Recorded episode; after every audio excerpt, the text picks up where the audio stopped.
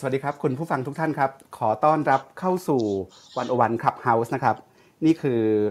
One-O-One Midnight Round นะครับ วงคุยรสชาติเข้มข้นรอบดึกก่อนนอนนะครับ กับทีม d 1 0 1 w o r l d ครับ วันนี้พวกเราอยากชวนทุกคนมารัฐธรรมนูญสนทนากันครับ ชื่อนี้มาจากชื่อโครงการ Constitution Constitution Dialogue นะครับ หรือว่าโครงการรัฐธรรมนูญสนทนา ซึ่งเป็นการทำงานร่วมกันระหว่างศูนย์วิจัยดิเรกชัยนาม คณะรัฐศาสตร์ มหาวิทยาลัยธรรมศาสตร์ ร่วมกับภาควิชาการปกครอง คณะรัฐศาสตร์ จุฬาลงกรณ์มหาวิทยาลัย ร่วมกับศูนย์วิจัยและพัฒนากฎหมาย คณะนิติศาสตร์ มหาวิทยาลัยเชียงใหม่ ร่วมกับคณะนิติศาสตร์ มหาวิทยาลัยธรรมศาสตร์ แล้วก็ร่วมกับเว็บไซต์สื่อความรู้สร้างสรรค์ดีวันอวันดอทเวนะครับ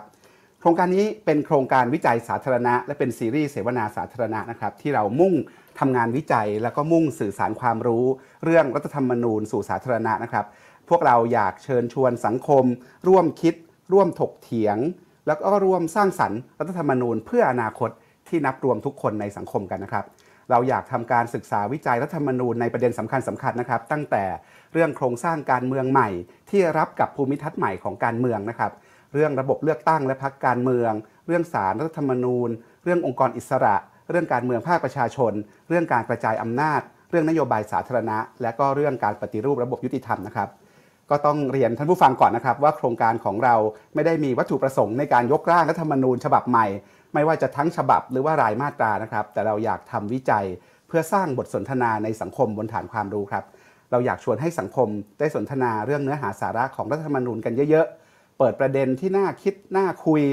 มาช่วยกันตั้งคำถามที่ใช่ ในเรื่องสำคัญสคัญๆที่เกี่ยวกับรัฐธรรมนูญ และก็ร่วมกันมองหาคำตอบที่หลากหลายน่าสนใจนะครับ เราหวังว่าโครงการเล็กๆ ของเราเนี่ยจะทำให้การสนทนาการพูดคุย เรื่องรัฐธรรมนูญสนุกขึ้น ลึกขึ้น รอบด้านขึ้น และก็ใกล้ตัวขึ้นนะครับเพื่อจะเกิดนวัตกรรมใหม่ ๆ ที่น่าสนใจ หรือว่าเกิดความเป็นไปได้ใหม่ ๆ ที่ทำให้สังคมการเมืองไทยเนี่ยออกจากลมอดีต แล้วก็สามารถรับมือกับโลกอนาคตได้ดีขึ้นนะครับ ตอนนี้ทีมวิจัยของเราก็ทำงานไปได้ระดับหนึ่งแล้วนะครับ เรามีข้อเสนอเบื้องต้นในประเด็นสำคัญหลายประเด็น แล้วก็ได้จัดเสวนาสาธารณะที่ชวนสังคม แล้วก็ชวนผู้คนหลากหลายวงการมาแลกเปลี่ยนถกเถียงกันเป็นระยะระยะนะครับ ไม่ว่าจะเป็นเรื่องภาพรวมของรัฐธรรมนูญ หรือว่าประเด็นรายประเด็นนะครับ เราจัดกันมาประมาณ 8 ครั้งแล้วครับท่านผู้ฟังที่สนใจก็สามารถดูเทปย้อนหลังนะครับ แล้วก็อ่านสรุปย้อนหลังได้ทางเว็บไซต์ d 1 0 1 w o r l d นะครับ ก็ตั้งใจว่าภายในอีกสัก 3-4 เดือนข้างหน้านะครับ ทีมวิจัยของเราน่าจะแถลงเล่าผลงานวิจัยสู่สังคมได้นะครับ แต่ว่าวันนี้ครับก็เป็นอีกวันหนึ่งครับที่อยากจะชวนสังคมชวนผู้ฟังทุกท่าน หลากหลายวงการที่ฟังอยู่ตอนนี้นะครับมาร่วมพูดคุยกับพวกเราครับแล้วก็ร่วมแลกเปลี่ยนความคิดกันนะครับ วงสนทนาวันนี้เรามีทีมงานรัฐธรรมนูญสนทนามาชวนคุยชวนคิดกันบางส่วนนะครับ ท่านแรกอาจารย์ธเนศอาพรสุวัสด์นะครับที่ปรึกษาโครงการ แล้วก็ทีมวิจัยของเราวันนี้มากัน 4 คนนะครับ อาจารย์สมชายปรีชาศิลปกุล คณะนิติศาสตร์ มหาวิทยาลัยเชียงใหม่ อาจารย์ประจักษ์ก้องกีรติ คณะรัฐศาสตร์ มหาวิทยาลัยธรรมศาสตร์ อาจารย์เข็มทอง ต้นสกุลรุ่งเรือง คณะนิติศาสตร์จุฬาลงกรณ์มหาวิทยาลัยนะครับ ถึงสิ้นเดือนนี้นะครับ แล้วก็เดือนหน้าอาจารย์ก็จะย้ายไปอยู่ที่คณะรัฐศาสตร์จุฬาลงกรณ์มหาวิทยาลัยนะครับ แต่จริงๆทีมวิจัยของเราเนี่ยยังมีอีกหลายคนครับ มีอาจารย์ประภาสปิ่นตกแต่ง อาจารย์สรินีอัชวนันทกุล อาจารย์นัทกรวิธิตานนท์อาจารย์มุนินพงษาปาน แล้วก็ อาจารย์ต่อพงศ์กิตยานุพงศ์นะครับ แล้ววันนี้นอกจากทีมรัฐธรรมนูญสนทนาที่จะมาเป็นตัวหลักในการชวนคุยชวนคิดแล้ว วันนี้เราชวนแขกรับเชิญอีกสองท่านนะครับที่ทำงานเรื่องรัฐธรรมนูญมาสม่ำเสมอนะครับคุณจีรนุชเปรมชัยพรนะครับจากเครือข่ายรณรงค์รัฐธรรมนูญ หรือว่า CALL นะครับ C A L L นะครับ Constitution Advocacy Alliance นะครับและคุณพริตวัชรศิลป์นะครับกลุ่ม Resolution ถึงเวลารัฐธรรมนูญใหม่ สวัสดีทุกท่านครับ สวัสดีค่ะ สวัสดีครับ สวัสสดีครับวัสดีอาจารย์ทุกคนครับสวัสดีคครัรับบสวัสดีครัค่ะบอาจารย์ปกป้อง เรื่องนี้เรื่องใหญ่ครับ เรื่องรัฐธรรมนูญแล้วก็มีประเด็นคุยกันได้กว้างขวางหลากหลายมากนะครับ ทีนี้วันนี้เนี่ยผมขอเริ่มต้นอย่างนี้ครับ ผมขอตั้งโจทย์ชวน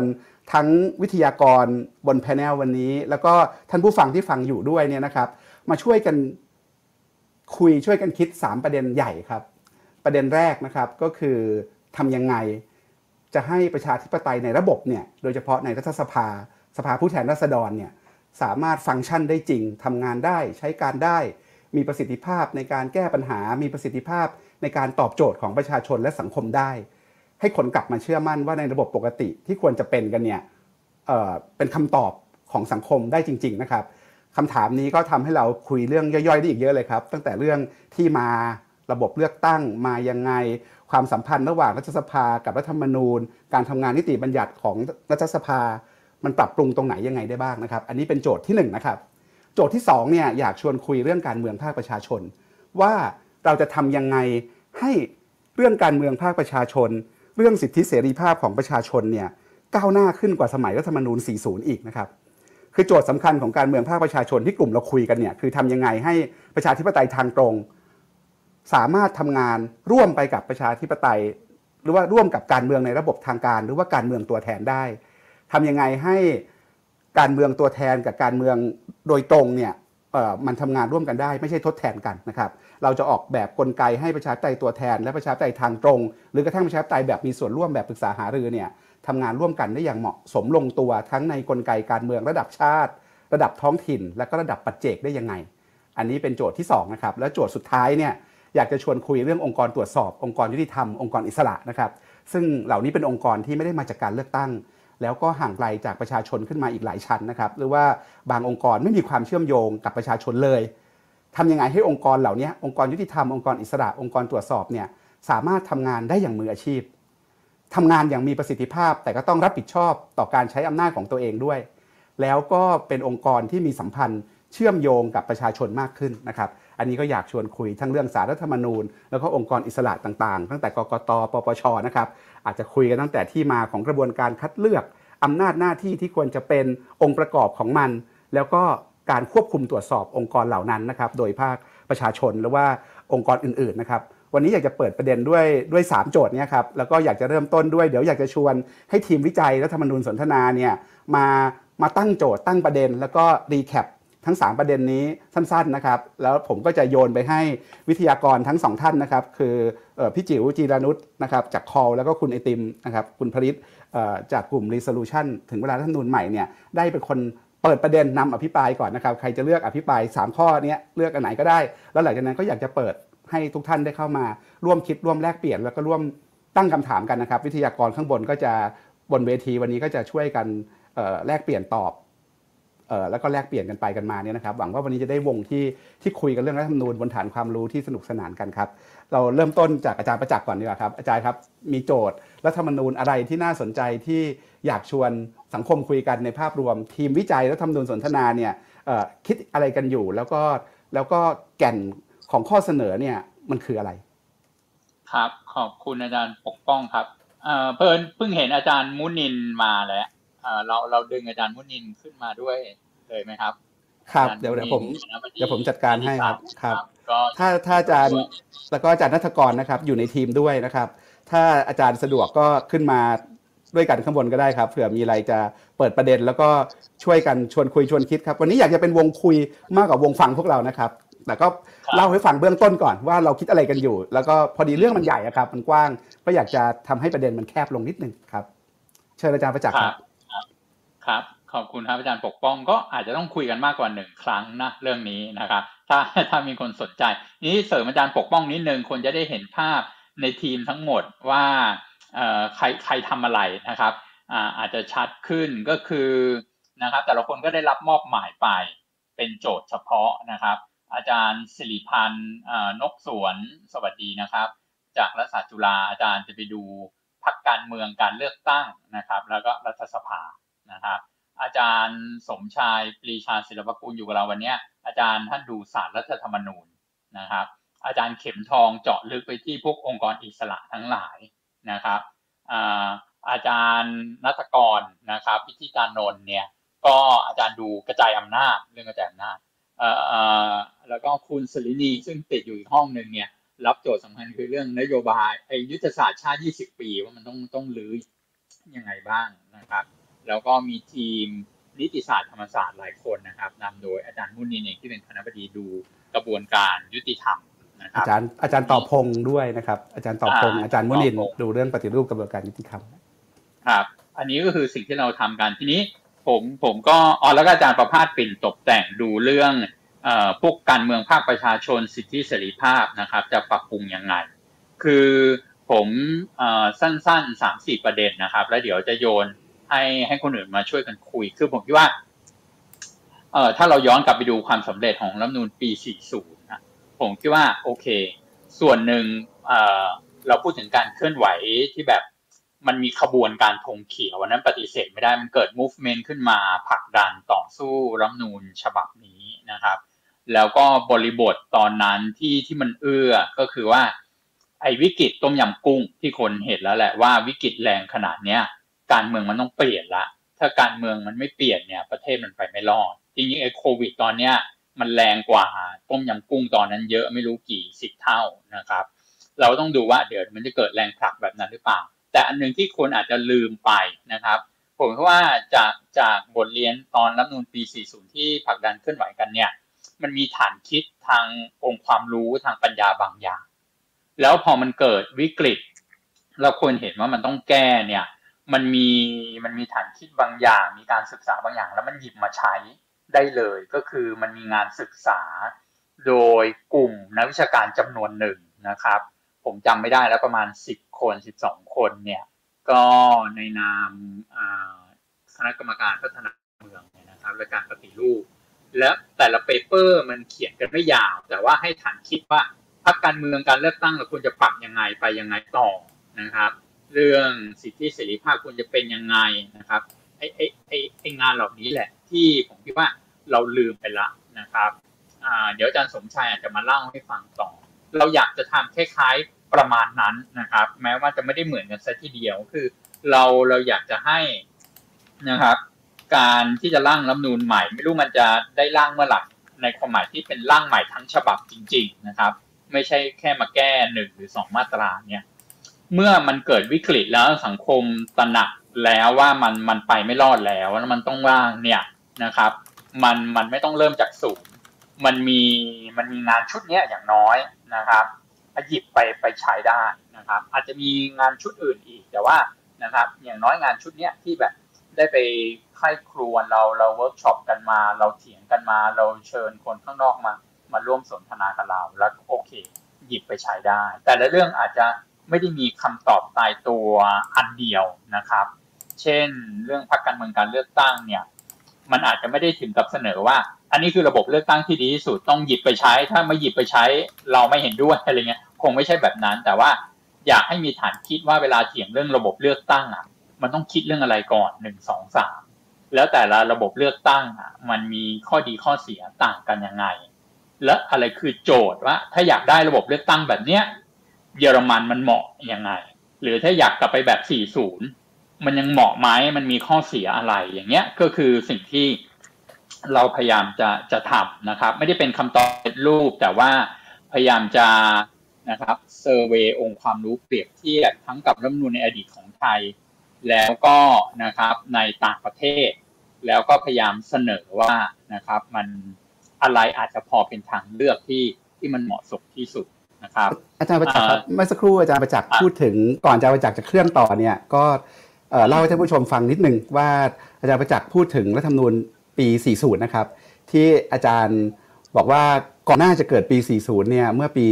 2537 เนี่ยมีการตั้งคณะกรรมการพัฒนาประชาธิปไตย หรือว่าคอพปมีอาจารย์ประเวศวสีเป็นประธาน ตอนนั้นเนี่ยเขาจะว่ารัฐบาลประชาธิปัตย์เนี่ยก็ตั้งมาเพื่อแก้ปัญหาการเมือง ที่คุณฉลาดวรชัดอดข้าว เรียกร้องให้มีการร่างรัฐธรรมนูญใหม่เพื่อปฏิรูปการเมือง ทีนี้พอปี 38เนี่ยคอปปอก็ไปร่วมกับสกวนะครับสำนักงานกองทุนสนับสนุนการวิจัยตอนนั้น ก็ทำวิจัยอาจารย์ประจักษ์พูดถึงงานวิจัยก็คืองานนี้นะครับทำวิจัยเกี่ยวกับเนื้อหาสาระของรัฐธรรมนูญ 15 เรื่องนะครับ ซึ่งต่อมาเนี่ยพอมีการทำรัฐธรรมนูญในปี 40 จริงๆ เนี่ยงานวิจัยชุดนี้ 15 เรื่องนี้ที่ทำโดย ตอนนั้นเป็นนักกฎหมายเป็นส่วนใหญ่หรือนักกฎหมายเกือบทั้งหมดนะครับเป็นเฉพาะนักกฎหมายมหาชนเกือบทั้งหมด มีสมคิดเลิศไพฑูรย์มีวรพจน์ มีบุญศรีมีวงอุโคต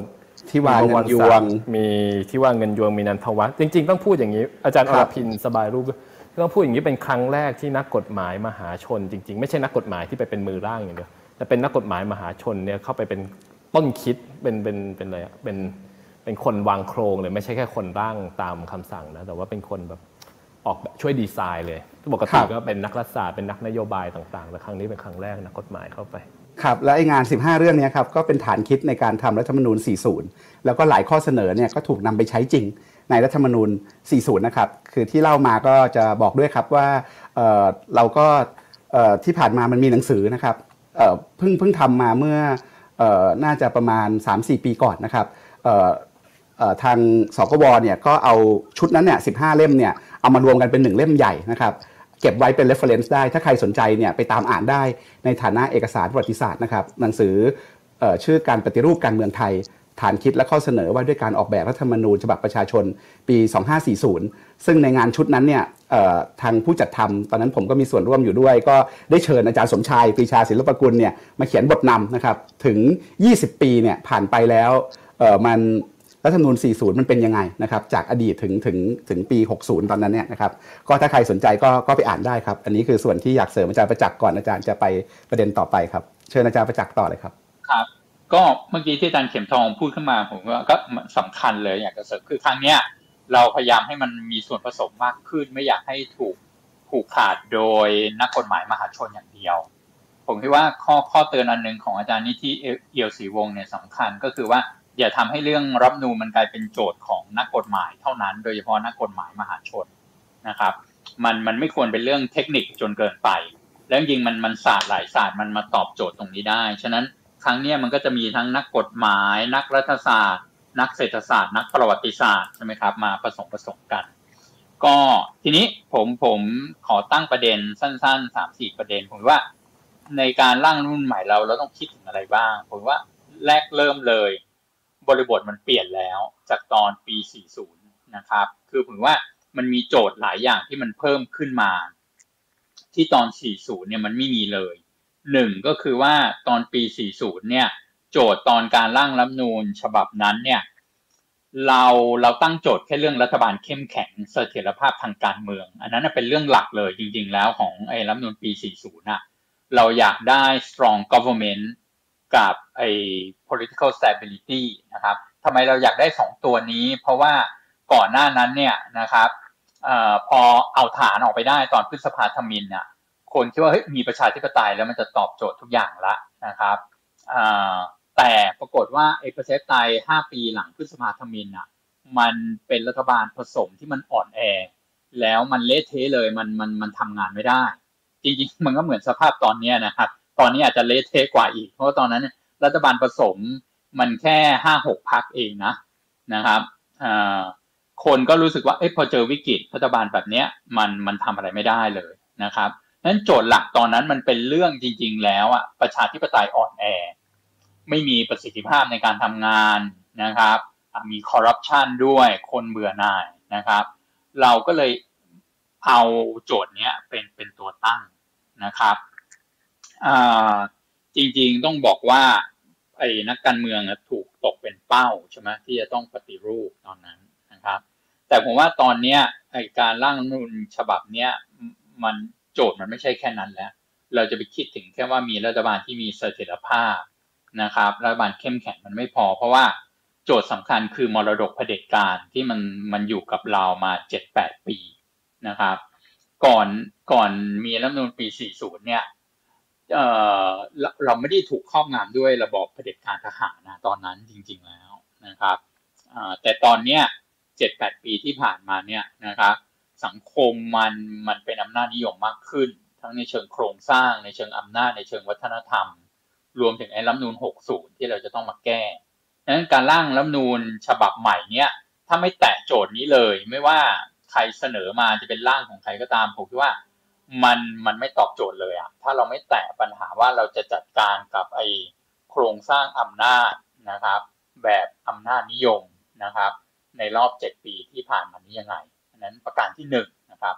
อันที่สองผมคิดว่าที่อยากชวนให้ทุกคนคิดคือ ตอนร่างรัฐนูนปีปี 40 สังคมยังไม่แตกแยกขนาดนี้ มันมันไม่มีสิ่งที่ผมเรียกว่ามันเป็น deep polarization อะ คือมันแตกแยกแบ่งขั้วแบบล้าวลึกนะครับ มันไม่มีเหลืองแดง มันไม่มีกปปสยังไม่มีความขัดแย้งแบบที่ที่เรามีในปัจจุบันนะครับฉะนั้นในแง่หนึ่งมันง่ายกว่านะ โจทย์ตอนปี 40 เพราะว่าประชาชนนะประชาสังคมค่อนข้างเป็นเอกภาพ ตอนนั้นคนที่มาค้านไอ้รัฐธรรมนูลปี 40 น่ะ คือสุดท้ายมันค้านแล้วมันก็แพ้ เพราะว่ามันมันตกเป็นจำเลยของสังคมอยู่แล้วก็คือพวก นักการเมืองแบบเจ้าพ่อผู้มีอิทธิพลอะไรเงี้ยนะครับพวกค้ายาเสพติดทำลายทรัพยากรธรรมชาติไอ้พวกนักการเมืองแบบนี้คือเขาเขาไม่มีความชอบธรรมทางสังคมอยู่แล้วนะครับ หรือกระทรวงมหาดไทยที่จะสูญเสียอำนาจไปใช่ไหมหรือศาลที่แบบมาคัดค้านที่จะแบบมีมีการปฏิรูปบางอย่างขึ้นมาแต่ว่าในในภาคประชาสังคมผมว่าตอนนั้นค่อนข้างเป็นเอกภาพกระบวนการธงเขียวนะครับ ว่าเอาปฏิรูปการเมือง นะครับแต่แต่ตอนนี้ผมว่ามันมีโจทย์เรื่องความแตกแยกด้วย ฉะนั้นจะทำยังไงให้รัฐนูญฉบับเนี้ยมันกลายเป็นถ้าอยากให้มันอยู่ยาวนะครับไม่ใช่แบบสามสี่ปีแล้วเราก็โดนรัฐประหารแล้วก็ต้องมามามามาร่างกันใหม่เนี่ยทำยังไงให้มันอยู่ยาวก็คือมันต้องสร้างฉันทามติบางอย่าง ที่อาจจะไม่ถึงขั้นแบบคนร้อยเปอร์เซ็นทั้งสังคมไม่เห็นด้วย แต่ว่าเป็นเสียงข้างมากอะที่ที่มันจะค้ำจุนรัฐนูญฉบับเนี้ย ให้มันอยู่ได้นะครับฉะนั้นโจทย์เรื่องเรื่องการสร้างฉันทามติคอนเซนแซสในสภาพสังคมที่มันแตกแยกค่อนข้างมาก อันนี้ผมว่าก็เป็นโจทย์สำคัญนะครับอันสุดท้ายเดี๋ยวจะจบละนะครับอยากให้คนอื่นช่วยกันแลกเปลี่ยนคือผมว่าอันหนึ่งที่มันชัดเจนเลยเป็นบทเรียนที่เราเห็นจากสภาพปัจจุบันเนี้ยปัญหาของ ประชาธิปไตยไทยหรือการเมืองไทยตอนเนี้ย ถึงที่สุดผมว่าหัวใจมันคือ เราไม่สามารถทำให้เอหลักการพื้นฐานที่ว่าอำนาจอธิปไตยมันต้องเป็นของปวงชนอะ มันเกิดขึ้นได้จริง ฉะนั้นประชาชนมันไม่ถูกเห็นหัวเลยนะครับ และในการแก้ปัญหาทุกอย่างมันก็สะท้อนใช่ไหมในแง่ priority ในการจัดลำดับความสำคัญประชาชนอยู่อยู่ท้ายสุด ก็คือไอ้สภาพที่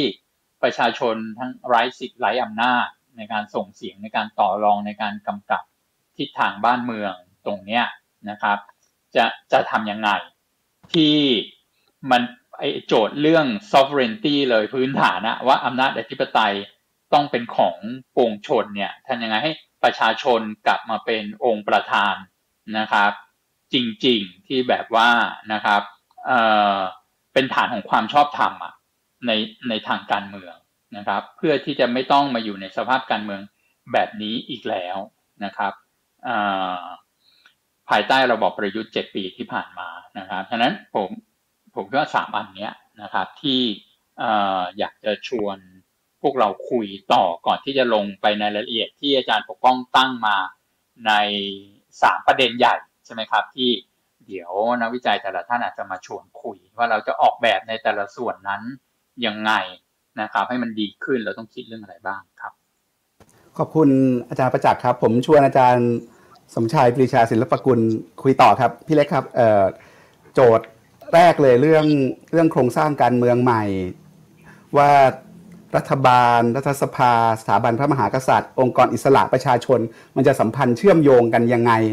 มันมีโจทย์อะไรที่ที่เราควรต้องคิดในการทำรัฐธรรมนูญนี้นะครับ แล้วก็ทำยังไงโจทย์แรกที่ผมตั้งไว้เนี่ยทำยังไงให้ประชาธิปไตยในระบบเนี่ยโดยเฉพาะรัฐสภามันมันฟังก์ชันได้จริง และมันตอบโจทย์ประชาชนและสังคมได้จริงเออผมผมเริ่มจากแบบนี้ผมผมอยากจะเพิ่มจากที่ประจักษ์พูดนะครับ ผมเชื่อแบบนี้คือเออผมเห็นด้วยนึงว่าคือเออนี่อาจจะเป็นจังหวะที่อาจจะในแง่นึงคล้ายๆกับรัฐธรรมนูญตอนรัฐธรรมนูญ40เนี่ยผมเชื่อวิกฤตเศรษฐกิจมันเป็น มันเป็นตัวเร่งอันหนึ่งนะครับ หรือแค่ว่ามันเป็นตัวที่กระตุ้นทำให้สังคมต้องคิดเรื่องเออ การออกแบบโครงสร้างทางการเมือง ซึ่งผมคิดว่าไอ้ตัวรัฐธรรมนูญ40 เนี่ยมันก็เลยมันก็เลยในแง่หนึ่งได้แรงส่งนะครับ ตอนนี้เนี่ยพอมาช่วงเวลาปัจจุบันเนี่ยผมคิดว่าเออถ้าเกิดดูเนี่ยไอตัวไอตัวกรณีโรคระบาดตอนนี้ ผมคิดว่ามันจะอาจจะเป็นแรงส่งอีกอันนี้ทำให้คนเริ่มจะต้องตระหนักว่ารัฐธรรมนูญ คือในความเห็นผมเนี่ยผมคิดว่าตอนนี้มันมี ผมคิดว่าวิกฤตในปัจจุบันเนี่ยผมคิดว่ามันน่าจะมันน่าจะสืบเนื่องมาจาก สามเรื่องพันๆกันอยู่นะครับ ผมคิดว่าอันแรกคือเรื่องเรื่องที่ผมเข้าใจว่านักรัฐศาสตร์ก็น่าจะพูดมานานแล้วคือรัฐราชการรวมศูนย์ที่มันไร้ประสิทธิภาพนะครับ ที่ต่างคนต่างทำอะไรประมาณนี้ซึ่งผมคิดว่าอันนี้เราก็น่าจะเห็นกันอยู่นะครับอีกอันหนึ่งคือผมคิดว่าตัวระบอบการเมืองหลังจาก 2557 มาเนี่ยผมคิดว่าโดยเฉพาะยิ่งการเปลี่ยนผ่านอำนาจนำนะครับโทษทีเอ่อการการเปลี่ยนผ่านจากรัชกาลที่ 9 มาสู่รัชกาลใหม่ผมเชื่อเนี้ยปัญหาเรื่องตำแหน่งแห่งที่ของอำนาจนำเนี่ยผมคิดว่า มีผลกระทบอยู่มากนะครับ ต่อการจัดการในปัญหาขนาดใหญ่ที่มันเกิดขึ้น แล้วตอนนี้เนี่ยผมคิดว่าไอ้ตัวรัฐธรรมนูญ 2560 ที่มีอยู่เนี่ยมันก็เป็นปัญหาอันหนึ่งเพราะว่าคือที่เห็นได้ชัดคือผมเชื่อท่ามกลางปัญหาที่รุนแรงแบบนี้เราจะเห็นได้ว่าตัวระบอบการเมืองมัน มันดูเหมือนจะตอบสนองต่อปัญหานี้น้อยมากอะผมคิดว่า ซึ่งอันนี้ผมเชื่อในแง่หนึงมันคงสะท้อนให้เห็นว่าไอ้สิ่งที่เรียกว่าเอ ตัวสถาบันทางการเมืองที่ถูกออกแบบตอนนี้เนี่ยมันน่าจะมันน่าจะมันน่าจะเป็นปัญหาใหญ่ที่เกี่ยวข้องหรือสัมพันธ์กับตัวรัฐธรรมนูญเอ่อตัวรัฐธรรมนูญที่เราจำเป็นต้องมานั่งคิดถึงมันนะครับเอ่อตอนนี้เนี่ยเอ่อสามประเด็นเนี่ยคือสามประเด็น ซึ่งคือสามประเด็นจริงที่ถ้าคุยมันคงมันคงเยอะนะครับตอนนี้คือผมผมคิดว่าถ้าถามผมเนี่ยโดยรวมๆสิ่งที่สิ่งที่เอ่อน่าจะเป็นสิ่งที่น่าจะทำให้เราเอ่อ มองเห็นทิศทางได้มากขึ้นเนี่ย ผมคิดว่าถ้าถ้าคือถ้าคือพูดแบบคือเราดูตัวจากไอ้ตัวสามสองสามเรื่องที่เมื่อกี้ผมพูดมาเนี่ยเราเห็นอะไรผมเชื่อในรอบตั้งแต่หลัง ผมเชื่อหลัง 40 50 60 มาเนี่ย ผมคิดว่าสิ่งอันหนึ่งที่เราเห็นก็คือว่า การพยายามจะลดทอนหรือทำลายความสำคัญของสถาบันทางการเมืองที่มาจากการเลือกตั้งเนี่ย ซึ่งในรัฐธรรมนูญ60 เนี่ยผมคิดว่ามันเห็นชัดนะครับ ว่าอย่างเช่น อ้ตัวระบบการเลือกตั้งเนี่ยที่มันจะทำให้พรรคการเมืองเริ่มแบบไม่ไม่ค่อยแข็งแรงเท่าไหร่นะครับ หรือตัววุฒิสภาที่มันถูกแทรกเข้ามาอะไรประมาณแบบนี้คือมันทำให้ความสัมพันธ์ของสภาผู้แทนราษฎรเนี่ยมันน้อยลงรัฐสภาเนี่ยคือคล้ายๆว่าเสียงเสียงของตัวแทนที่มาจากการเลือกตั้งเนี่ยมันน้อยลงพอน้อยลงปุ๊บเนี่ยมันเลยทำให้ผมเชื่อการเมืองที่มันอยู่บนที่อยู่นอกรัฐสภาเนี่ยมันก็เลยต้อง ต้องขับเคลื่อนกันมากยิ่งขึ้น ถ้าสมมุติว่าการเมืองในสภามันได้รับการตอบสนองมากกว่านี้ ผมเชื่อการเมืองนอกมันก็อาจจะอาจจะเดินคู่ขนานไปแล้วอาจจะเห็นเห็นมิติที่แตกต่างไปนะครับ แต่คืออันนี้ผมคิดว่าไอ้แง่หนึ่งเนี่ย อันเนี้ยที่ผมเชื่ออาจจะต้องทำให้คิดถึงว่าในแง่ของระบบรัฐสภาหรือเรื่องเรื่องเกี่ยวกับสถาบันที่มาจากการเลือกตั้งเนี่ยผมคิดว่าอาจจะต้องคิดถึงการทำไงให้ มันมีความหมายหรือความสำคัญมากขึ้นนะครับ ซึ่งตอนนี้เนี่ยผมคิดว่า มันก็จะมาสัมพันธ์กับส่วนที่ส่วนที่ถูกสร้างขึ้น แล้วผมเชื่ออันนี้มันเป็นจริงมันก็ถูกเรียกว่าเป็นเป็นคืออันนี้เป็นเรื่องที่นักกฎหมายมาชนดูจะจะภูมิอกภูมิใจนะครับ ตั้งแต่รัฐธรรมนูญ2540 มาก็คือว่ามันเป็นเหมือนนวัตกรรม นวัตกรรมในการออกแบบมาเพื่อให้เขาว่ามากำกับหรือตรวจสอบนักการเมืองนะครับ คือที่เรารู้จักกันเป็นปัจจุบันคือองค์กรอิสระเนี่ยนะครับ ซึ่งผมคิดว่าไอ้องค์กรอิสระเนี่ย ที่ผ่านมาเนี่ย ผมคิดว่ามันถูกมองว่า คือมันถูกมองว่า อันนี้จะเป็นองค์กรคนดีอะไรประมาณแบบนี้นะครับ ที่จะมาทำหน้าที่กำกับการเมืองนะครับ ไม่ว่าจะเป็นกกตปปชหรืออะไรก็ตามหรืออีกแบบคือองค์กรแบบนี้คือถ้าเรียกแบบนี้เป็นองค์กรองค์กรเทวดานะครับ จะมีอำนาจจะมีอำนาจค่อนข้างมากนะครับเออ40 นี่ผมเชื่อเรายังไม่เห็นบทบาทเยอะนะครับ ต่อพอมา 50 60 เนี่ย ผมคิดว่าเราเห็นบทบาทอันเนี้ยเยอะขึ้น ซึ่งถ้าเกิดสมมติมาในส่วนส่วนงานที่ผมทำนะครับ ในส่วนสารรัฐมนูญเนี่ย ผมคิดว่าเราก็จะเห็นอย่างน้อยเนี่ยผมคิดว่าถ้าเกิดพูดแบบสั้นๆก่อนนะครับ สั้นๆก่อนเนี่ยผมคิดว่าเราเห็นเนี่ยปัญหาเนี่ยที่ผมคิดว่าเป็นประเด็นนะครับ เป็นประเด็นที่อาจจะลองลองเสนอเบื้องต้นเนี่ย ผมเชื่อมันมีเรื่องสักสามเรื่องที่อาจจะชวนคิดนะครับเอันแรกคืออย่างเช่น กรณีของสารรัฐธรรมนูญนะครับเอ่อ ในช่วงหลังเนี่ยคือกลายเป็นสิ่งที่เรียกว่าเป็นตุลาการอาชีพเนี่ยกลายเป็นมีอำนาจครอบงำสารรัฐมนูญเนี่ยสูงในขณะที่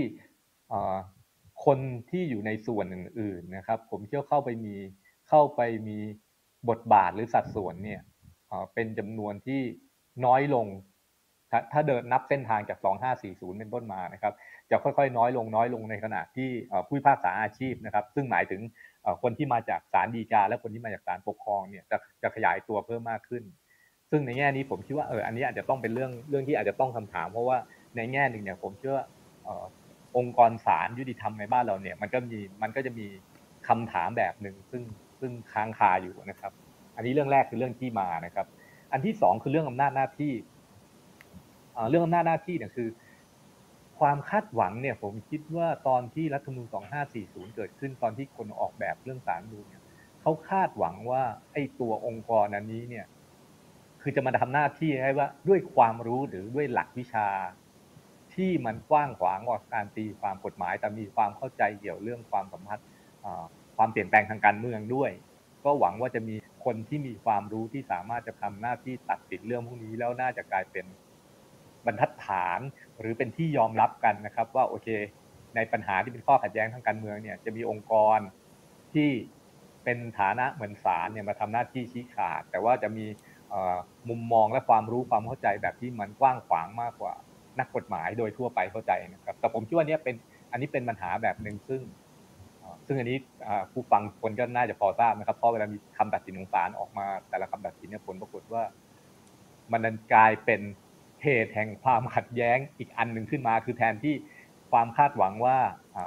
ศาลรัฐธรรมนูญจะมายุติความขัดแย้งเนี่ยกลับกลายเป็นว่าศาลนูญกลับกลายเป็นส่วนหนึ่งของความขัดแย้ง หรือกลายเป็นส่วนหนึ่งที่นำมาซึ่งความขัดแย้งอีกชุดหนึ่งเกิดขึ้นนะครับ ซึ่งอันนี้เป็นส่วนที่สองแต่นี้ส่วนที่สามเนี่ยผมเชื่อนี้อันนี้เป็นเรื่องที่สำคัญ และอันนี้ผมเชื่อไม่ใช่เป็นเรื่องที่จำกัดอยู่เฉพาะศาลรัฐนูนนะครับผมคิดว่าศาลยุติธรรม ศาลปกครองศาลรัฐธรรมนูญหรือรวมถึงศาลอาหารด้วยก็ตามเนี่ยผมคิดว่าทั้งหมดเนี่ยผมคิดว่าปัญหาพื้นฐานสำคัญหนึ่งก็คือว่ามันสัมพันธ์กับประชาชนเนี่ยเบาบางมาก คือถ้าเราคิดถึงรัฐธรรมนูญแล้วเรายืนอยู่บนหลักที่ว่าอำนาจอธิปไตยเป็นของปวงชนชาวไทยนะครับสิ่งที่เกิดขึ้นคืออำนาจสิ่งที่เกิดขึ้นคือ ใน สถาบันต่างๆ เหล่านี้เนี่ยผมคิดว่ามันมีความสัมพันธ์กับประชาชนน้อยมากนะครับ ยกตัวอย่างเช่นนะครับถ้ายกตัวอย่างเนี่ยผมเชื่อตัวอย่างที่ชัดที่สุดเนี่ยตอนนี้เห็นได้ข่าวว่าทางคณะกรรมการตุลาการกตเนี่ยเห็นได้ข่าวว่ากำลังจะแต่งตั้งประธานศาลฎีกาคนใหม่ซึ่งเป็นผู้หญิงอีกแล้วนะครับเป็นผู้หญิงอีกซึ่งก็ได้ยินดีนะครับว่าเป็นผู้หญิงเพิ่มมากขึ้น แต่ว่าคำถามคือกตสัมพันธ์อะไรกับประชาชนกตส่วนใหญ่เนี่ยนะครับ จะเป็นตัวแทนจากผู้พิพากษาศาลฎีกาศาลอุทธรณ์ศาลชั้นต้น แล้วบวกผู้ทรงรู้อีกสองคน ซึ่งสัมพันธ์กับประชาชนเบาบางมาก เบาบางมากคือในแง่ของไม่ใช่ว่า ซึ่งสารรัฐนูนกับสารปกครองเนี่ยอาจจะมีส่วนสัมพันธ์อยู่บ้างนะครับ แต่มันก็สารรัฐนูนชุดถ้าชุดปัจจุบันเนี่ยผมคิดว่าก็เบาบางมากเพราะว่ามันต้องผ่านความเห็นชอบจากวุฒิสภา ซึ่งก็ไม่ได้เกี่ยวอะไรกับเราอีกนั่นแหละวุฒิสภาในปัจจุบัน อันเนี้ยผมคิดว่านี่เป็นหัวใจสำคัญอันหนึ่งเรื่องเรื่องความสัมพันธ์กับระบอบประชาธิปไตย ผมคิดว่าไอการออกแบบองค์กรตุลาการในบ้านเราเนี่ยเอ่อมักจะท่องคาถาหนึ่งซึ่งผมเชื่อนี้ต้องต้องต้องต้องทำความเข้าใจให้ดีไอเรื่องความเป็นอิสระตุลาการเนี่ยนะครับ ความเป็นอิสระในการพิจารณาคดีเลยอะไรก็ตามเนี่ยคือถ้าอ่านจริงๆเนี่ยผมคิดว่าเท่าที่ผมลองอ่านเอกสารดูเนี่ยเวลาเขาพูดถึงความเป็นอิสระฝ่ายตุลาการเนี่ยมันมักมันจะมุ่งเน้นไปที่ความเป็นอิสระจากนักการเมือง คือหมายความว่าไม่ให้นักการเมืองเข้ามายุ่ง แล้วก็ลอยตัวออกจากการถูกตรวจสอบจากการสัมพันธ์จากการแต่งตั้งใด ๆ ทั้งสิ้น ซึ่งอันเนี้ยมันเลยทำให้ฝ่ายตุลาการในบ้านเรานะครับ กลายเป็นองค์กรชนิดหนึ่งที่ดุดลอยไปจากสังคมเลยการตรวจสอบผมคิดว่ามันก็มีอยู่น้อยมาก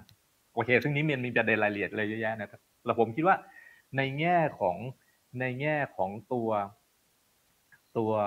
สารลำนูหรือตัวถึงระบบสารต่างๆเนี่ยผมคิดว่านี้เป็นเป็นปัญหาอันหนึ่งที่อาจจะต้องถูก ถูกคิดถึงนะครับ ถูกคิดถึงผมคิดว่าคือพอตัวพอตัวระบบรัฐสภาเนี่ย พอตัวระบบรัฐสภาสถาบันทางการเมืองที่มาจากการเลือกตั้งเนี่ย ถูกทำให้มีความสำคัญน้อยลงนะครับ มีความหมายน้อยลง และในขณะเดียวกัน องค์กรที่มาทำหน้าที่ชี้ขาดตัดสินเรื่องต่างๆ ข้อพิพาทโดยเฉพาะทางการเมืองเนี่ย ก็สัมพันธ์กับประชาชนน้อยอีกเนี่ย ผมคิดว่ามันเลยทำให้สิ่งที่เรียกว่า เวลาที่การต่อสู้เรื่องสิทธิเสรีภาพของประชาชนเนี่ย ที่มันถูกบัญญัติไว้ในรัฐธรรมนูญเนี่ย มันจึงทำให้คำตัดสินจำนวนมากที่เราอาจจะไม่เห็นด้วยเนี่ยมันหมายว่ามันไม่มีมันช่องทางในการโต้แย้งหรือการกำกับการตรวจสอบเนี่ยมันก็มันก็ยากไปด้วย เพราะนั้นอันนี้ผมว่ามันจึงเป็นเป็นปัญหาที่มันพันกันอยู่นะเป็นปัญหาที่มันพันกันอยู่ คือมันจะเหมือนอะไรคือมันจะเหมือนแบบถ้าแบบอะไรล่ะสุภาษิตไทยแบบเหมือนแบบ คือปัญหานี่เหมือนแหนะครับ หยิบตรงนี้มันก็จะลากปัญหาตรงนู้นมาหยิบตรงนู้นปัญหามันก็จะลากตรงนี้ขึ้นมาอะไรแบบนี้นะครับเออแต่ผมคิดว่าถ้าเกิดเกิดสิ่งที่สิ่งที่พวกเราทำกันซึ่งเดี๋ยวท่านอื่นๆก็คงจะพูดในประเด็นถัดไป ผมเชื่อเราคงจะพยายามไม่ใช่ว่า จะพยายามจะสารปัญหานี้เข้ามาให้ได้แล้วเห็นทางแก้ที่มันแบบเป็นในเชิงภาพรวมๆให้ได้นะครับก็นี่ผมผมเสนอเบื้องต้นก่อนนะครับ เดี๋ยวเดี๋ยวเผื่อจะได้มีการแลกเปลี่ยนกันต่อนะครับ ครับขอบคุณอาจารย์สมชายครับ มาที่อาจารย์เข็มทองต่อครับ โจทย์เรื่ององค์กรอิสระครับ ขอบคุณครับ จริงอย่างที่บอกว่าอองค์กรอิสระนี่เป็น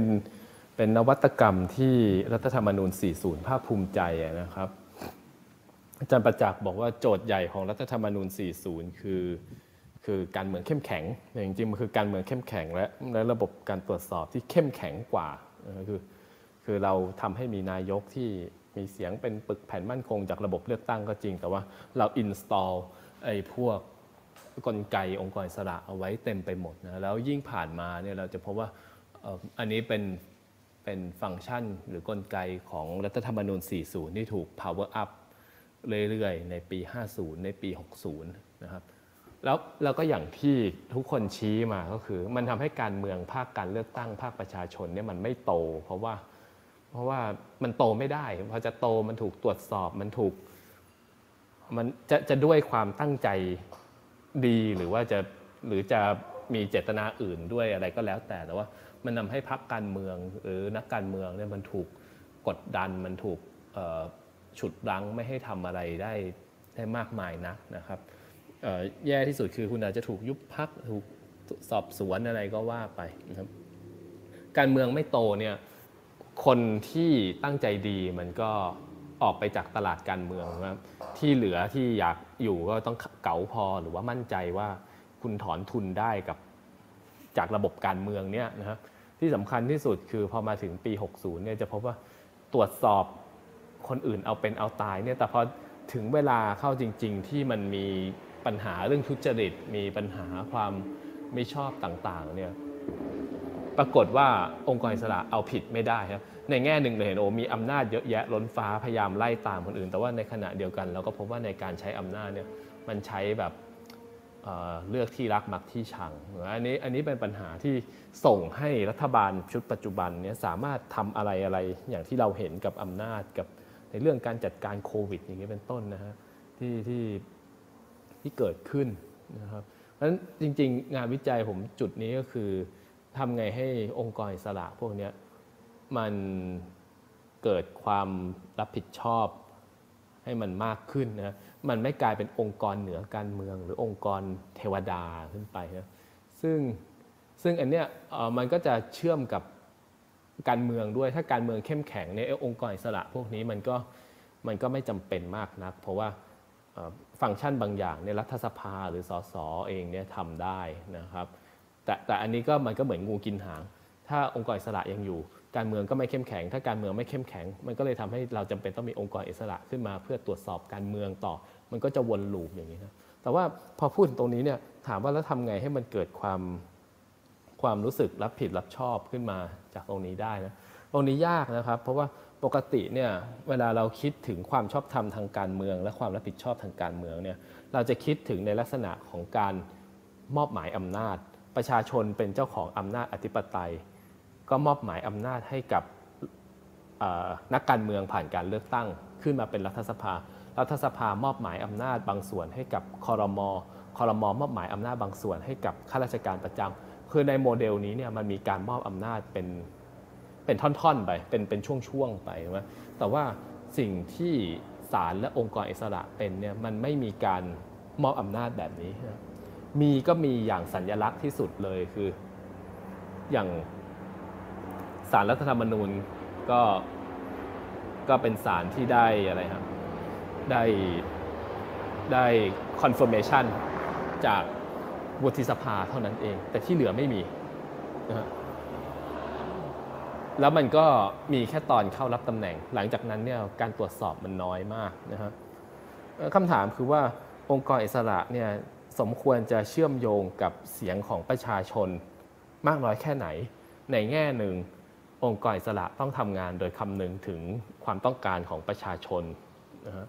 ถ้าเกิดตัดสินแบบไม่สนความต้องการประชาชน ไม่สนกับบริบทการเมืองและและเศรษฐกิจ และวัฒนธรรมที่เปลี่ยนแปลงไปเนี่ยมันก็ถือว่าองค์กรอิสระพวกนี้มันล้มเหลวถูกไหมแต่ถ้าเกิดทำงานแบบฟังเสียงประชาชนแบบ ซ้ายขวาออกตามความต้องการประชาชนโดยที่ไม่มีหลักการเลยเนี่ยองค์กรอิสระมันก็ล้มเหลวในการเป็นองค์กรอิสระนะครับตรงตรงนี้เนี่ยมันทำให้ต้องคิดใหม่เรื่ององค์กรอิสระว่าที่ที่ผ่านมาเราจัดมันให้ออกมาเป็นองค์กรที่ไม่อยู่ในสามอำนาจเลย คือไม่อยู่ในนิติบัญญัติ ไม่อยู่ในบริหารไม่อยู่ในตุลาการเนี่ยกลายเป็นอำนาจที่ 4 ที่ 5 ที่6เนี่ยมันมันควรจะเป็นอย่างนั้นหรือเปล่านะ ซึ่งเบื้องต้นผมผมพูดอย่างคร่าวๆก็คือออองค์กรอิสระบางองค์กรที่มาถึงปี 60 ตอนนี้ปี 64 คือมันผ่านรัฐธรรมนูญมา 3 ฉบับเนี่ยตอนปี 40 เราไม่รู้หรอกว่าเอ้ยอันไหนจำเป็นอันไหนมันจะ work ไม่ work เราก็ใส่มาแล้วก็ปี 50 ใส่เพิ่มปี 60 ใส่เพิ่ม มาถึงปีมาถึงตอนนี้ก็ต้องคิดใหม่แล้ว องค์กรไหนที่มีองค์กรขึ้นมา มีชื่อมีคนแต่ว่า ในทางการเมืองเนี่ยมันไม่ได้คอนทริบิวอะไรให้เนี่ยมันอาจจะต้องเลิกไปนะหรือว่าลดขนาดลงหรือว่าลดสถานะความสำคัญจากองค์กรในระดับรัฐธรรมนูญ ที่ไม่สามารถถูกฝ่ายไหนตรวจสอบได้เลยเนี่ยให้กลับไปเป็นองค์กรอิสระในลักษณะเดียวกับหน่วยงานอิสระต่างๆ ในฝ่ายบริหารคือมีการแต่งตั้งจากจากคอรมออย่างนี้เป็นต้นอาจจะต้องให้มี confirmation จากฝ่ายนิติบัญญัติ แต่มันกลับไปเป็นไปเป็นระบบเขาเรียกว่าอะไร delegation ระบบมอบอำนาจเหมือนเดิมคือ คือคุณรู้ตลอดเวลาว่าคุณมีเจ้านายนะคุณไม่ได้มอบอำนาจมาจากรัฐธรรมนูญ แล้วคุณอยู่เหนือองค์กรอื่นนะที่สำคัญคือการที่มันกลับเข้าไปอยู่ในแท่งของฝ่ายฝ่ายบริหารเนี่ยนะครับ มันทาให้มันกลับเข้าไปอยู่ในเขตอำนาจของ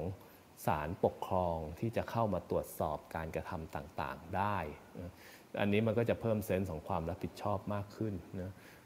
ภารกิจมันควรจะจำกัดเอาไว้เท่าที่จำเป็นมากจริง ๆ เช่นโอเค อย่างปปชมันก็ควรจะมีภารกิจเรื่องอะไรครับ เรื่องการสอบสวนเรื่องการทุจริตประพฤติมีชอบ แต่ไอ้ฟังก์ชันที่มันเอ็กซ์ตร้าขึ้นมาอย่างเช่น มีหน้าที่ในการส่งเสริมคนให้อะไรโตไปไม่โกง จัดหลักสูตรอบรมอะไรพวกนี้มันกลายเป็นการขยายฐานอำนาจขององค์กรพวกนี้ในทางการเมืองนะมีเครือข่ายมี connection เยอะแยะอะไรเงี้ย อันนี้มันต้องเลิกนะฮะแล้วก็มันทำให้มันหมดอะไรอะหมดความเป็นนักสั่งสอนศีลธรรมชาวบ้านไปนะคือคุณก็เป็นหน่วยงานหนึ่งที่ทำหน้าที่อย่างอิสระพอประมาณนะครับแล้วก็มีความเป็นกลางทางการเมือง แต่ว่ายังถูกตรวจสอบได้แล้วก็ไม่ได้อยู่เหนือองค์กรอื่นนะในขณะที่องค์กรอื่น ๆ อย่างเช่นผู้ตรวจการแผ่นดินอย่างเงี้ยนะถ้าเกิดกลไกการเมืองเข้มแข็งเนี่ยระบบตรวจสอบ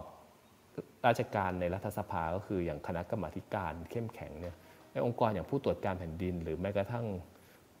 กสมนะมันอาจจะไม่ได้จำเป็นมากขนาดนั้น อันนี้คือการทบทวนใหม่ทั้งหมด แล้วก็พยายามจะเปลี่ยนตำแหน่งแห่งที่ขององค์กรอิสระให้กลับไปอยู่ภายใต้การเมืองภาคประชาจากการเลือกตั้งและประชาชนอีกครั้งหนึ่งอันนี้อันนี้คร่าวๆก่อน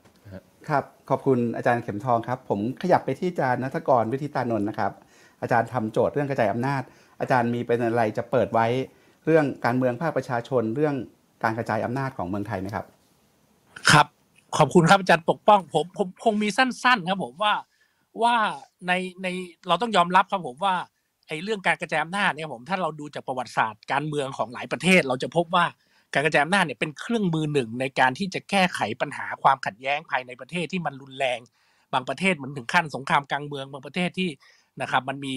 นะครับปัญหาวิกฤตเหล่านี้ลุมเล้านะครับผมแล้วก็สั่งสมมานานเนี่ยการกระจายอำนาจเป็นเป็นเครื่องมือหนึ่งทีนี้นะครับที่ผ่านมาเนี่ยมันมันใช้รัฐธรรมนูญนะครับในการที่จะไปกำหนดการปรับเปลี่ยนปรับปรุง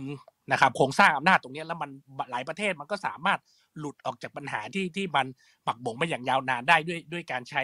นะครับรัฐนูนนะครับเป็นเครื่องมือในการนะครับปรับปฏิรูปตรงนี้ ซึ่งปัญหาของของบ้านเราก็คือว่านะครับแนวโน้มของการจำนาเนี่ยมันมันมันขึ้นสูงในช่วงของรัฐนูนปี 40 ซึ่งเราปฏิเสธไม่ได้ว่ามันเกี่ยวพันโดยตรงจากนะครับข้อบัญญัติหลาย ๆ เรื่องของรัฐนูนที่มันมีลักษณะของความชัดเจน แล้วก็มีมีเป้าหมายที่จะก่อให้เกิดการเปลี่ยนแปลง นะครับในหลาย ๆ ประเด็นเนี้ยการกำหนดให้มีคณะกรรมการกระจายอำนาจการกำหนดให้มีกฎหมาย การกำหนดเรื่องสัดส่วนงบประมาณภารกิจหน้าที่ คือมันมีกลไกหลายอย่างที่ที่มันเร่งรัดให้การกระจายอำนาจเนี่ยมันเกิดขึ้นจริง ๆ นะครับ แต่ว่ามันก็เหมือนว่าถูกติดเบรกจากการรัฐประหารสองครั้งนะครับ ปี 49 เนี่ยมันเหมือนแค่ติดเบรกนะครับ แต่ว่าพอมาถึงปีนะครับการรัฐประหารในปีนะครับ57 เนี่ยมันมีความพยายามที่จะนำพาประเทศเนี่ยถอยหลังกลับนะครับกลับไปถึงขั้นอะ ยกเลิกการเลือกตั้งท้องถิ่นนะครับ เอาข้าราชการเข้าประจำเข้ามาใช้ระบบสรรหาหลายอย่างตรงเนี้ยนะครับ รวมถึงการรวมศูนย์อำนาจที่ที่มันเคยไปไกลก่อนหน้านี้มันถูกนะครับ มันถูกดึงกลับในช่วงของรัฐบาลคอสชนะครับทีนี้นะครับทีนี้ประเด็นประเด็นที่นะครับ เรากำลังอาจจะถามกับผู้ฟังด้วยก็คือว่าเอ๊ะเราจะเอายังไงกับกับ ถ้าจะต้องมีการพูดถึงเรื่องกระจายอำนาจอีกครั้งในรัฐธรรมนูญเนี่ยนะครับเพื่อให้มันไปไกลกว่าที่มันเคยไปมาแล้วในรัฐมนูญปี 40 เนี่ย นะครับมันมีอะไรที่คิดว่ามันยังเป็นจุดปัญหา ซึ่งจากที่ผมดูนะครับสำรวจเร็วๆเราก็พบว่ามีมีอย่างหนึ่งที่เราต่างจากประเทศอื่น ก็คือในประเทศอื่นเนี่ยเขาจะไม่มีการปกครองที่เขาเรียกว่าส่วนภูมิภาค ซ้อนทับกับการปกครองส่วนท้องถิ่นนะครับผมซึ่งอันนี้มันเป็นความความสลับซับซ้อนของบ้านเราก็คือเรามีจังหวัดนะฮะที่มีผู้ว่าราชการจังหวัดขณะเดียวกันก็มีนายกอบจนะครับซึ่งนายกอบจก็จะมีสภาอบจมีอะไรเงี้ยนะครับมันมันซ้อนทับกันอยู่แล้วก็แต่ว่าอำนาจเนี่ยมันไม่ได้อยู่ที่ท้องถิ่น ไม่ได้อยู่ที่ตัวบจอำนาจส่วนใหญ่เนี่ยมันยังอยู่ที่ส่วนภูมิภาคหรือว่าส่วนกลางนะครับ อันนี้ก็เป็นเป็นประเด็นที่หนึ่งประเด็นต่อมาก็คือนะครับเรื่องเรื่องเกี่ยวกับสิ่งเหล่านี้ว่าการแบ่งนะครับทางภาษาอังกฤษเขาเรียกว่าเป็น level of government เนี่ยเราไม่ได้กำหนดในรัฐธรรมนูญมาก่อนนะไม่เคยมีรัฐธรรมนูญไทยแม้แต่ฉบับเดียวที่พูดถึงสิ่งนี้ลงในรัฐธรรมนูญแต่ว่าเราไปกำหนดอยู่ในกฎหมายที่เรียกว่านะครับพรบระเบียบรายการแผ่นดินที่บอกว่าเรามีส่วนกลางส่วนภาคส่วนท้องถิ่นอะไรเงี้ยนะครับมันถึงเวลาหรือยังที่ที่ นะครับ เราจะเอาเรื่องที่เราคิดว่าเป็นเป็นหลักใหญ่ใจความของเรื่องอะระเบียบการบริหารราชการแผ่นดินของประเทศเนี้ยขึ้นมาไว้ในรัฐธรรมนูญแล้วก็นะครับถกกันนะครับให้ให้อะนะครับ ให้ได้ข้อสรุปว่าเราควรจะมีส่วนภาคต่อไปหรือไม่ ซึ่งแน่นอนมันมีปัญหามากมายที่อาจจะไม่ขอพูดถึงตรงนี้ แต่ว่าในในภาวะของอะอย่างที่หลายท่านพูดนะครับภาวะวิกฤตโรคระบาดของโควิดเราก็เห็นแล้วว่าปัญหาของการที่มันรวมศูนย์อำนาจมาเกินไปเนี่ยมันเกิดอะไรขึ้นบ้างอะไรเงี้ยผม อันนั้นก็คือประเด็นทีนี้ นะครับในในโจทย์ที่คิดต่อก็คือ แล้วโครงสร้างภายในเนี่ยเราจะกำหนดแบบตายตัวไหมหรือว่าจะเปิดโอกาสให้มันยืดหยุ่นได้ ยืดหยุ่นได้หมายความว่า เราไม่จำเป็นจะต้องนะครับมีรูปแบบเดียวกันทั้งประเทศยกตัวอย่างเช่น ทุกวันนี้เรามีการเลือกตั้งนายก แล้วเราก็มีการเลือกตั้งสมาชิกสภาเป็นระบบที่มันมีนะครับมันมีสองฝั่งสองฝ่ายอะไรเงี้ยมันมันเป็นไปได้ไหมที่เรานะครับจะมีรูปแบบหรือมีทางเลือกอื่นในแง่ของโครงสร้าง แล้วก็เปิดโอกาสให้คนในแต่ละพื้นที่เนี่ยเขาได้กำหนด นะครับโครงสร้างภายในของเขาเองว่าเขาต้องการจะเป็นแบบไหนแบบผู้จัดการไหมก็คือจ้างซีอที่เก่งๆมาบริหารเมืองให้เป็นเมืองที่มันมีความต้องการแบบนั้นอะไรเงี้ยผม อันนี้ก็คร่าวๆนะครับคร่าวๆของของผมที่ขอตั้งประเด็นไว้นะครับ เบื้องต้นครับผมครับขอบคุณอาจารย์นัทกรครับ อาจารย์ธเนศอภรสุวรรณครับ อาจารย์ในฐานะที่ปรึกษาโครงการอาจารย์มีประเด็นอะไรอยากจะทิ้งท้ายตรงนี้ไหมครับ ก่อนที่ผมจะเปิดเวที แล้วก็ชวนคุณผลิตและคุณเจรนุชเอ่อ แลกเปลี่ยนต่อครับ ก็นิดหน่อยแล้วกันถ้าที่ฟังดูนะครับ ผมก็พยายามเทียบเคียงดูว่าในแง่ประวัติศาสตร์เนี่ยมันมันช่วยอธิบายอะไรได้ไหมต่างเนี่ยคือถ้าที่ฟังดูทั้งหมดแล้วเนี่ย มันก็น่าสนใจนะผมคิดว่าสิ่งที่คอสชกำลังทำกับการปฏิรูปประเทศไทยตอนเนี้ยก็คือการดึงประเทศไทยกลับไปสู่สมัยรัชกาลที่ห้า ก็คือหลังหลังปฏิรูปรัชกาลที่ห้าเนี่ยอย่างที่เราทราบกันดีเนี่ยก็คือว่ากรุงเทพมีอำนาจมากขึ้น การปกครองรวมศูนย์กับกรุงเทพลดอำนาจส่วนท้องถิ่นส่วนไอ้หัวเมืองต่างเนี่ยหมดไปเลยต่างเนี่ยป่าป่าเป็นกำลังป่าเป็นทุกอย่างต่างเนี่ยใช่ไหมป่าใช้นโยบายประวัติศาสตร์ส่วนกลางอะไรต่างเนี่ยที่ที่เริ่มสร้างในตอนนั้นต่างเนี่ยทั้งหมดเนี่ยแบบไม่เหมือนร้อยเปอร์เซ็นต์แต่ว่าโดยหลักแพทเทิร์นใหญ่ ๆ เนี่ย มันมันรูปร่างเป็นอย่างนั้นอะ ใช่ไหมจะโดยตั้งใจหรือไม่ตั้งใจเรื่องต่างก็ตามเนี่ยใช่ไหมมันเลยทำให้เราก็คิดกลับไปว่า มันมีความเป็นเป็นไปได้อย่างไร มีพลังอะไรภายในประเทศหรือที่มัน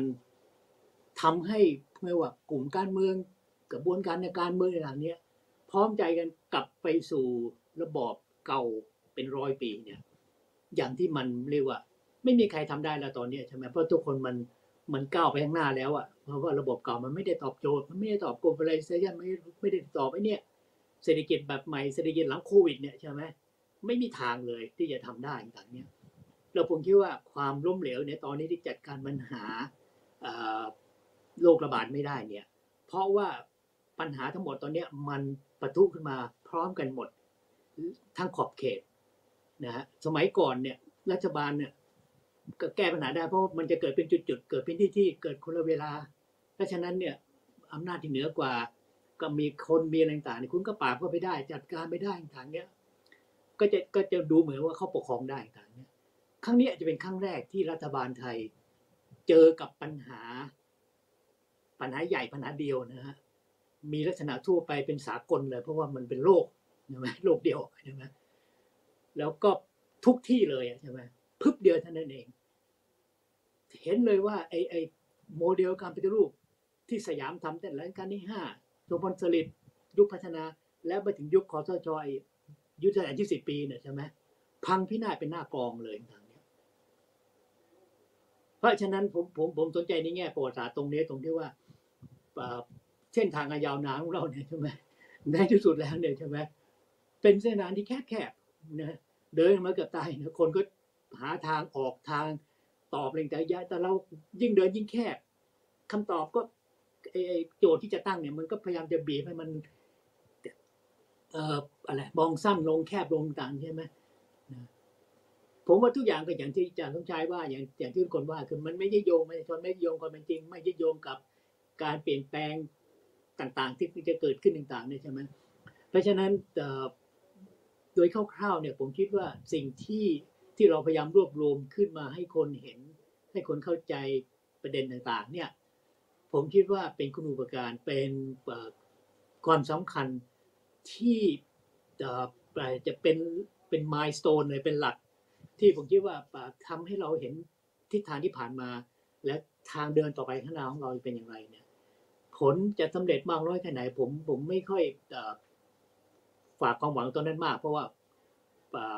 เราก็รู้ว่า การสร้างรัฐบาลใหม่การสร้างต่างมันมันต้องใช้พละกำลังมากกว่านี้มาก แต่แค่มองปัญหาให้กระจ่าง หาโจทย์หาต่างเนี่ยแล้วก็เริ่มหาคำตอบบางอันบางเรื่องกระบวนการบางอย่างที่ทางบางอย่างให้มันเกิดขึ้นเนี่ยเป็นระบบมากที่สุดเท่าที่เราเคยทำมา เพราะว่า 40 เราก็ไม่ได้ตั้งโจทย์แบบนี้ ไม่ได้มองคิดขนาดนี้ ผมคิดว่าตอน 40 นั้นเราครึ่งหนึ่งนะ ตอนนั้นผมยังไม่เคยได้รู้เรื่องยังไม่ได้มีส่วนอะไรกับเขามาเท่าไหร่นั้นก็ มาดูตอนหลังเนี่ยกลับไปเนี่ย รู้สึกว่ามีอุดมคติแบบฝันหวานนะ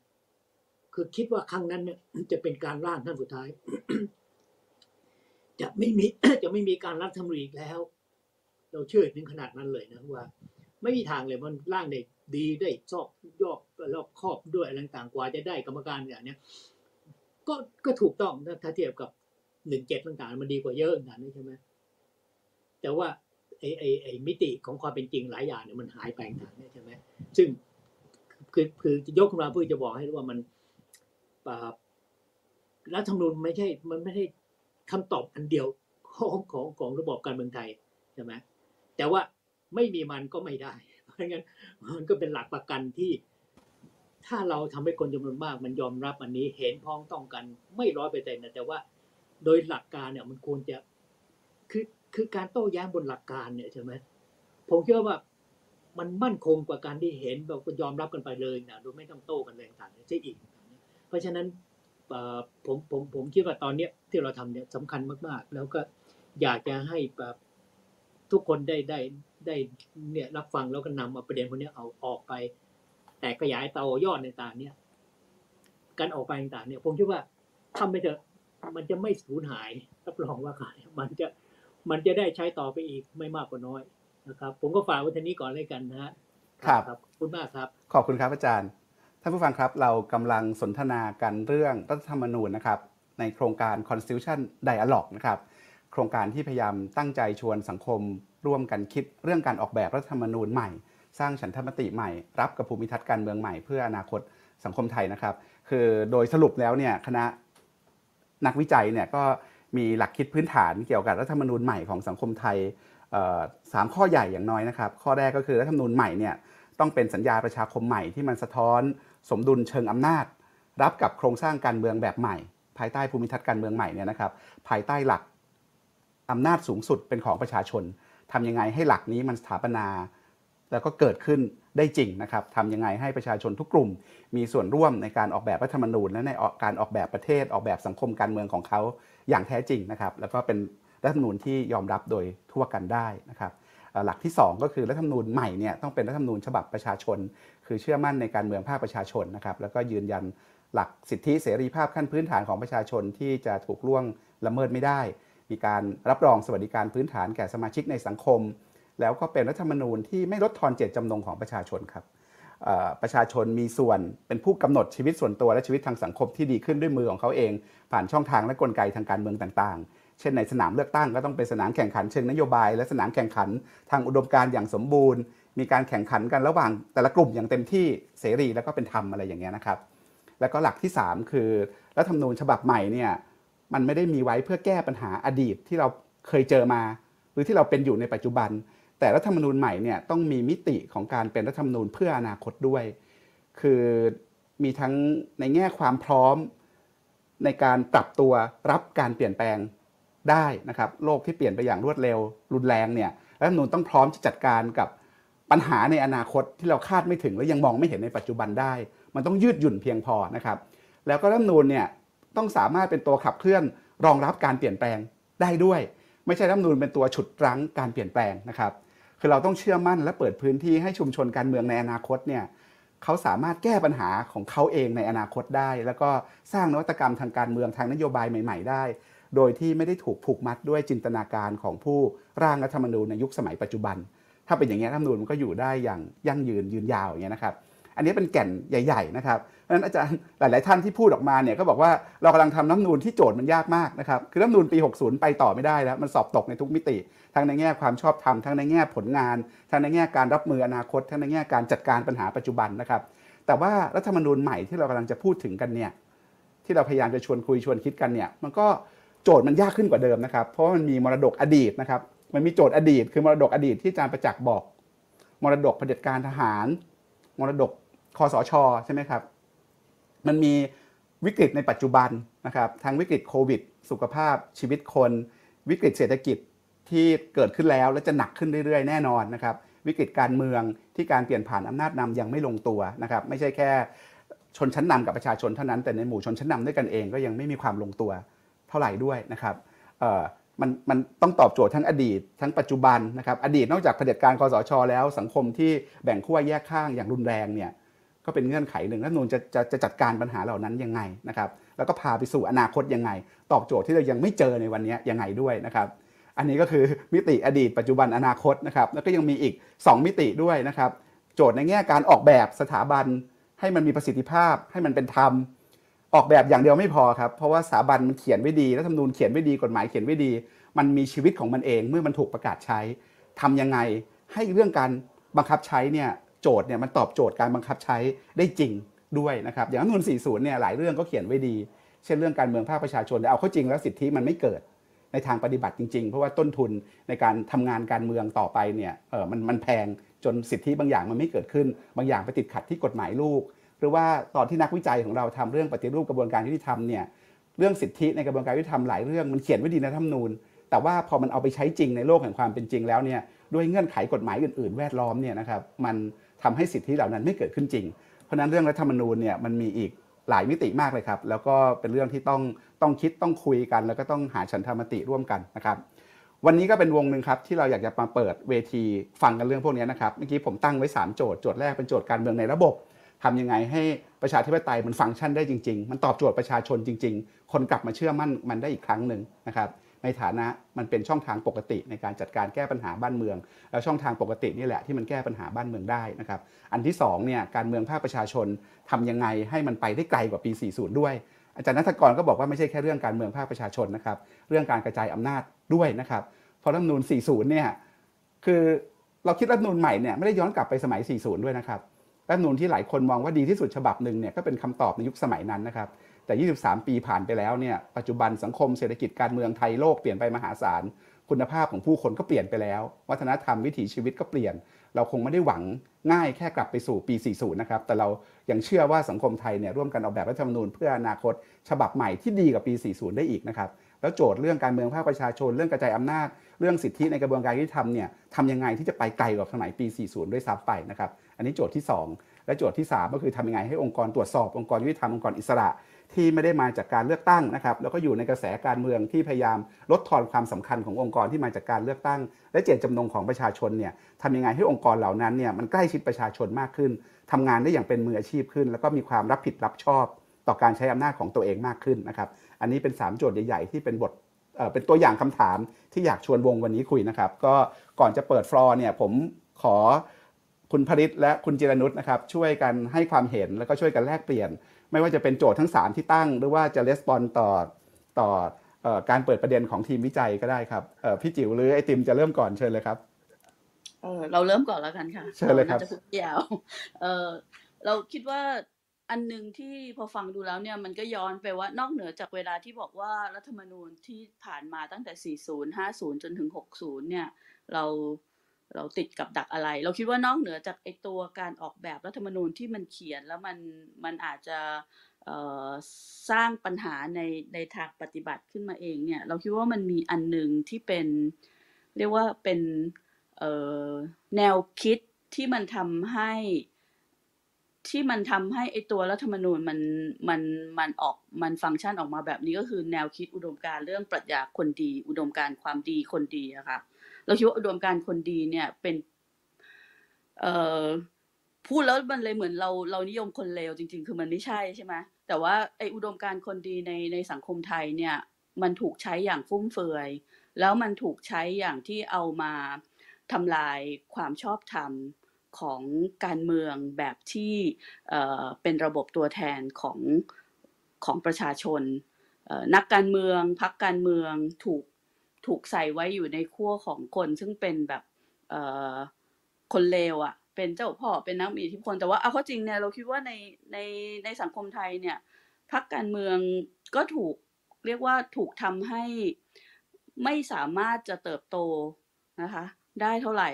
แม้ว่าในในในกลุ่มของนักการเมือง หรือสมาชิกพรรคการเมืองทั้งหลายเนี่ย เราคิดว่าเราก็เห็นคนซึ่ง โดยถ้าเราเรียกเราเรียกว่าเป็นนักการเมืองอาชีพก็ได้ ซึ่งเขาทำงานการเมืองอย่างตั้งใจกับเรื่องของการออกแบบการบริหารอะไรแบบเนี้ยก็กระจายอยู่ทั้งในพักรัฐบาลแล้วก็พักฝ่ายค้านตอนนี้ นี่ก็จะเป็นกลุ่มหนึ่งนะ ส่วนว่ามากน้อยแค่ไหนนี่อันหนึ่งนะคะ แต่ว่ามีคนเหล่านี้อยู่คนซึ่งเมื่อสักครู่อาจารย์เข็มทองหรืออาจารย์ธเนศ ที่เอ่อที่บอกว่าเป็นคนซึ่งสามารถจะเอ่อเก๋าพอที่จะต้านทานต่อต้านอยู่ในระบบที่มันเป็นปฏิปักษ์กับเสียงของประชาชนอำนาจปฏิปไตยไม่ได้ของประชาชนอย่างแท้จริงนะคะเพราะนั้นเราคิดว่าเรื่องสำคัญอันหนึงก็คือว่า เราอาจจะพูดเรื่องการพัฒนาระบบพรรคการเมืองหรืออะไรก็ได้ แต่ว่าสิ่งที่มันเป็นอุดมการณ์ที่มันบั่นทอนเอ่อการไม่เติบโตของพรรคการเมืองก็คือไอ้อุดมการณ์คนดี เราคิดว่าเรื่องนี้เป็นเรื่องที่จริง ๆ ก็พูดกันมาพักใหญ่ๆแล้ว แต่ว่ามันอาจจะต้องพูดกันให้ชัดๆว่า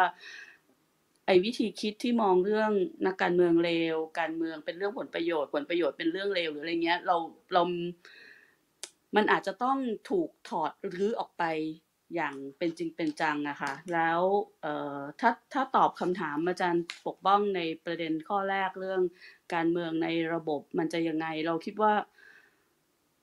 พักการเมืองระบบพักการเมืองไทยต้องได้รับการส่งเสริมอะแล้วก็เอาเข้าจริงเนี่ยมันก็เป็นยุคสมัยที่เราควรจะได้เห็นคนรุ่นใหม่ ๆ เข้าไปอยู่ในพักการเมืองนะคะ แล้วพักการเมืองเองก็จำเป็นที่จะต้องสังคายนาปฏิรูปตัวเอง เพื่อทำให้ตัวเองเนี่ยอยู่ร่วมกับสมัยนะคะ อยู่ร่วมกับสมัยที่คนทุกคนเนี่ยมีที่ทางมีปากเสียงเพราะฉะนั้น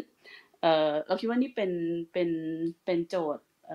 ประเด็นแรกทีนี้แต่ถ้าพูดถึงเรื่องประเด็นเรื่องเอ่อคือคือคุยเรื่องรัฐธรรมนูญช่วงเนี้ย ถามว่าจริง ๆ มันเป็นภาวะสุกงอมไหมเราว่ามันยิ่งกว่าสุกงอมออสถานการณ์การเมืองบ้านเรา แต่ว่าปัญหาอีกอันหนึ่งก็คือว่า คนก็เจอเรื่องโควิด จนสุกงอมไปด้วยเหมือนกัน เพราะนั้นมันก็ยังเป็นภาวะที่แบบเราจะสู้ยังไงให้คนรู้ รู้แหละว่าอันนี้มันคือสถานการณ์ที่มันต้อง ต้องแก้แล้วมันคือวิกฤตที่ไปต่อไม่ได้ แต่ขณะเดียวกันเนี่ยทำอย่างไรที่จะให้คนยังคงพยุงตัวเองให้รอดในสถานการณ์นี้ก็เป็นเป็นเรื่องท้าทายเพราะนั้นการคุยเรื่องนี้ซึ่งซึ่งมันใหญ่แล้วมันก็สำคัญด้วยเนี่ยบางทีคนมันก็ยังแบบเออมึนนะเพราะฉะนั้นสำหรับในในแง่ของของเราเองที่ทำอย่างกับคอ หรือกับเครือข่ายภาคประชาชนเนี่ย เรามองเรามองโจทย์เรื่องรัฐธรรมนูญไว้สองขยักอะค่ะ ขยักแรกซึ่งเป็นระยะสั้นเนี่ยเราคิดว่าจริง ๆ มันมีฉันทามติแล้วฉันทามติตอนนี้ก็คือว่า ไม่เอารัฐธรรมนูญ 60 เราคิดว่าอันเนี้ยเป็นเป็นฉันทามติแม้แต่ในในพักร่วมรัฐบาลเองนะคะก็คือไม่เอาไม่เอารัฐธรรมนูญ 60 แน่ๆ แล้วก็โดยเฉพาะการไม่เอารัฐธรรมนูญ 60 ที่สำคัญที่เราคิดว่าต้องต้องทำออกไปก็คือการการรื้อถอนอำนาจ ของคอสชที่มันมันแทรกเข้ามาในกลไกต่างๆ อันนี้เป็นเป็นขยักต้นนะ ซึ่งมันคงมีเครื่องมืออีกหลายเครื่องมือที่จะทำไม่ว่าจะอย่างที่ที่ resolution ทำด้วยการล่ารายชื่อแล้วพยายามจะส่งเข้าไป หรือเมื่อเอ่อพรบประชามติประกาศใช้แล้ว อันนั้นก็อาจจะเป็นโจทย์อีกอันหนึ่งที่ลองดูว่าภาคประชาชนเองจะเริ่มต้นผลักดันให้มีการทำประชามติเพื่อ แก้ไขรัฐธรรมนูญทั้งฉบับ โดยมีสสรออันนี้เป็นเป็นโจทย์อันดับแรกที่เราคิดว่าเป็นขยักแรกที่ต้องทำแต่อีกอันหนึ่งซึ่งซึ่งเป็นโจทย์ระยะยาวอะค่ะ เนื่องจากมันเป็นสถานการณ์ที่เราคิดว่ามันสุกงอมแล้วก็มันก็ผ่านมา 20 ปีแล้วบริบททางการเมืองมันเปลี่ยนไปพอสมควร เรื่องราวที่มันเป็นโจทย์สำคัญสคัญ มันเปลี่ยนไปพอสมควรเพราะนั้นเราคิดว่านี่มันคือจังหวะเวลาของการมาค้นหาจินตนาการร่วม ออของพิมพ์เขียวประชาธิปไตยแบบตัวแทนแบบที่เราแบบที่ที่ที่เราอยากจะทำกันนะคะ ซึ่งอันเนี้ยเราเรามองมันในมิติว่าทำอย่างไรถ้าเราจะดึงแค่ประเด็นที่มันเป็นประเด็นหลักการพื้นฐาน อย่างเช่น แค่คำว่าอำนาจอธิปไตยเป็นของปวงชนชาวไทยเนี่ยถ้าเราจะทำให้มันได้สิ่งเหล่านี้จริง ๆ ซึ่งมันเป็นหลักการพื้นฐานออของระบอบประชาธิปไตยเนี่ย มันมันหมายความถึงอะไรได้บ้างอะไรอย่างเงี้ยนะคะอันนั้นก็เป็นเป็นเป็นการมาสร้างจินตนาการร่วมในการในการแปลความหมาย แต่ว่าขณะเดียวกันมันยังมีโจทย์หลายเรื่อง ประเด็นอย่างเรื่องตำแหน่งแห่งที่ของสถาบันพระมหากษัตริย์ เราคิดว่าเรื่องนี้เป็นเรื่องที่ไม่พูดถึงคงไม่ได้ เพราะว่าทั้งในแง่ของการที่เปลี่ยนราชการด้วย แล้วทั้งในแง่ของโลกซึ่งมันเปลี่ยนแปลงไปในแง่ของ โจทย์ในสังคม เราคิดว่าเรื่องนี้เป็นเป็นเรื่องหนึ่งที่ที่ต้องพูดส่วนพูดแล้วมันจะไปแตะการแก้หมวดหนึ่งหมวดสองหรืออะไรไม่รู้เพราะว่าเราจริงสำหรับเราเนี่ยจินตนาการมันคือการเขียนใหม่ อันนี้คือมันไม่ใช่ไปนั่งไล่หรือแก้ตรงนั้นตรงนี้นะคะ มันคือการเขียนใหม่ หรืออย่างประเด็นของกลุ่มที่ต่อสู้เรื่องความเท่าเทียมทางเพศ ความหลากหลายทางเพศเนี่ย เราคิดว่า ก็อาจจะต้องมานั่งคุยกันมาจินตนาการถึงว่าในในการมีสัญญาประชาคมที่เป็นรัฐธรรมนูญแบบนี้เนี่ยประเด็นเรื่องความเท่าเทียมทางเพศ สิทธิทางเพศเนี่ยมันมีที่ทางอยู่ตรงไหนแบบไหนหรือเปล่า หรือเออคือมันอาจจะไม่ได้มาบรรจุอยู่ในรัฐธรรมนูญทั้งหมดก็ได้นะคะ แต่เราคิดว่ามัน มันอาจจะมีส่วนที่ถูกกำหนดในรัฐธรรมนูญเนี่ยมันจะยังไง แล้วก็เรื่องนี้อาจจะเป็นโจทย์ยาวๆ เพราะมันก็จะรวมไปถึงไม่ใช่แค่การเขียนรัฐธรรมนูญ แต่มันรวมไปถึงการทำความเข้าใจประเด็นนี้ร่วมกัน ที่น่าสนใจก็คือว่าในช่วงเดือนที่เดือนที่แล้วมั้งคะสักช่วงเดือนสองเดือนเนี้ยก็มีกลุ่มอย่าง Feminist ปลดแอกหรือกลุ่มหลายๆกลุ่มที่ทำประเด็นเรื่องสนใจประเด็นเรื่องสิทธิความเท่าเทียมทางเพศ แล้วเขาก็สนใจว่าอยากจะ ศึกษาเขาทำเป็นกลุ่ม study เหมือนที่เหมือนที่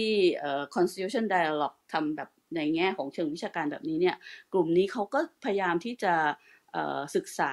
แล้วก็ลองพยายามดูว่าถ้าเขาจะจินตนาการถึงการมีรัฐธรรมนูญที่เรื่องของความเท่าเทียมทางเพศ สิทธิทางเพศ ความเป็นธรรมทางเพศมันมันมีที่ทางอยู่ มันถูกนับรวมเนี่ย มันจะอยู่แบบไหนอย่างไรอะค่ะเราคิดว่ามันมีประเด็นที่ต้องการการจินตนาการแล้วก็ประเด็นเรื่องการกระจายอำนาจเราคิดว่าสำคัญอย่างยิ่งที่ในแง่ของเวลาพูดถึงประชาชนหรือการเมืองภาคประชาชน เราคิดว่าเรื่องนี้เนี่ยมันมันไม่แตะไม่ได้เนาะแล้วก็เอ่อเพราะว่าเวลาที่เราเลือกตั้ง สมมุติถ้าเราได้เลือกตั้งรัฐบาลที่อยู่ครบจริง ๆ ก็คือสี่ปีครั้งใช่ไหมคะแต่ว่า คนเนี่ยมันจะคุ้นชินกับระบอบประชาธิปไตยที่ตัวเองมีสิทธิ์ในการกำหนดอนาคตตัวเองเนี่ยเราคิดว่ามันผ่านการมีประสบการณ์กับการใช้อำนาจในระดับท้องถิ่น ถ้าถ้าได้เดินทางไปในต่างจังหวัดเนี่ยเราเรามีโอกาสในปีที่ผ่านมามีมีการทำโครงการลงผิดเกี่ยวกับข้อมูลบางเรื่อง แล้วเราก็ไปประชุมร่วมกับกลุ่มของชุมชนน่ะเราพบว่าอบตมันเป็นที่ทางของของคนในชุมชน มันต่างจากที่ว่าการอำเภออบตมันคือที่ของประชาชนเขารู้สึกว่าเขาสามารถไปใช้ได้ มันคือทรัพยากรที่อยู่ใกล้ที่สุด แม้ว่าอบตจะถูกเหยียดอย่างแรงที่สุดจากไอ้ระบอบการเมืองว่าเป็นการเมืองที่โกงกินหรือไม่น่าเคารพหรือมีระบบที่สกปรกหรืออะไรเงี้ยนะคะ แต่เราพบว่าคนรู้สึกใกล้ชิดและคนรู้สึกเป็นเจ้าของ คนรู้สึกสามารถเข้าไปใช้สิ่งเหล่านั้นได้ ก็ เบื้องต้นเราคิดว่าประมาณนี้เราคิดว่ามันต้องมีจินตนาการ แล้วก็เราคิดว่างานวิจัยที่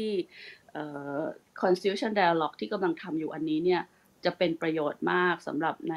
ระยะถัดไป เพราะเราคิดว่าเบื้องต้นรัฐธรรมนูญคงมีหลายขยักจริง ๆ ขยักแรกเนี่ยต้อง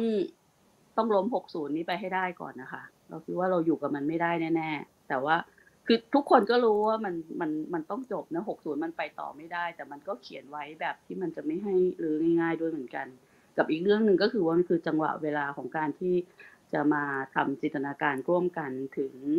สังคมประชาธิปไตยแบบที่เราอยากเห็นแบบที่คนรุ่นอายุ10กว่า20กว่า ซึ่งเป็นจินตนาการที่ไม่เหมือนกันกับคนในวัยเอ่อ40 50 60แบบเราแล้วก็ได้อะไรอย่างเงี้ยค่ะ นั้นคนที่ประเป็นมาณฝ่ายก้าวหน้าสมัยทศวรรษก็กลายเป็น2530 ที่ทำรัฐธรรมนูญ 40 เนี่ย ถึงวันนี้อาจจะเป็นพลังล้าหลังไปแล้วก็ได้ใช่ไหมครับพี่จิ๋ว ก็เป็นคนดีทั้งหลายอะค่ะ ครับจากคุณจิรนุชนะครับ มาที่คุณผลิตครับ เชิญครับ ครับ สวัสดีครับอาจารย์ครับสวัสดีครับเอ่อต้องยอมรับว่าวันนี้รู้สึกเกรงนะครับ เพราะว่าอยู่ท่ามกลางเอิ่มอาจารย์หลาย ๆ คน แล้วก็ต้องขอขอบคุณที่ที่เอิ่มเชิญผมมาร่วมสนทนาด้วยวันนี้ก็จดหลายประเด็นที่น่าสนใจไว้ ไปคิดต่อเหมือนกันนะครับผมเริ่มต้นด้วยการวิเคราะห์สถานการณ์ปัจจุบันก็แล้วกันครับ ว่าผมคิดว่าแน่นอนว่าตอนนี้ประเด็นที่สังคมให้ความสนใจมากที่สุดก็น่าจะเป็นเรื่องของการบริหารจัดการโควิดของรัฐบาลนะครับ แต่ผมคิดว่าถ้าเราเปรียบเทียบเมื่อหนึ่งปีที่แล้วมาถึงมาถึงมาถึงวันนี้เนี่ย ผมคิดว่ามันมีฉันทามติใหม่ของสังคมอย่างหนึ่ง ก็คือว่าสังคมมีความตื่นตัวมากขึ้น แล้วก็มีความเข้าใจมากขึ้นว่าวิกฤต สาธารณสุข วิกฤตเศรษฐกิจ แล้วก็วิกฤตการเมืองที่เรากำลังเผชิญอยู่เนี่ยมันค่อนข้างเชื่อมโยงกันนะครับคือผมว่าวิกโควิดเนี่ยทำให้เห็นว่าเรื่องสาธารณสุขกับเรื่องเศรษฐกิจเนี่ยมันต้องแก้ไปพร้อม ๆ กันนะครับแต่ว่าที่ผ่านมาเนี่ยถ้าย้อนไปหนึ่งปีที่แล้วเนี่ยผมคิดว่ายังมีบางส่วนของสังคมที่ยังอาจจะไม่ได้เชื่อมโยงมาเห็นนะครับว่าการแก้ไขปัญหาโควิดเนี่ยมันจะสำเร็จหรือไม่สำเร็จเนี่ยส่วนหนึ่งมันมาจากวิกฤตทางการเมืองเหมือนกันนะครับแต่ว่าพอมาถึงวันนี้ผมคิดว่าหลาย ๆ คนเห็นแล้วว่า ถ้าการเมืองมันดีการเมืองมันมีประสิทธิภาพเนี่ยมันก็จะทำให้เราสามารถแก้ไขปัญหาเหล่านี้ได้ดีขึ้น ถ้าเรามีการเมืองที่โปร่งใสนะครับการสรรหาวัคซีนก็คงไม่ล่าช้าขนาดนี้นะครับไม่ทำให้เกิดคำถามว่าเอ๊ะทำไมรัฐบาลถึงมีความจงรักภักดีต่อวัคซีนแค่บางยี่ห้อนะครับถ้าเกิดเรามีการเมืองที่ตอบสนองความต้องการของประชาชนนะครับงบประมาณอะไรก็คงถูกจัดสรรได้อย่างเอ่ออย่างเอ่อสมเหตุสมผลกว่านี้นะครับ ถ้าเรามีการเมืองที่เอ่อตรงไปตรงมานะครับ อย่างเช่นเอิ่มข้อมูลต่างๆ เกี่ยวกับเรื่องสัญญา การจัดซื้อจัดจ้างวัคซีนที่เราเห็นปรากฏออกมาวันนี้ก็ยิ่งแสดงให้เห็นว่าที่ผ่านมารัฐบาลไม่ได้พูดความจริงกับประชาชนเลยนะครับเพราะฉะนั้นผมว่าในมุมหนึ่งในหนึ่งปีที่ผ่านมาเนี่ยถึงแม้ราคาที่ประเทศต้องจ่ายไป เยอะมากทั้งความสูญเสียทางทางชีวิตผู้คนทั้งความสูญเสียทางเศรษฐกิจเนี่ยแต่ว่าอย่างหนึ่งที่ที่มันเกิดขึ้นเนี่ยผมว่าคือทุกคนเริ่มมีความตื่นตัวแล้วว่าการเมืองเนี่ยมันส่งผลกระทบต่อคุณภาพชีวิตประชาชนจริงๆ แล้วก็องค์ประกอบสำคัญในการกำหนดโครงสร้างทางการเมืองของประเทศใดประเทศหนึ่งก็คือเรื่องของรัฐธรรมนูญ นะครับ ทีนี้ประเด็นหลักที่อยากจะจะจะพูดเนี่ยจะเสริมต่อจากที่อาจารย์ปกป้องถามไว้ตั้งแต่ต้นนะครับ ว่าเนื้อหาในรัฐธรรมนูญเนี่ยถ้าเราจะจินตนาการกันว่าเนื้อหามันควรจะเป็นอย่างไร สมมติว่าสักวันหนึ่งเรามีการร่างฉบับใหม่ขึ้นมาเนี่ย ผมคิดว่ามันก็ต้องเริ่มต้นจากโจทย์นะครับ หรือว่าโจทย์หรือว่าปัญหานะครับ ที่ประเทศไทยกำลังเผชิญอยู่นะครับ เพื่อมากำหนดว่าแล้วแล้วถ้าโจทย์เป็นแบบนี้ปัญหาเป็นแบบนี้เนี่ย เนื้อหามันควรจะเป็นอย่างไรบ้างนะครับ ผมก็สรุปออกมาเนี่ยผมคิดว่า ถ้าเราประเมินทั้งปัญหาที่ประเทศไทยเผชิญอยู่ที่ผ่านมา บวกกับปัญหาที่ประเทศไทย แล้วก็ทุกประเทศทั่วโลกกำลังจะเผชิญในอนาคตนะครับท่ามกลางโลกที่มันมีการเปลี่ยนแปลงอย่างรวดเร็วเนี่ยผมคิดว่ามันมี 4 โจทย์สำคัญนะครับที่รัฐธรรมนูญเนี่ยจะต้องเออมาช่วยแก้ไขให้ได้ หรือว่าอย่างน้อยวางโครงสร้างที่เหมาะสมในการแก้ไขปัญหาเหล่านี้นะครับ โจทย์ที่หนึ่งเนี่ยผมว่าเป็นโจทย์ที่ผมอาจจะพูดมาค่อนข้างเยอะแล้วนะครับ โดยเฉพาะท่ามกลางการรณรงค์เรื่องเรื่องร่างรัฐธรรมนูญของ resolution ก็คือโจทย์เรื่องการเอ่อการเออกำจัดมรดกคอสชนะครับหรือว่าการปลดอาวุธ ที่ระบอบประยุทธ์เนี่ยวางไว้นะครับคือต้องยอมรับว่า 7 ปีที่ผ่านมาเนี่ยมันมีการขยายอำนาจของหลาย ๆ สถาบันหรือว่าองค์กรทางการเมืองที่ไม่ได้มีความยึดโยงกับประชาชน แต่ว่าเริ่มมีอำนาจมากขึ้นเรื่อย ๆ ในการมากำหนดอนาคตของของของประเทศนะครับผมคิดว่านเนี้ยก็เป็นสิ่งที่เราก็ต้องมาเอ่อมารื้อนะครับอันนี้ก็เป็นที่มาของแคมเปญรื้อระบอบประยุทธ์ที่ทาง resolution วางไว้นะครับถ้าระบุอย่างเฉพาะเจาะจงเนี่ยผมคิดว่าภายใต้กรอบโจทย์ที่หนึ่งตรงเนี้ยเรื่องของการรื้อระบอบประยุทธ์เนี่ย มันมีทั้งหมด 4 สถาบันหรือว่าองค์กรกลไกที่ถูกขยายอำนาจนะครับ อันที่หนึ่งเนี่ยคือเรื่องของวุฒิสภานะครับ ผมคิดว่านี่เป็นสิ่งที่สังคมเห็นชัดที่สุดนะครับ ถึงการขยายอำนาจของวุฒิสภาที่สามารถมาเลือกนายก สามารถมาทำทุกอย่างได้นะครับบทกฎหมายไปรูปประเทศแต่งตั้งองค์กรอิสระ หรือว่าล่าสุดก็คือขัดขวางการแก้รัฐมนูญ ในประเด็นที่ความจริงมีสสเกิน 80%ยกมือให้นะครับแล้วก็เราก็เห็นว่าสวชุดเนี้ย250 คน ถึงแม้จะมีการพยายามบอกว่าถ้าใช้ คำพูดพี่จิ๋วคือเป็นคนดีของสังคมเนี่ยแต่ว่ามันก็ถูกผูกขาดในกระบวนการแต่งตั้ง ในมุมที่ว่าคอสชเนี่ยสามารถจิ้มเลือกทั้ง 250 คนได้เลยนะครับ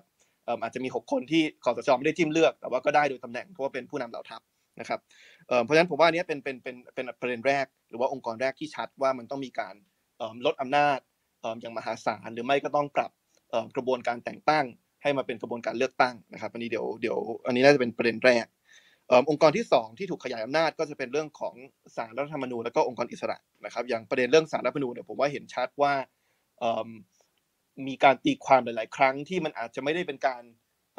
ล่วงเกินโดยตรง แต่ว่ามันก็ตีความอย่างไม่ชัดเจน จนทำให้มันถูกหยิบยกไปเป็นประเด็นที่นักการเมืองฝั่งของระบอบประยุทธ์ได้เอาไปใช้ในการตีความหรือว่าบิดให้เข้าข้างตัวเองนะครับอย่างเช่น ถ้าเราดูคำวิจัยสารรัฐธรรมนูญเรื่องการร่างรัฐธรรมนูญฉบับใหม่เนี่ยก็จะเห็นว่าความจริงคำวิจัยเนี่ยก็เขียนว่าให้ทำได้นะครับ แต่ว่าพอเขียนยังไม่ชัดเจนอย่างคุมเครือเนี่ยมันก็ทำให้นักการเมืองฝั่งรัฐบาลที่ไม่ได้มีความจริงใจอยากจะแก้รัฐมนูญอยู่แล้วเนี่ยก็เอาไปใช้เป็นข้ออ้างในการในการล้มกระบวนการตั้งสสรนะครับที่ที่มันควรจะเกิดขึ้นเมื่อตอนต้นปีนะครับองค์กรที่สามที่รับการขยายเอ่ออำนาจและไม่ได้มาจากฐานของประชาชนก็คือเรื่องของยุทธศาสตร์ชาติ 20 ปีนะครับคือผมว่าหลายคนก็ไปเพ่งเล็งเรื่องประเด็นที่ว่ามันคาดการณ์อนาคต 20 ปีไม่ได้เพราะฉะนั้นมีแผนก็อาจจะไม่เป็นประโยชน์ แต่ผมว่าสิ่งที่มันอันตรายกว่าของยุทธศาสตร์ชาติ 20 ปีเนี่ย คือการไปบรรจุสถานะของมันเป็นกฎหมายนะครับ เพราะว่าพอมันเป็นเช่นนี้แล้วพอกรรมการยุทธศาสตร์ชาติ 20 ปีก็มาจากคนที่ถูกแต่งตั้งในช่วงที่คอสช มีอำนาจอยู่อย่างเบ็ดเสร็จเนี่ยมันก็ทำให้ในอนาคตถ้ารัฐบาลไหนเกิดขึ้นมาแล้วอยู่ขั้วตรงกันข้ามกับคนของระบอบประยุทธ์และทำอะไรที่ไม่ตรงกับความต้องการของระบอบประยุทธ์เนี่ยมันอาจจะถูกหยิบยกขึ้นมาเป็นเครื่องมือทางการเมืองเพื่อมาลงโทษเล่นงานฝ่ายตรงข้าม ผมเข้าใจว่าโทษสูงสุดสำหรับรัฐมนตรีที่ไม่ทำตามยุทธศาสตร์ชาติ 20 ปีเนี่ยนอกจากพ้นจากตำแหน่งแล้วเดี๋ยวผมเข้าใจว่ามีโทษจำคุกด้วยนะครับ ส่วนองค์กรที่สี่นะครับที่ก็มีการขยายอำนาจเหมือนกัน แล้วก็ไม่ได้มีฐานที่มาจากการเลือกตั้งของประชาชนนะครับแต่ว่ามีการขยายอำนาจขึ้นมาเมื่อเปรียบเทียบกับรัฐธรรมนูญ40 แล้วก็ 50 ก็คือสถาบันพระมหากษัตริย์นะครับก็สั่งอย่างที่พี่จิ๋วพูดก็คือว่ายังไงเนี่ยผมว่าประเด็นเรื่องการปฏิรูปสถาบันเนี่ยมันก็เป็นประเด็นที่ต้องต้องถูกถกเถียง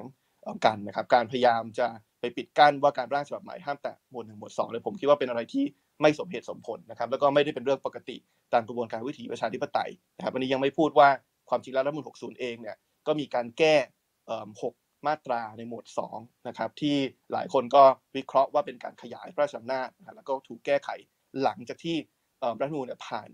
ประชามติไปแล้วด้วยนะครับเพราะว่าโจทย์แรกที่ชัดเจนมากคือการเนี่ยครับหรือกลไกต่างๆที่ที่อาจจะยังขัดกับหลักประชาธิปไตยนะครับ หรือว่า องค์กรหรือว่าสถาบันการเมืองอะไรที่มีการขยายอำนาจขึ้นมา โดยที่ไม่ได้มีฐานที่ยึดโยงกับการเลือกตั้งของประชาชนนะครับโจทย์ที่สองที่ผมคิดว่า เราจะเจอกันในเรื่องของโครงสร้างทางการเมืองเนี่ยคือเรื่องของความรวดเร็วในการตอบสนองความต้องการของประชาชนนะครับ คือถึงแม้เรามี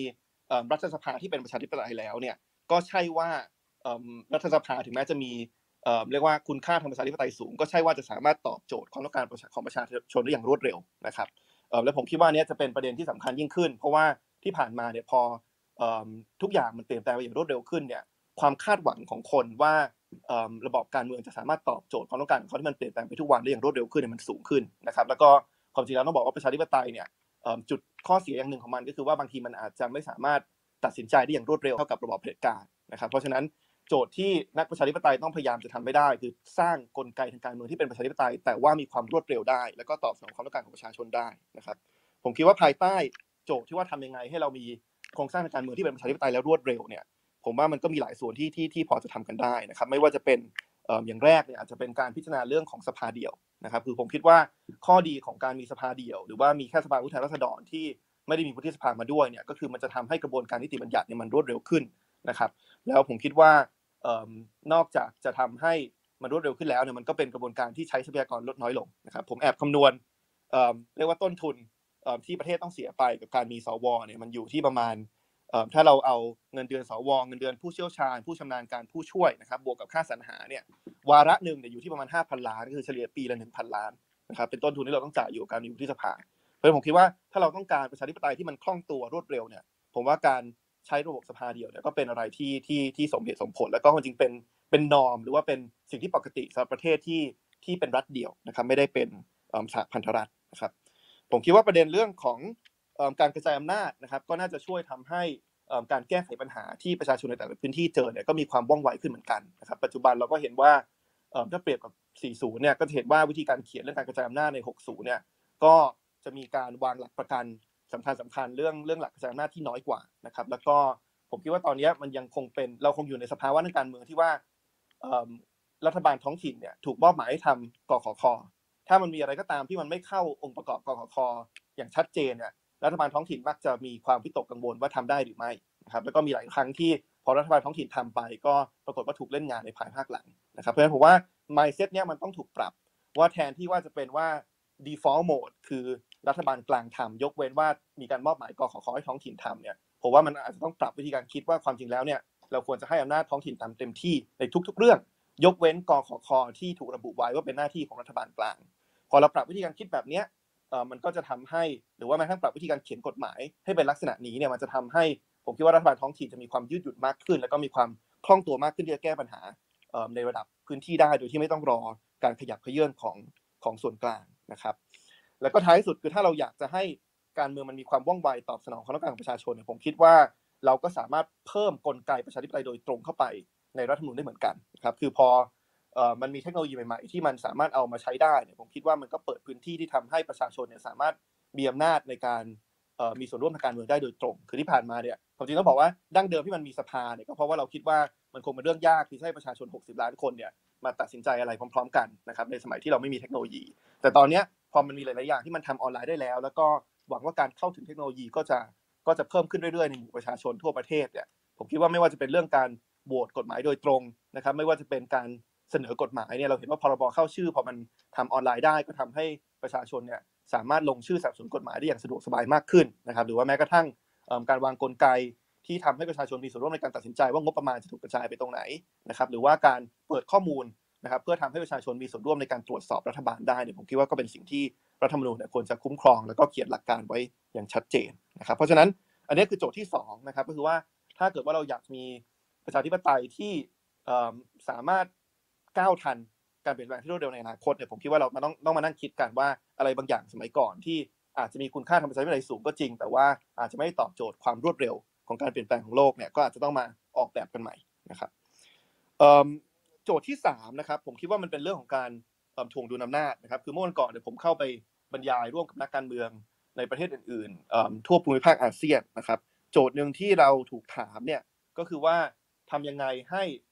เรามีกระบวนการประชาธิปไตยที่ป้องกันผู้นำอย่างทรัมป์อย่างดูเตอร์เต้ได้นะครับพูดง่ายๆคือผู้นำที่อาจจะถูกเลือกตั้งมาผ่านกระบวนการที่เป็นประชาธิปไตย แต่พอเข้ามาแล้วเนี่ยบริหารจัดการประเทศในลักษณะที่อาจจะขัด กับหลักประชาธิปไตยบ้างนะครับ ไม่ว่าจะเป็นการปิดกั้นเสรีภาพของสื่อ ไม่ว่าจะเป็นการกระทำเอิ่มดำเนินการบางอย่าง หรือออกนโยบายบางอย่าง ที่มันไปละเมิดสิทธิมนุษยชนของคนส่วนน้อยนะครับ หรือว่าการพยายามหาช่องในการมาควบคุมองค์กรอิสระ หรือว่าแทรกแซงระบบศาลนะครับเพราะฉะนั้นผมว่าอันนี้ก็เป็นโจทย์โจทย์ที่สามที่เราต้องต้องต้องคิดเหมือนกันนะครับ คือผมว่านี่เป็นโจทย์ที่ค่อนข้างต้องการความพิถีพิถัน เพราะว่าถ้าเราเอาออกแบบ โครงสร้างการตรวจสอบถ่วงดุลที่มันที่มันแข็งจนเกินไปเนี่ย มันก็จะมันอาจจะส่งผลที่ไม่ดีต่อความคล่องตัวของรัฐบาลในการดำเนินนโยบายต่างๆครับแต่ผมคิดว่าภายใต้กรอบใหญ่ๆโจทย์ที่สามเนี่ยผมว่ามันก็มีหลายอย่างที่ที่ที่รัฐธรรมนูญนั้นมีบทบาทที่จะต้องทำนะครับ ไม่ว่าจะเป็นการคุ้มครองสิทธิมนุษยชนของประชาชนนะครับ คือเราเห็นว่าถึงแม้ว่ามันจะมีการเขียนไว้นะครับว่าเนี่ยครับประชาชนทุกคนมีสิทธิเสรีภาพในการแสดงความเห็นนะครับ ถูกเขียนในรัฐธรรมนูญนะครับ แต่ว่าเราเห็นว่าตอนเนี้ย ก็ยังมีการบังคับใช้แล้วก็มีกฎหมายอย่างอาญามาตรา1นึนะครับที่ก็ถึงแม้จะจะจะถูกเขียนในรายละอักษรว่าเป็นเกี่ยวกับการหมิ่นประมาทอาฆาตมาตร้ายเนี่ยแต่ในทางปฏิบัติมันก็ถูกเอามาบังคับใช้กับคนที่วิพากษ์วิจารณ์โดยสุจริตนะครับ เพราะฉะนั้นนอกจากรัฐธรรมนูญปัจจุบันจะไม่คุ้มครองสิทธิเสรีภาพ ในการแสดงความเห็นที่ถูกเขียนไว้ในรัฐธรรมนูญแล้วเนี่ย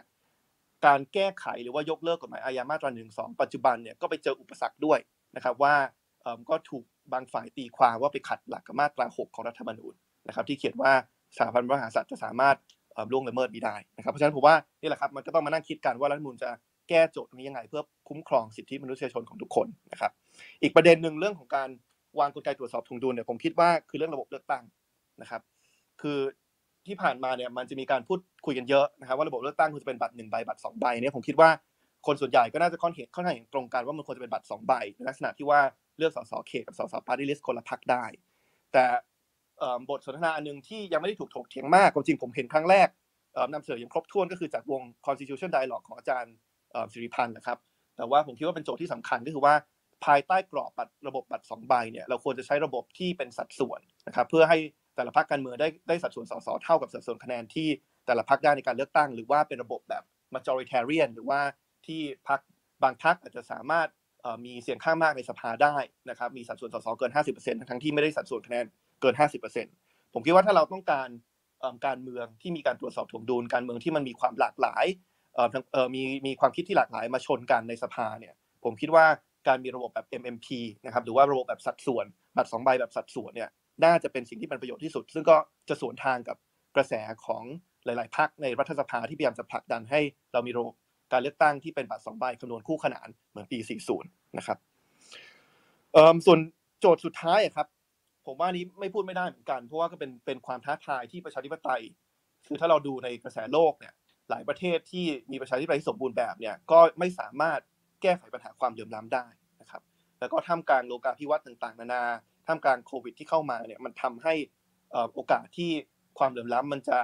กว้างกว้างขึ้น ช่องว่างรายได้ระหว่างคน รวยกับคนที่ไม่รวยจะกว้างขึ้นเนี่ยผมว่ามันสูงนะครับ เพราะฉะนั้นเราก็ต้องมานั่งคิดว่าเราจะออกแบบประชาธิปไตยอย่างไร ให้สามารถแก้ปัญหาเรื่องความเหลื่อมล้ำได้นะครับ ซึ่งผมคิดว่ามันมีสามประเด็นย่อยหลัก ๆ ประเด็นแรกก็คือการการวางรากฐานของรัฐสวัสดิการไว้ในสิทธิเสรีภาพนะครับ คือปัจจุบันเนี่ยความจริงหมวดสิทธิเสรีภาพเนี่ยสำคัญมากนะครับในการกำหนดทิศทางว่าว่าประเทศเนี่ยจะมีรัฐสวัสดิการที่ครอบคลุมมากน้อยแค่ไหน คือถ้าคุณเขียนว่าประชาชนทุกคนมีสิทธิการเข้าถึงการศึกษา 12 ปีนะครับ ฟรีเนี่ย มันก็เป็นการวางรากฐานว่ารัฐบาลก็ต้องออกแบบรัฐสวัสดิการที่มี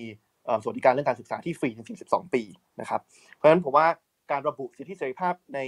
ที่สำคัญต่อคุณภาพชีวิตของประชาชนต่างๆ เข้าไปในรัฐธรรมนูญเนี่ยมันก็เป็นกลุ่มเม็ดแรกในการวางรากฐานให้เรามีนโยบายรัฐสวัสดิการ และผมคิดว่าพอมาถึงยุคนี้ผมว่าเราต้องคิดไปไกลกว่ารัฐสวัสดิการที่เราคุ้นเคยในอดีต อย่างเช่น ถ้าเราพูดถึงรัฐสวัสดิการดั้งเดิมของสหราชอาณาจักรที่ถูกออกแบบช่วงหลังสงครามโลกครั้งที่สองเนี่ยก็จะพูดถึงเรื่องพวก ทำยังไงให้ทุกคนมีรายได้เพียงพอทำยังไงให้ทุกคนมีการงานทำยังไงให้ทุกคนมีที่พักอาศัยที่ปลอดภัย มีระบบสาธารณสุขที่มีคุณภาพระบบการศึกษาที่ดี แต่ผมคิดว่าตอนนี้โจทย์เรื่องสวัสดิการมันต้องกว้างกว่านั้นนะครับมันมีอีกหลาย ๆ อย่างที่มันสำคัญต่อคุณภาพชีวิตของประชาชน อย่างเช่น การอยู่ในสิ่งแวดล้อมที่ดีนะครับหรือว่าแม้กระทั่งการเข้าถึงเทคโนโลยีหรือว่าอินเทอร์เน็ตนะครับซึ่งโควิดเนี่ยผมว่าทำให้เห็นเลยว่าคุณภาพชีวิตของคนที่เข้าถึงโลกออนไลน์คนที่เข้าไม่ถึงเนี่ยมันต่างกันอย่างฟ้ากับเหว นะครับเพราะฉะนั้นทำยังไงให้สิ่งเหล่านี้มันไม่ได้เป็นอภิสิทธิ์ที่แค่บางคนเข้าถึง แต่มันเป็นสิทธิขั้นพื้นฐานที่ทุกคนควรจะถูกควรจะถูกรับรองโดยรัฐธรรมนูญ แล้วก็เป็นการกระตุ้นให้ทุกรัฐบาลไม่ว่าจะเป็นใครเนี่ยมีการคิดเรื่องของรัฐสวัสดิการเหล่านี้นะครับ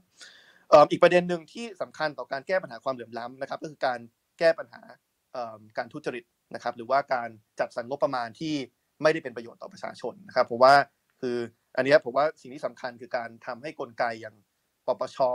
ที่มีการที่ที่ควรจะทำหน้าที่ในการตรวจสอบการทุจริตในองค์กรต่างๆ หรือว่ากลไกอย่างกกตที่ควรจะมีหน้าที่ในการตรวจสอบการทุจริตการเลือกตั้งเนี่ยมีประสิทธิภาพมีน้ำยามากขึ้นนะครับ แต่ว่าที่ผ่านมาเนี่ยพอการแต่งตั้งกกตแต่งตั้งปปชมันผูกขาดกับสว ซึ่งก็มาจากฝ่ายเดียวทางการเมืองเนี่ยโอ้โหมันทำให้องค์กรอิสระเหล่านี้มันแทบจะไม่มีความหวังเลยนะครับคือเวลาคนพูดถึงการตรวจสอบการทุจริตเลือกตั้งเนี่ยคนไม่ฝากความหวังกับกกตนะครับคนฝากความหวังกับภาคประชาสังคม อย่าง b w a t c h อย่าง NGO ต่างๆที่เข้ามาทำพอพูดถึงการตรวจสอบการทุจริตเนี่ยผมไม่ไม่ไม่เห็นคนฝากความหวังไว้กับปปชนะครับคนต้องมาฝากความหวังกันเองว่า เราจะสามารถเนี่ยเรียกร้องให้มีการเปิดข้อมูลได้มากน้อยแค่ไหน เราจะตรวจสอบรัฐบาลกันเองได้มากน้อยแค่ไหนนะครับ เพราะฉะนั้นผมว่าเนี้ยก็ต้องเป็นโจทย์ที่เราก็ต้องมาแก้เรื่องขององค์กรอิสระนะครับ แล้วก็อย่างสุดท้าย คือเรื่องของอความสัมพันธ์ของทุนกับการเมืองนะครับ คือต้องบอกว่าตราบใดที่ทุนผูกขาดยังมีอิทธิพลทางการเมืองเยอะขนาดนี้เนี่ยมันก็ยากครับ ที่เราจะมีการเมืองที่กระจายทรัพยากรอย่างยุติธรรมแล้วก็ลดความเหลื่อมล้ำได้นะครับคือผมว่าอันเนี้ยมันกลับมาในประเด็นที่เคยพูดในวงวันวันไว้ครั้งหนึ่งนะครับตอนเปิดตัว constitution dialogue ก็คือเรื่องของระบบการสนับสนุนทุนของพรรคการเมือง คือปัจจุบันเนี่ยเรียกว่าพรรคการเมืองทำงานยากมากนะครับเพราะว่ากฎหมายพรรคการเมืองเขียนไว้ว่า ถ้าจะมีถ้าจะตั้งพรรคได้เนี่ยโอ้โหต้นทุนทางธุรการมันมหาศาลอะคุณต้องมามีสมาชิกกี่คน คุณต้องถ้าคุณจะได้คะแนนเสียงจากหนึ่งเขตคุณต้องส่งผู้สมัคร ถ้าส่งผู้สมัครโอเค สมมติคุณใช้ตามลิมิตที่กรกตวางไว้คือ 1.5 ล้านบาทต่อคน คูณไป 350 เขตเนี่ยก็ 500 ล้านแล้วนะครับ อันนี้คือแค่ส่งผู้สมัคร 350 เขต ถ้าคุณบอกว่าโอเค คุณไม่อยากจะไม่อยากจะสนับสนุนมีเงินไม่พอ คุณก็จะได้แต่ผู้สมัครที่ต้องมีความพร้อมทางการเงินแล้ว ซึ่งผมคิดว่าคงไม่คงไม่ใช่สิ่งที่เราทุกคนในห้องนี้อยากจะเห็นนะครับเพราะฉะนั้นพอมันต้องใช้เงินในการในเชิงธุรการในเชิงส่งผู้สมัครลงเลือกตั้งแล้วเนี่ย คำถามคือว่าพรรคการเมืองจะหาทุนจากไหนนะครับ ถ้าพรรคการเมืองยังต้องพึ่งทุนที่มาจากกลุ่มผูกขาดอยู่นะครับ มันก็ยากนะครับที่เราหวังว่าเราจะมีพรรคการเมืองที่เข้าไปแล้วจะสามารถ implement หรือว่าดำเนินการนโยบายที่มันเป็นการลดการผูกขาด แล้วก็ลดความเหลื่อมล้ำทางเศรษฐกิจได้นะครับครับอันนี้เพราะฉะนั้นเนี่ยแหละครับทั้งหมดทั้งหมดทั้งมวลเนี่ยแหละครับก็คือผมว่ามันเป็นสี่โจทย์ที่ต้องร่วมกันต่อก็คือทำยังไงให้เรามีรัฐธรรมนูญที่หนึ่งคือรื้อกลไกที่ไม่เป็นประชาธิปไตยสองคือสร้างประชาธิปไตยที่มีความคล่องตัวว่องไว สามคือสร้างประชาธิปไตยที่มีการตรวจสอบถวงดุลที่มีประสิทธิภาพ แล้วก็สี่คือประชาธิปไตยที่สามารถลดความเหลื่อมล้ำได้ครับครับ ขอบคุณมากครับคุณผลิตครับ ก็ได้โจทย์ไปคิดต่อกันเต็มเลยนะครับ อาจารย์แต่ละท่านก็ให้โจทย์ที่น่าสนใจมาเยอะเลยครับจากนี้เราอยากเปิดวงนะครับ เรากำลังชวนสนทนาเรื่องรัฐธรรมนูญในฝันนะครับ รัฐธรรมนูญแห่งอนาคตที่จะแก้ปัญหาเก่าก็คือรื้อระบอบเผด็จการที่ฝังอยู่ในช่วง 6-7 ปีหรือกว่านั้นออกไปให้ได้นะครับรับมือกับปัญหาปัจจุบันได้รวดเร็วฉับไวมีประสิทธิภาพ วิกฤตสุขภาพ วิกฤตเศรษฐกิจการเมือง แล้วก็ตอบโจทย์อนาคต รับมือกับปัญหาใหม่ๆข้างหน้าได้นะครับ ถ้าท่านอยากแสดงความเห็นหรือว่าแลกเปลี่ยนนะครับ ตอบโจทย์หรือจะตั้งโจทย์ให้พวกเรา หรือจะชวนพวกเราคิดโจทย์ใหม่ๆ ที่วันนี้เรายังไม่ได้พูดกันก็ยกมือได้นะครับระหว่างรอนิดหนึ่งนะครับไปที่อาจารย์สมชายนิดเดียวครับเอ่ออาจารย์สมชายยังไหวอยู่นะครับพี่เล็ก ฟังอยู่ครับง่วงฟันะง่วงนอนยังครับใกล้ง่วงแล้วผมถ้าเป็นนอนเร็วโทษทีครับ ถ้าเกิดพี่เล็กจะไปนอนเออพี่เล็กพูดปิดท้ายก่อนได้นะครับ ไม่เป็นไรยังฟังอยู่ครับยังฟังอยู่โอเคครับงั้นผมผมผมชวน ผมชวนผู้ฟังขึ้นไปพูดก่อนเลยนะครับ เชิญคุณชัยเดชครับ ส่วนท่านอื่น ๆ ที่ต้องการแสดงความเห็นนะครับ ก็สามารถยกมือได้นะครับ เดี๋ยวจะทยอยดึงขึ้นมา ท่านที่ฟังทางถ่ายทอดสดทาง Facebook กับ YouTube เนี่ย ขึ้นมาพูดไม่ได้แต่ท่านสามารถทิ้งคำถามได้นะครับ เดี๋ยวมีทีมงานคอยคอยคอยติดตามแล้วเดี๋ยวส่งคำถามเดี๋ยวผมเอามาถามในวงให้นะครับ เชิญคุณชัยเดชครับ ครับ เมื่อกี้ฟังคุณผลิตแล้วน่าสนใจมากเลยนะครับ คือผมเนี่ยก็เคยพูดง่ายคือไม่ทันยุค 14 ตุลานะครับ แต่ว่าเคยอ่าน ตอนนั้นสนใจการเมืองมากยุคพฤษภาธมินนะครับ สิ่งที่ผมได้เห็นมาตลอดเนี่ยก็คือ เรามีรัฐธรรมนูญทหารก็ขึ้นมาฉีก จากการที่พูดตรงๆคือเขาเรียกว่านักการเมืองช่อโกงนะครับ เพราะนั้นประเด็นข้อแรกที่ผมอยากให้จับให้ได้เลยก็คือ การแก้ปัญหาคอร์รัปชันให้ได้ แต่การแก้ปัญหาคอร์รัปชันเนี่ยปัญหาก็คือว่าสมมุติเราตั้งปปชปปคปปอะไรนี่ก็ตามเนี่ยนะครับ มันก็มาจากนักการเมือง มาจากนักกฎหมายทั้งนั้นเลยนะครับ เพราะนั้นผลที่เกิดขึ้นเนี่ย พอทหารเขาขึ้นมาฉีกกฎปุ๊บเขาก็จับคนของเขาเข้าไปอยู่ในตำแหน่งต่างๆ เพราะนั้นผลก็คือการทุจริตคอร์รัปชันก็ยังเหมือนเดิม เพราะว่าเราไม่สามารถสร้างการเมืองภาคประชาชนจริง ๆ ขึ้นมาได้นะครับ เพราะฉะนั้นเนี่ยถ้าเกิดในความคิดเห็นผมนะครับ ผมเห็นว่าเราควรจะมีการเขาเรียกว่าเหมือนกับเป็นชมรมแห่งชาติ ในการที่จะส่องหน่วยงานรัฐต่างๆ โดยเป็นภาคประชาชนนะครับขอบอกก่อนเลยว่าภาคประชาชนที่ว่าอาจจะไม่ได้มีเงินไม่ได้มีอะไรเลย แต่เป็นการรวมตัวกัน ซึ่งรัฐธรรมนูญรับรองนะครับ เช่นมีการเออชมรมสองกระทรวงศึกษาธิการ ชมรมสองอะไรนะ องค์การเภสัชนะครับ หน่วยงานทุกหน่วยงานจะต้องมีชมรมแบบนี้หมดเลยนะครับ ซึ่งเป็นของภาคประชาชนนะครับ ขอย้ำแล้วภาคประชาชนทุกคนนะครับ ไม่ว่าจะเป็นใครก็ตามเนี่ย สามารถขอเข้าไปได้นะครับ พอเข้าไปได้เนี่ย ในชมรมก็ต้องมีการจัด เขาเรียกว่าจัดระเบียบอย่างเหมาะสม ก็คือมีการขึ้นมาพูดนี่แหละนะครับ แล้วก็ขอยื่นหนังสือเพื่อขอตรวจสอบรายรับรายจ่าย ปกติการทุจริตเนี่ยข้อแรกนะครับ ก็จะมาจากรายรับรายจ่าย จัดซื้อจัดจ้างทั้งหลายนะครับ ข้อสองก็อาจจะเป็นเรื่องการทุจริตเชิงนโยบาย ด้วยการปกปิดเรื่องโน้นเรื่องนี้ อย่างสมมติก่อสร้างอะไรมาก็ปิดสเปค ซึ่งสิ่งเหล่านี้ต้องเปิดเผยทั้งหมด ถ้าเราแก้ข้อนี้ได้ก่อนนะครับ มันจะทำให้คนที่จะเข้าสู่การเมืองเนี่ย หรือแม้แต่ทหารที่จะมายึดอำนาจเนี่ย ผมบอกได้เลยว่าจะลดลงครับด้วยเหตุผลเพราะอะไรเขาเข้ามาเนี่ย แล้วมันกินยากนะครับ คือให้เขาทำตัวนี้ให้ยากที่สุดนะครับ ประเด็นข้อที่สองเนี่ยก็คือเรื่องการศึกษานะครับ เรื่องการศึกษาเนี่ย ซึ่งสิ่งเนี้ยมันสามารถที่จะต่อยอดมาสู่สิ่งที่เป็นเขาเรียกว่าเป็นพลังมหาศาลได้เลยนะครับ ผมบอกได้เลยว่า สมมุติเรามีชมรมวิชาการทางด้านอะคณิตศาสตร์ นะครับ ระดับหนึ่งผมขอเรียกว่าระดับหนึ่งนะระดับสองระดับสามถึงระดับสิบสองนะครับ ในแต่ละชมรมเนี่ย อาจารย์สามารถสมัครเข้าไปได้ และสมัครไปแล้วการเรียนการสอนเนี่ยวันนี้ผมอยากให้ทุกท่านมองนิดหนึ่งว่ามันจะเกิดการเรียนการสอนออนไลน์หมดแล้ว ในอนาคต เพราะว่าถ้าไม่เกิดเนี่ยครูเนี่ยจะไม่เพียงพอ แล้วครูที่สอนเนี่ยเอาตรงๆเลยว่าก็จะไม่ได้เก่งในเรื่องนั้นๆ โดยเฉพาะ เพราะว่าเก่งในเรื่องนั้นๆ โดยเฉพาะเนี่ยมันต้องมีทุกโรงเรียน ถ้าเกิดสมมติเราไม่ทำออนไลน์นะครับ แต่ถ้าเราทำออนไลน์ปุ๊บสิ่งที่เกิดขึ้นคือ เราสามารถเอาโรงเรียนอะตอนแรกเราเลือกจากเตรียมอุดมก่อนเลยนะครับ คณิตศาสตร์ระดับหนึ่งนะครับ เป็นอาจารย์คนนี้นะครับ เริ่มสอนสอนปุ๊บหนึ่งชั่วโมง ให้เด็กให้คะแนนเลยนะครับ สิ่งที่เราต้องโจทย์การโจทย์การศึกษาที่อยู่ในรัฐธรรมนูญเนี่ยมีโจทย์ใหญ่ ๆ อะไรที่น่าที่น่าทำครับรัฐธรรมนูญไปช่วยตอบโจทย์เรื่องการศึกษาตรงไหนยังไงได้บ้างครับโอ้เยอะเลยครับ ถ้าเรื่องการศึกษาข้อแรกเนี่ย เราต้อง พยายามที่จะมองว่าก่อนว่าประเทศพัฒนาแล้วเนี่ยเขาให้เด็กนักเรียนเรียนยังไงนะครับ วันก่อนผมตั้งกลุ่มสองกระทรวงนะครับ แล้วก็น้องมีคนเข้ามาเสนอความคิดเห็นนะครับ คนจากสวิตเซอร์แลนด์เขาบอกเลยว่าสวิตเซอร์แลนด์ปหนึ่งเนี่ยเขาสอนแค่ภาษาอังกฤษและเลขง่ายๆ พอปสองเริ่มสอนคูณครับ เราก็แปลกใจอะอะไร แต่เรื่องนี้ไม่ใช่เรื่องใหม่ เราก็ได้ยินจากโรงเรียนในไทยหลาย ๆ ที่ ซึ่งตามหลักจริงมันถูกต้อง เอาตรงๆเลยนะครับ เพราะว่าเด็กจริง ๆ สิ่งที่เขาควรจะได้คือการเล่นนะครับ วิชาหลักของเขาอะควรจะน้อยมาก ไม่ได้อัดอะไรเข้าไปมากมายนะครับ แล้วพอขึ้นมาปสองปสามอะปสี่นะครับ วิชาอาจจะเพิ่มขึ้นมาอีกสักวิชาหนึ่งที่เป็นวิชาหลัก นอกนั้นเป็นวิชาเลือกเลยนะครับ แล้ววิชาเลือกเหล่าเนี้ยจะมาจากชมรมแห่งชาติที่บอกว่าวิชาการต่างๆ สมมติเป็นวิชาวาดเขียนนะครับครับวาดเขียนหนึ่งนะครับ ซึ่งสมมุติเป็นวาดเขียนหนึ่งเนี่ย เราก็มีครูมาสอนครับ ครูที่แบบว่า เราตั้งชมรมก่อน แล้วก็ให้มีการสอนของครู พอครูสอนแล้วนะครับ สิ่งที่ตามมาคือ เดี๋ยวกันนะต้องขอโทษคุณชัยเดชด้วยครับพอดีมีคนยกมืออีกชุดหนึ่งก็คุณชัยเดชสรุปหน่อยได้ไหมครับ ขมวดปมตรงนี้ว่าโจทย์ได้ครับใหญ่ๆเรื่องการศึกษานี่เราต้องเราต้องยังไงครับ สรุปสั้นๆข้อแรกออกแบบครึ่งการนาศึทีกษาสุดใหม่ท้ายครับอ่าได้ อย่างนั้นออกแบบการศึกษาให้มีวิชาหลักและวิชาเลือกตั้งแต่เด็กได้เลยครับครับแล้วก็มีเขาเรียกว่า ชมรมแห่งชาติเข้ามาเพื่อพัฒนาการเรียนการสอนให้ดีและง่ายที่สุดครับนะครับ ทุกหนึ่งคาบที่จบเด็กให้คะแนนเลยว่ากี่ได้ห้าหนึ่งถึงห้า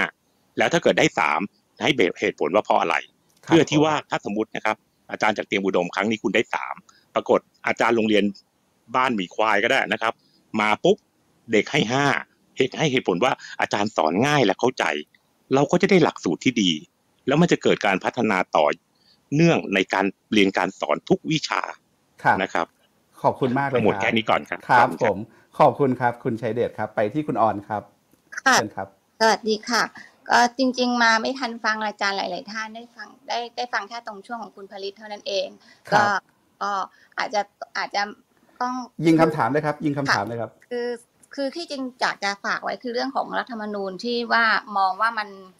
มันน่าจะมีการเคารพศักดิ์ศรีความเป็นมนุษย์มากกว่านี้เอ่อ คือถ้าเทียบจากรัฐธรรมนูญปี 40 กับปี 60 นะคะที่ที่พูดถึงเนี่ยเออเราจะเห็นว่ารัฐธรรมนูญปี 40 เนี่ยเราเราเราคอนเซนเทรตกับคำว่าศักดิ์ศรีความเป็นมนุษย์ถึง 3 จุดใน 3 มาตราตั้งแต่มาตรา 4 มาตรา 26 มาตรา 28 แต่พอมาเป็นของรัฐธรรมนูญปี 60 เนี่ยเราเหลือคำคำเรื่องศักดิ์ศรีความเป็นมนุษย์ในมาตรา 4 แล้วก็มาที่แค่มาตรา 26 แล้วมีความแตกต่างกันในแง่ของที่เห็นชัดเจนคือคือมันเกิดการละเมิด ความความสิทธิเสรีภาพของประชาชนมากขึ้นเนี่ยเพราะว่าถ้าเราถ้าว่าถ้ามองถึงในแง่ของตัวการเขียนรัฐธรรมนูญนะคะ คือของของมาตราปี 40 เนี่ยเขาจะบอกว่า การใช้อำนาจของรัฐ โดยการใช้อำนาจโดยองค์กรของรัฐทุกองค์กรต้องคำนึงถึงศักดิ์ศรีความเป็นมนุษย์ซึ่งมันไม่มีแล้วในในมาตราในรัฐธรรมนูญปี 60 รวมทั้งมาตรา 28 ของรัฐธรรมนูญปี 40 บอกว่าบุคคลสามารถอ้างศักดิ์ศรีความเป็นมนุษย์ นะคะในการขึ้นในการขึ้นฟ้องร้องกับรัฐได้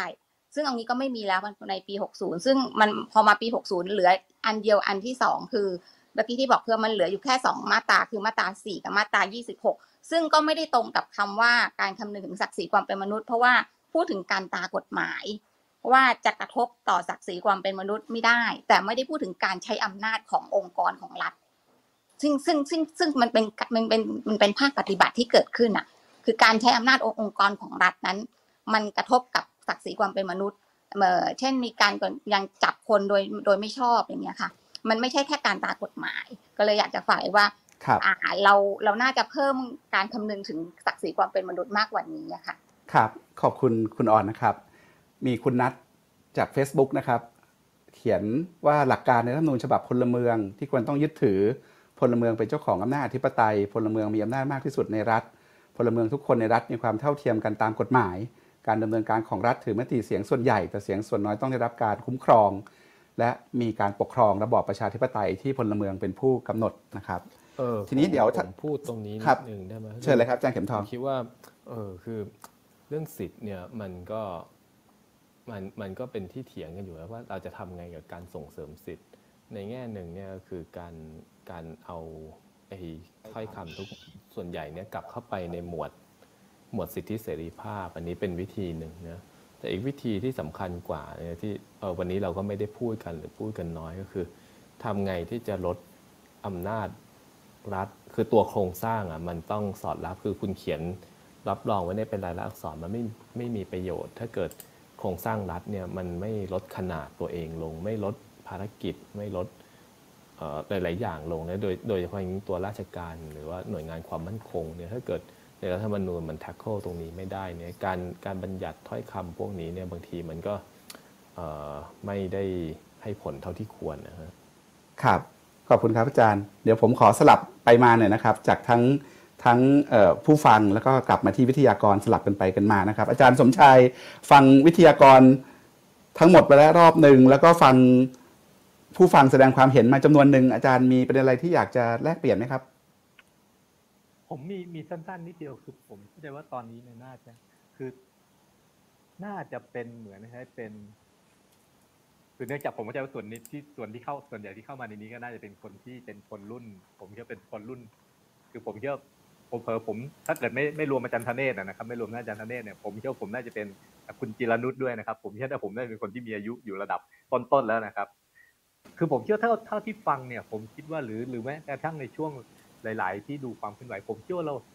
เราน่าจะเห็นสิ่งที่เรียกว่าน่าจะพอเรียกได้ว่ามันเป็นเป็นฉันทามติในการที่จะผลักให้เกิดความเปลี่ยนแปลง แต่ตอนนี้เนี่ย ผมคิดว่าฉันทามติ อันนี้มัน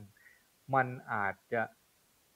คือในในในแง่ของที่มันอยู่นอกสภาเนี่ย ผมคิดว่าดูเหมือนว่ามันน่าจะเกิดขึ้นอย่างกว้างขวาง แต่ว่าตอนนี้เนี่ยดูเหมือนว่าการเชื่อมกับไอการเมืองในสภาเนี่ย มันดูเหมือนว่ายังจะขยับไปได้ไม่ถึง ซึ่งผมคิดว่านี่มันจะเป็นประเด็นปัญหาเรื่องว่าไอกระบวนการที่จะเดินหน้าต่อไปเราจะเราจะจัดการกับมันอย่างไร ผมคิดว่านี่มันอาจจะเป็นอีกเรื่องหนึ่งอีกเรื่องหนึ่งนะครับ ที่อาจจะต้องคิดถึงซึ่งอันนี้ก็ผมก็อันนี้ก็อาจอาจจะลองเสนอทิ้งไว้ลอยๆเรื่องในแง่ของกระบวนการที่มันจะเดินถัดไปนะครับเพราะผมเชื่อกระบวนการที่เดินถัดไป เราคงต้องเจอกับไอ้เรื่องเรื่องนี้เนี่ยเป็นเรื่องใหญ่เรื่องที่ว่าคือต่อให้มีต่อให้มีเสียงหรือความเห็นที่มัน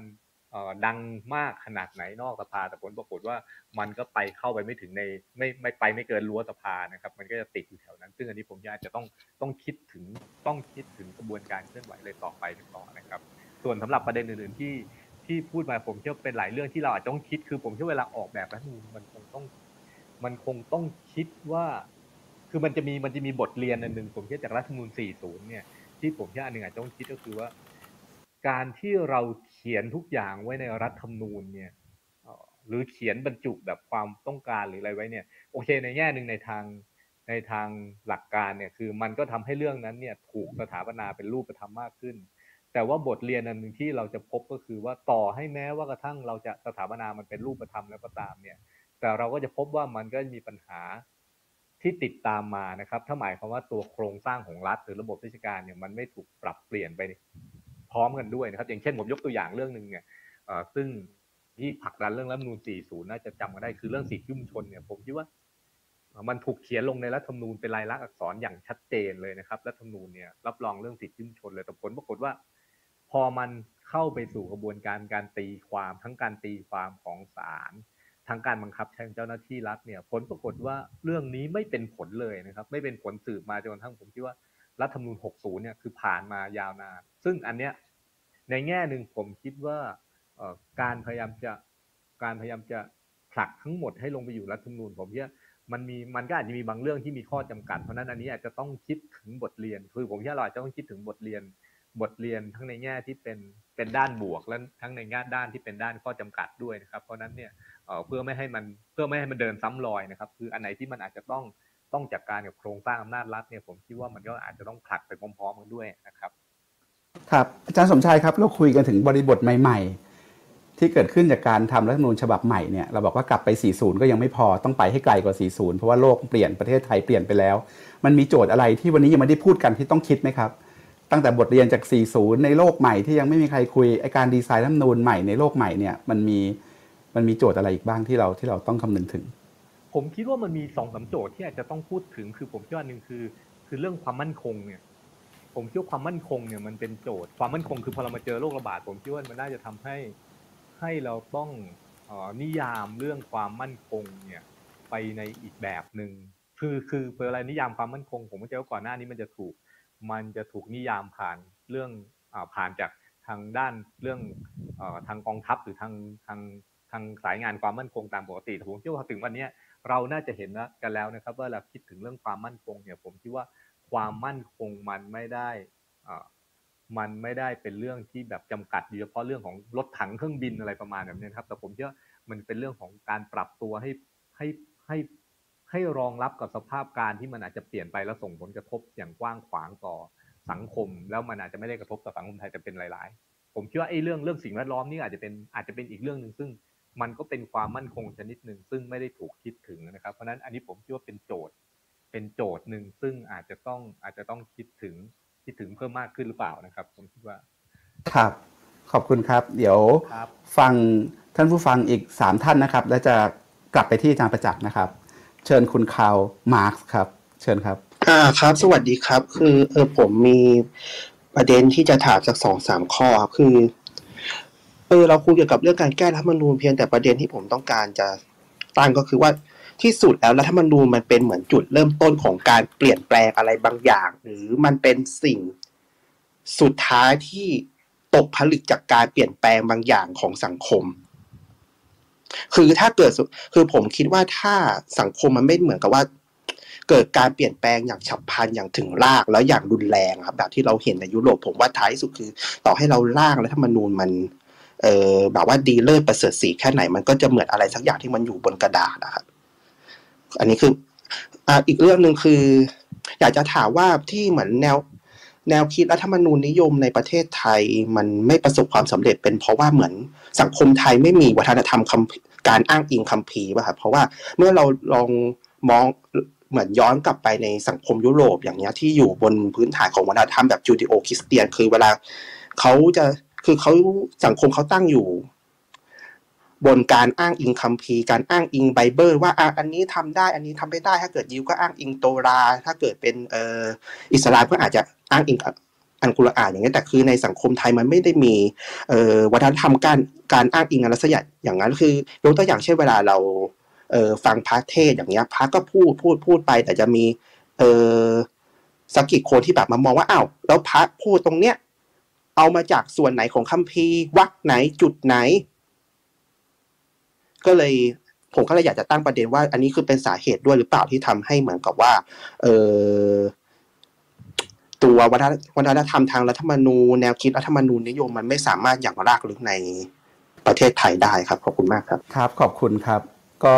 เรื่องรัฐธรรมนูญนิยมเดี๋ยวเดี๋ยวฝากอาจารย์สมชายกับอาจารย์เข็มทองตอบนะครับ แต่เดี๋ยวก่อนจะกลับไปที่ วิทยากรหลักผมมาที่อาจารย์อิสกุลอุณหเกตนะครับ อาจารย์อิสกุลอยู่ที่เศรษฐศาสตร์ธรรมศาสตร์นะครับ แล้วก็สอนเศรษฐศาสตร์สถาบันสอนเรื่องเศรษฐศาสตร์รัฐธรรมนูญด้วยนะครับ เชิญอาจารย์อิสกุลครับ ขอบคุณครับอาจารย์ปกป้องครับ ผมฟังแล้วขอบคุณทุกท่านมากเลยครับ แล้วก็มีคำถามนิดเดียวครับ ที่ฟังมาเนี่ยจะเห็นภาพใหญ่ๆ เวลาที่พูดถึงพูดถึงการออกแบบรัฐธรรมนูญใหม่อะครับ ก็จะพูดถึงการออกแบบอภิมหาสถาบันนะครับ ว่าว่าเราจะจัดวางความสัมพันธ์ระหว่าง อ่าอำนาจข้างบนอำนาจนิติบัญญัติอำนาจตุลาการอำนาจบริหารยังไงครับแล้วก็เราก็พูดถึงประชาชนข้างล่างว่าจะ empower พวกนี้ยังไง ทีนี้เมื่อกี้อาอาจารย์สมชายแตะประเด็นนิดนึงแล้วครับ เรื่องของของส่วนตรงกลางที่มันเป็นเครื่องมือเชื่อมระหว่างตัวของอำนาจข้างบนนะครับกับกับประชาชนก็คือส่วนของโครงสร้างระบบราชการเนี่ยครับซึ่งอันนี้คำถามของผมก็คือว่า โดยตัวการออกแบบของรัฐธรรมนูญเนี่ยครับจะจะแก้ไขปัญหาที่เกิดจากระบบราชการไทย ซึ่งสืบทอดมาตั้งแต่สมัยรัชกาลที่ 5 หรืออะไรก็ว่าไปเนะครับทำยังไงครับที่ที่จะแก้ไขปัญหาที่เกิดจากระบบราชการออกแบบรัฐธรรมนูญเพื่อแก้ไขปัญหาพวกนี้ได้ไหม ถ้าออกแบบเพื่อแก้ไขปัญหาพวกนี้ได้โจทย์หลัก ๆ ที่ควรจะทำคืออะไรบ้างครับ ขอบคุณครับครับ โจทย์ใหญ่เลยนะครับ เพราะเราเห็นเลยว่าระบบราชการที่ล้าหลังรวมศูนย์ ไม่ตอบโจทย์ประชาชนนี่ฆ่าคนได้เลยนะครับ หลายคนรอบนี้ตายไปก็ก็ด้วยระบบราชการที่มันล้มเหลวโดยสิ้นเชิงนี่แหละ แต่ทีนี้ทีนี้ผมผมชวนอาจารย์ประจักษ์คุยต่อนิดนึงคือคืออาจารย์ประจักษ์ฟังมาทั้งหมดแล้วมีโจทย์อะไรอยากจะเติมไหมครับ แล้วก็เมื่อกี้เราพูดกันถึงเรื่องรัฐธรรมนูญนิยมใช่ไหมครับอาจารย์อิสกุลถามว่าเอ๊ะเราจะรัฐธรรมนูญมันจะไปเกาะเกี่ยวกับเรื่องการปฏิรูประบบราชการตรงไหนยังไงได้บ้าง แล้วก็มีอีกเรื่องหนึ่งที่จริงอยากชวนอาจารย์ประจักษ์คุยก็คือ เรา เราทำคือรัฐธรรมนูญนี่เป็นสถาบันที่เป็นลายลักษณ์อักษร แต่ว่าโลกนี้ก็ถูกเชฟด้วยสถาบันที่ไม่เป็นลายลักษณ์อักษรด้วย อย่างเรื่องวัฒนธรรมใช่ไหมครับแล้วมันก็ต้องทำงานคู่กันไปอะสถาบันอย่างรัฐธรรมนูญ กับวัฒนธรรมประชาธิปไตย เราจะทำรัฐธรรมนูญแบบไหนยังไง ที่มันช่วยส่งเสริมวัฒนธรรมประชาธิปไตย ซึ่งพอวัฒนธรรมประชาธิปไตยมันเบ่งบานแล้วเนี่ยมันก็ย้อนกลับไปทำให้รัฐธรรมนูญมันศักดิ์สิทธิ์แล้วมันก็บังคับใช้ได้จริงด้วยอะไรอย่างเงี้ยครับเผื่ออาจารย์มีอะไรอยากจะเติมตรงนี้ครับ ครับ ก็คือผมอยู่ในสำนักแบบ minimalist ครับ เวลาคิดถึงรัฐธรรมนูญ คือว่าพยายามร่างให้มันอยากได้รัฐธรรมนูญที่สั้นกระชับครับ คืออีกอีกสำนักหนึ่งคือแบบ maximalist ใช่ไหมคือหมายถึงว่า มีอะไรที่เราอยากได้เราก็เอาไปใส่ไว้ในรัฐธรรมนูญให้หมดอะไรเงี้ย ซึ่งผมคิดว่าจากที่หลายคนพูดที่ถ้าเรามีโจทย์เรื่องอยากให้มันยืดหยุ่นต่อความเปลี่ยนแปลงในอนาคตด้วยอะรัฐธรรมนูญมันมัน มันควรจะสั้นและกระชับมากกว่าบรรจุแต่หลักการสำคัญสำคัญและเรื่องสำคัญนะครับทีนี้บางเรื่องก็หมายความว่ามันอาจจะต้องไปมีพื้นที่อยู่ในที่อื่นนะครับ คืออย่างอย่างประเด็นอาจารย์อิสกุลเนี่ยผมว่าคือสำคัญแน่เรื่องระบบราชการนะครับ ถ้าแก้เรื่องนี้ไม่ได้ข้อต่อตรงกลางตรงนี้ไม่ได้ มันก็เอ่อมันก็ยากที่จะแบบเปลี่ยนแปลงอะไรได้ แต่ว่าเราอาจจะไม่สามารถนะครับ ใช้รัฐนูญเป็นกลไกหลักในการเปลี่ยนระบบราชการได้ ผมว่ามันอาจจะต้องไปผลักอย่างอื่นอีกอีกหลายอย่างนะครับ ตัวที่จะผลักระบบราชการได้จริงแล้วดีที่สุดถ้าดูทางในประวัติศาสตร์ของประเทศเราเองหรือประเทศอื่นๆอะ คือมันต้องมีรัฐบาลที่เข้มแข็งพอสมควร และมีความชอบธรรมจากประชาชนสูง มันได้แมนเดตจากประชาชนอะ มันมันมีแล้วมันมีเจตจำนงนะครับ ที่แรงกล้าในทางการเมือง แล้วมันผลักให้เกิดการปฏิรูปได้นะครับตรงนั้นผมว่า ฉะนั้นถ้าจะเกี่ยวก็คือว่าทำยังไงให้ไอรัฐบาลอะ เราต้องกลับมาทำให้รัฐสภาและฝ่ายบริหารมันมันเข้มแข็งนะครับ ก็แต่ทีนี้เมื่อกี้ที่คนหนึ่งเขาถามมาผมว่าประเด็นสำคัญว่าตกลงรัฐมนูญมันเป็นผลผลิตของ เจตนารมณ์ร่วมของสังคม หรือมันมันไก่กับไข่ใช่ไหมผมผมเห็นด้วยว่าสังคมมันต้องตกผลึกอะไรบางอย่างร่วมกันอะแล้วแล้วมันถึงจะรัฐมนูญมันจะอยู่รอดได้ระยะยาว ซึ่งไอกระบวนการที่ทุกกลุ่มทำผมว่ามันสำคัญตอนเนี้ยไอรอ resolution หรือกลุ่มพี่จิ๋วเจริญนุชทำก็คือ ในกระบวนการนั่นเองมันเรากำลังก่อรูปเจตนารมณ์ของประชาชนร่วมกันนะครับ ทีนี้ ประเด็นสั้นๆของผมตรงนี้คือ ผมว่าประเด็นพี่จิ๋วเจริญนุชอะสำคัญ คือเรื่องกะไออุดมการณ์คนดีที่มันครอบอยู่ แล้วมันทำให้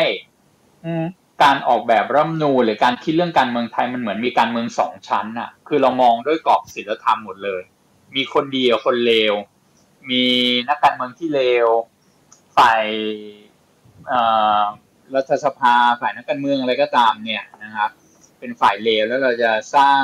องค์กรที่มันเป็นองค์กรคนดีมานะครับกำกับตรวจสอบคนเลวนี้ยังไง กระทั่งบางทีไม่ต้องเป็นองค์กรที่มาจากการเลือกตั้งก็ได้นะครับ อาจจะเป็น super technocrat เป็นกรรมการเป็นใครก็ได้ที่แบบเป็นคนดีอะแล้วเราเอาอำนาจไปให้เขาแล้วมากำกับนะครับ คนเลวแปลว่า เราก็ยังไปไม่พ้นจากอันนี้อะ ซึ่งผมผมเลยเห็นว่าประเด็นของอพี่จิ๋วจิรนุนะตรงนี้สำคัญ คือทำยังไงที่เราจะร่างรัฐธรรมนูลแล้วทำให้เห็นว่า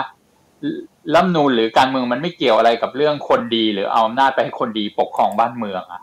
มันคือทำให้ไม่ว่าใครมาใช้อำนาจมันต้องโปร่งใสหมด และเมืองไทยมันมีองค์กรที่ใช้อำนาจโดยตรวจสอบไม่ได้เยอะมาก ที่เป็นแดนสนธยา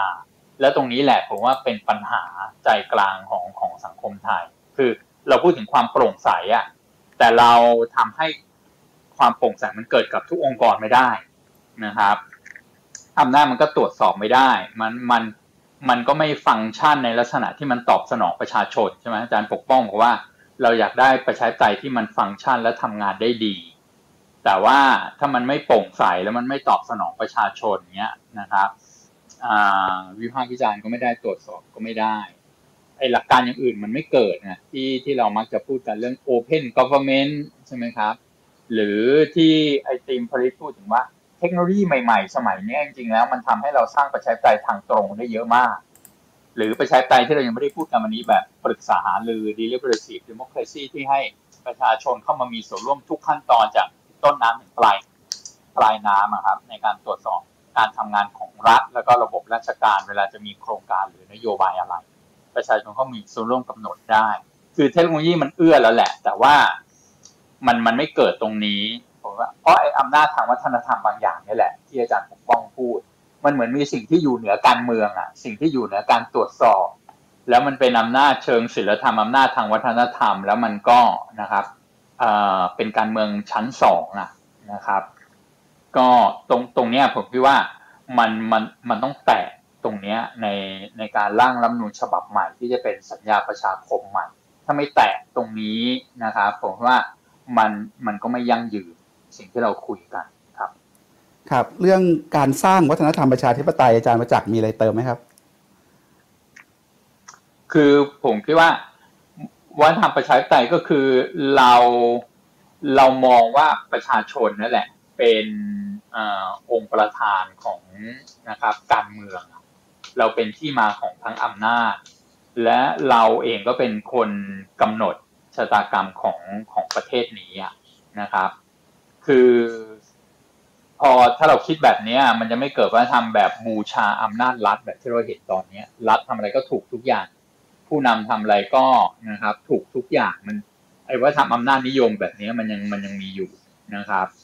เราไม่เห็นคุณค่าชีวิตคนหรือศักดิ์ศรีความเป็นมนุษย์ หรือกระทั่งสิทธิเสรีภาพของประชาชนเองว่า มันจะต้องเป็นตัวตั้งใช่ไหมคือของไทยมันกลับหัวกลับหางมันเอาเอารัฐ เป็นตัวตั้งนะครับ แล้วประชาชนมาที่หลังประชาชนมีหน้าที่ทำตามที่รัฐบอกแล้วก็ไปเซิร์ฟความต้องการของรัฐอะมันก็เลยกลับหัวกลับหางหมด ซึ่งผมว่าไอ้ว่าทำประชาธิปไตยตรงนี้แหละมันสำคัญ แต่ว่าคนรุ่นไม่ผมไม่ห่วงตรงนี้เท่าไหร่นะ ถ้าในหมู่คนรุ่นใหม่ผมว่าเขาตระหนักถึงวัฒนธรรมประชาธิปไตยแบบแบบใหม่นี้แล้ว แล้วก็ค่อนข้างเข้มข้นด้วย เพียงแต่ว่าในหมู่คนที่เป็น Gen X ขึ้นไปอะผมคิดว่าอำนาจวัฒนธรรมเอ้ยวัฒนธรรมแบบอำนาจนิยมมันยังมีอยู่สูงมันก็เลยเกิดการประทะเชิงคุณค่าค่อนค่อนข้างแรง อันนี้ก็เป็นโจทย์สำคัญนะครับ ครับ อาจารย์สมชายกับอาจารย์เข็มทองมี เสริมเรื่องแนวคิดรัฐธรรมนูญนิยม ผมผมกับขอสังตคอบมไทยเมื่ยังอไงกี้ครับครับเออผมขอขอแลกเปลี่ยนเมื่อกี้ผมคิดว่าคำถามนี้น่าสนใจทำไมเอ่อรัฐธรรมนูญนิยมมันถึงไม่สามารถลงหลักปักฐานได้ในสังคมไทยนะครับ ถ้าสรุปคำถามนะครับ ผมคิดว่าแบบนี้เออคือสมมุติถ้าพูดแบบเอาแบบให้ให้อ่าง่ายที่สุด ผมคิดว่า เรื่องรัฐธรรมนูญเนี่ยผมคิดว่าถ้าเกิดหลังสองสี่เจ็ดห้าเป็นต้นมาผมคิดว่ามันอาจจะมีอยู่สองกระแสที่มันพยายามจะต่อสู้มาอันหนึงผมอาจจะเรียกว่าเป็นกระแสแบบประชาธิปไตยรัฐธรรมนูญกระแสประชาธิปไตยกับอีกอันหนึงคือรัฐธรรมนูญแบบอำนาจนิยมนะครับคือจริงๆใช้คำแบบนี้มันอาจจะดูไม่ดีเท่าไหร่แต่ลองลองใช้คำนี้ไปก่อนเออผมคิดที่ผ่านมาความพยายามที่จะสถาปนารัฐธรรมนูญแบบประชาธิปไตยเนี่ยโดยเฉพาะยิ่งความเสมอภาคหรือเสมอหน้าต่อต่อความเสมอภาคต่อหน้ากฎหมายเนี่ย ผมคิดว่ามันไม่สู้จะประสบความสำเร็จมากเท่าไหร่นะครับเออจริงๆเนี่ยผมเชื่อหลังจากทศวรรษ 2480 หรือ 90 เป็นต้นมา เราจะพบว่าไอ้ความเสมอภาคต่อกฎหมายเนี่ยเออมันแทบจะไม่เกิดขึ้นเลยโดยเฉพาะยิ่งถ้าเกิดคนที่กระทำความผิดหรือคนที่ถูกกล่าวหาก็ทำความผิดเนี่ยใหญ่อะคือคุณใหญ่พอเนี่ย กฎหมายก็จะจัดการอะไรไม่ได้ โดยเฉพาะยิ่งผมเชื่อนับตั้งแต่การรัฐประหาร 2490 เป็นต้นมานะครับ หรือหลังจากนั้นเป็นต้นมาการกระทำความผิดอะไรเนี่ยจำนวนมากเกิดขึ้น ถ้าคุณใหญ่พอเนี่ย คุณจะไม่ผิด แต่ถ้าเกิดสมมติคุณใหญ่แล้วคุณตกกระป๋องไปเนี่ยคุณอาจจะผิดก็ได้นะครับ อย่างเช่นจอมพลสฤษดิ์หรือจอมพลถนอมเนี่ย แต่ถ้าเกิดคุณอยู่ในตำแหน่งเนี่ย เฮ้ย การเอาผิดคุณเนี่ยมันยากมากเลย เพราะนั้นคือผมคิดว่าไอ้สิ่งที่ความพยายามที่จะลงหลักปักฐาน ซึ่งผมคิดไอ้รัฐธรรมนูญนิยมเนี่ยหลักการพื้นฐานนั่นหนึ่งก็คือว่า มันต้องมีความเสมอภาคกันในต่อหน้ากฎหมายแบบนี้นะครับ แต่เราจะพบว่าความเสมอภาคต่อกฎหมายเนี่ย มันดูเหมือนไม่ค่อยลงหลักปักฐานในสังคมไทยแต่กลายเป็นว่าถ้าคุณใหญ่เนี่ย คุณจะมีมีสิ่งที่เรียกว่าที่อาจารย์ธงชัยเรียกได้นะครับ คือนิติรัฐอภิสิทธิ์อะคือหมายว่าคุณก็จะมีอภิสิทธิ์บางอย่าง ถ้าสมมุติว่าบั้นปลายชีวิตคุณไม่ตกกระป๋องไปเร็วซะก่อนนะครับ คุณก็จะสามารถหยุดหรืออยู่อยู่รอดไปได้ แต่ตอนนี้เนี่ยผมผมเสนอต่อไปนิดนึงคือ จริง ๆ ความเสมอภาคเนี่ยถามว่าความเสมอภาคหรือไอ้ความเท่าเทียมกันเนี่ย ในสังคมไทยมีอยู่หรือเปล่า ผมคิดว่าความเสมอภาคในสังคมไทยเนี่ย มันไปถูกดัดแปลงให้เข้ากับความคิดเรื่องลำดับชั้นในสังคมไทย คือหมายความว่า คือถ้าเมื่อไหร่คุณเป็น คือคุณเป็นคนจนสองคนชกกันเนี่ย แล้วคุณไม่มีเส้นสายทั้งคู่เนี่ย อันนี้คุณมีโอกาสได้รับความยุติธรรม แต่ถ้าเกิดสมมติคุณไปชกหน้าตำรวจ คุณไปชกหน้าพิพากษา อันเนี้ย อันเนี้ย คุณกำลัง คุณกำลังข้ามลำดับชั้นทางสังคม ถ้าแบบเนี้ยเฮ้ยอ่อคุณจะไม่ได้รับความเสมอภาคกันต่อหน้ากฎหมาย คือคุณจะได้รับความเสมอภาคต่อหน้ากฎหมายเนี่ยเมื่อคุณอยู่ในลำดับชั้นเดียวกัน หรือลำดับชั้นใกล้ ๆ กัน ซึ่งอันเนี้ยผมคิดว่าสังคมไทยเป็นแบบนี้เนี่ยมาพอสมควรแต่ว่าในช่วงหลังเนี่ย ผมคิดว่า ไอ้สิ่งที่เราอย่างน้อยเนี่ยผมว่าสิบปีหรือยี่สิบปีหลังเนี่ย ไอ้ความการเรียกร้องเรื่องความเสมอภาคต่อหน้ากฎหมายเนี่ย ผมคิดว่าเสียงมันดังขึ้น ผมเชื่อคนเจเนอเรชันใหม่ๆเอ่อยอมรับไม่ได้ที่จะเห็นคนหลุดลอยจากหลุดลอยจากเอ่อหลุดลอยจากกฎหมายแม้ว่าตัวเองกระทำความผิดนะครับ ผมเชื่อกรณีอย่างเช่น กรณีอย่างเช่นที่ไปยิงเสือดำนะครับ หรือกรณีที่เครือญาติของกระทิงแดงนะครับขับรถชนคนตายแล้วผลปรากฏว่าสังคมสุขรับกับอันนี้ไม่ได้ ผมคิดว่าในแง่หนึ่งเนี่ยหมายความว่าความเสมอภาคต่อกฎหมายดูเหมือนว่ามันน่าจะกลายเป็นสิ่งที่เป็น เป็นสิ่งที่อย่างน้อยเนี่ยคือ มันน่าจะถูกทำให้กลายเป็นความเข้าใจที่ยอมรับร่วมกันเนี่ยอย่างน้อยผมแค่ในหมู่ผู้คนนะครับกว้างขวางพอสมควรแต่ตอนนี้เนี่ยถามว่ามันไปกระทบต่อไอ้ตัวที่เรียกว่าเข้าไปถึงระบบกฎหมาย การปฏิบัติการทางกฎหมายมากหรือยังผมคิดว่านี้อาจจะยังไม่สู้มากเท่าไหร่นะครับ เพราะถ้ากรณีถ้าเกิดเราเห็น ผมเชื่อถ้าเกิดกรณีที่เรากรณีที่พูดได้แบบนี้ได้เนี่ยผมคิดว่า ถ้าเมื่อไหร่เราเห็นข้อพิพาทที่เป็นระหว่างประชาชน กับปัญหาเรื่องอำนาจรัฐนะครับ อันนี้ถ้าเกิดไปดูยิ่งไปดูคดีในศาลรัฐมนูญเนี่ยเป็นกรณีปัญหาเรื่องการเรียกการพูดถึงสิทธิของประชาชนที่มันต้องไปกระทบต่ออำนาจของรัฐนะครับ ไม่ว่าจะอำนาจเหนือพื้นดินหรืออำนาจเรื่องต่างๆ เนี่ย เราจะพบว่าหน่วยงานที่ทำหน้าที่ในทางกฎหมายหรือกระบวนการยุติธรรมก็ยังคง favor หรือให้ความสำคัญกับหน่วยงานรัฐเนี่ย อำนาจรัฐเนี่ยเป็นสำคัญก่อน เพราะนั้นในแง่นี้ผมคิดว่าเอ่อถ้าสมมติว่าถามว่ามันทำไมมันมันรัฐธรรมนูญนิยมมันไม่ไม่สามารถทำงานได้ในสังคมไทย ผมคิดว่ามันทำงานได้แต่มันทำงานบางส่วน มันทำงานได้แค่บางส่วน แต่ถ้าเกิดแนวโน้มเนี่ยผมคิดมันน่าจะเป็นแนวโน้มที่เออน่าจะพอเห็นทิศทางที่มันจะดีขึ้นในเชิงในเชิงในเชิงว่าธรรมของสังคมไทยนะครับ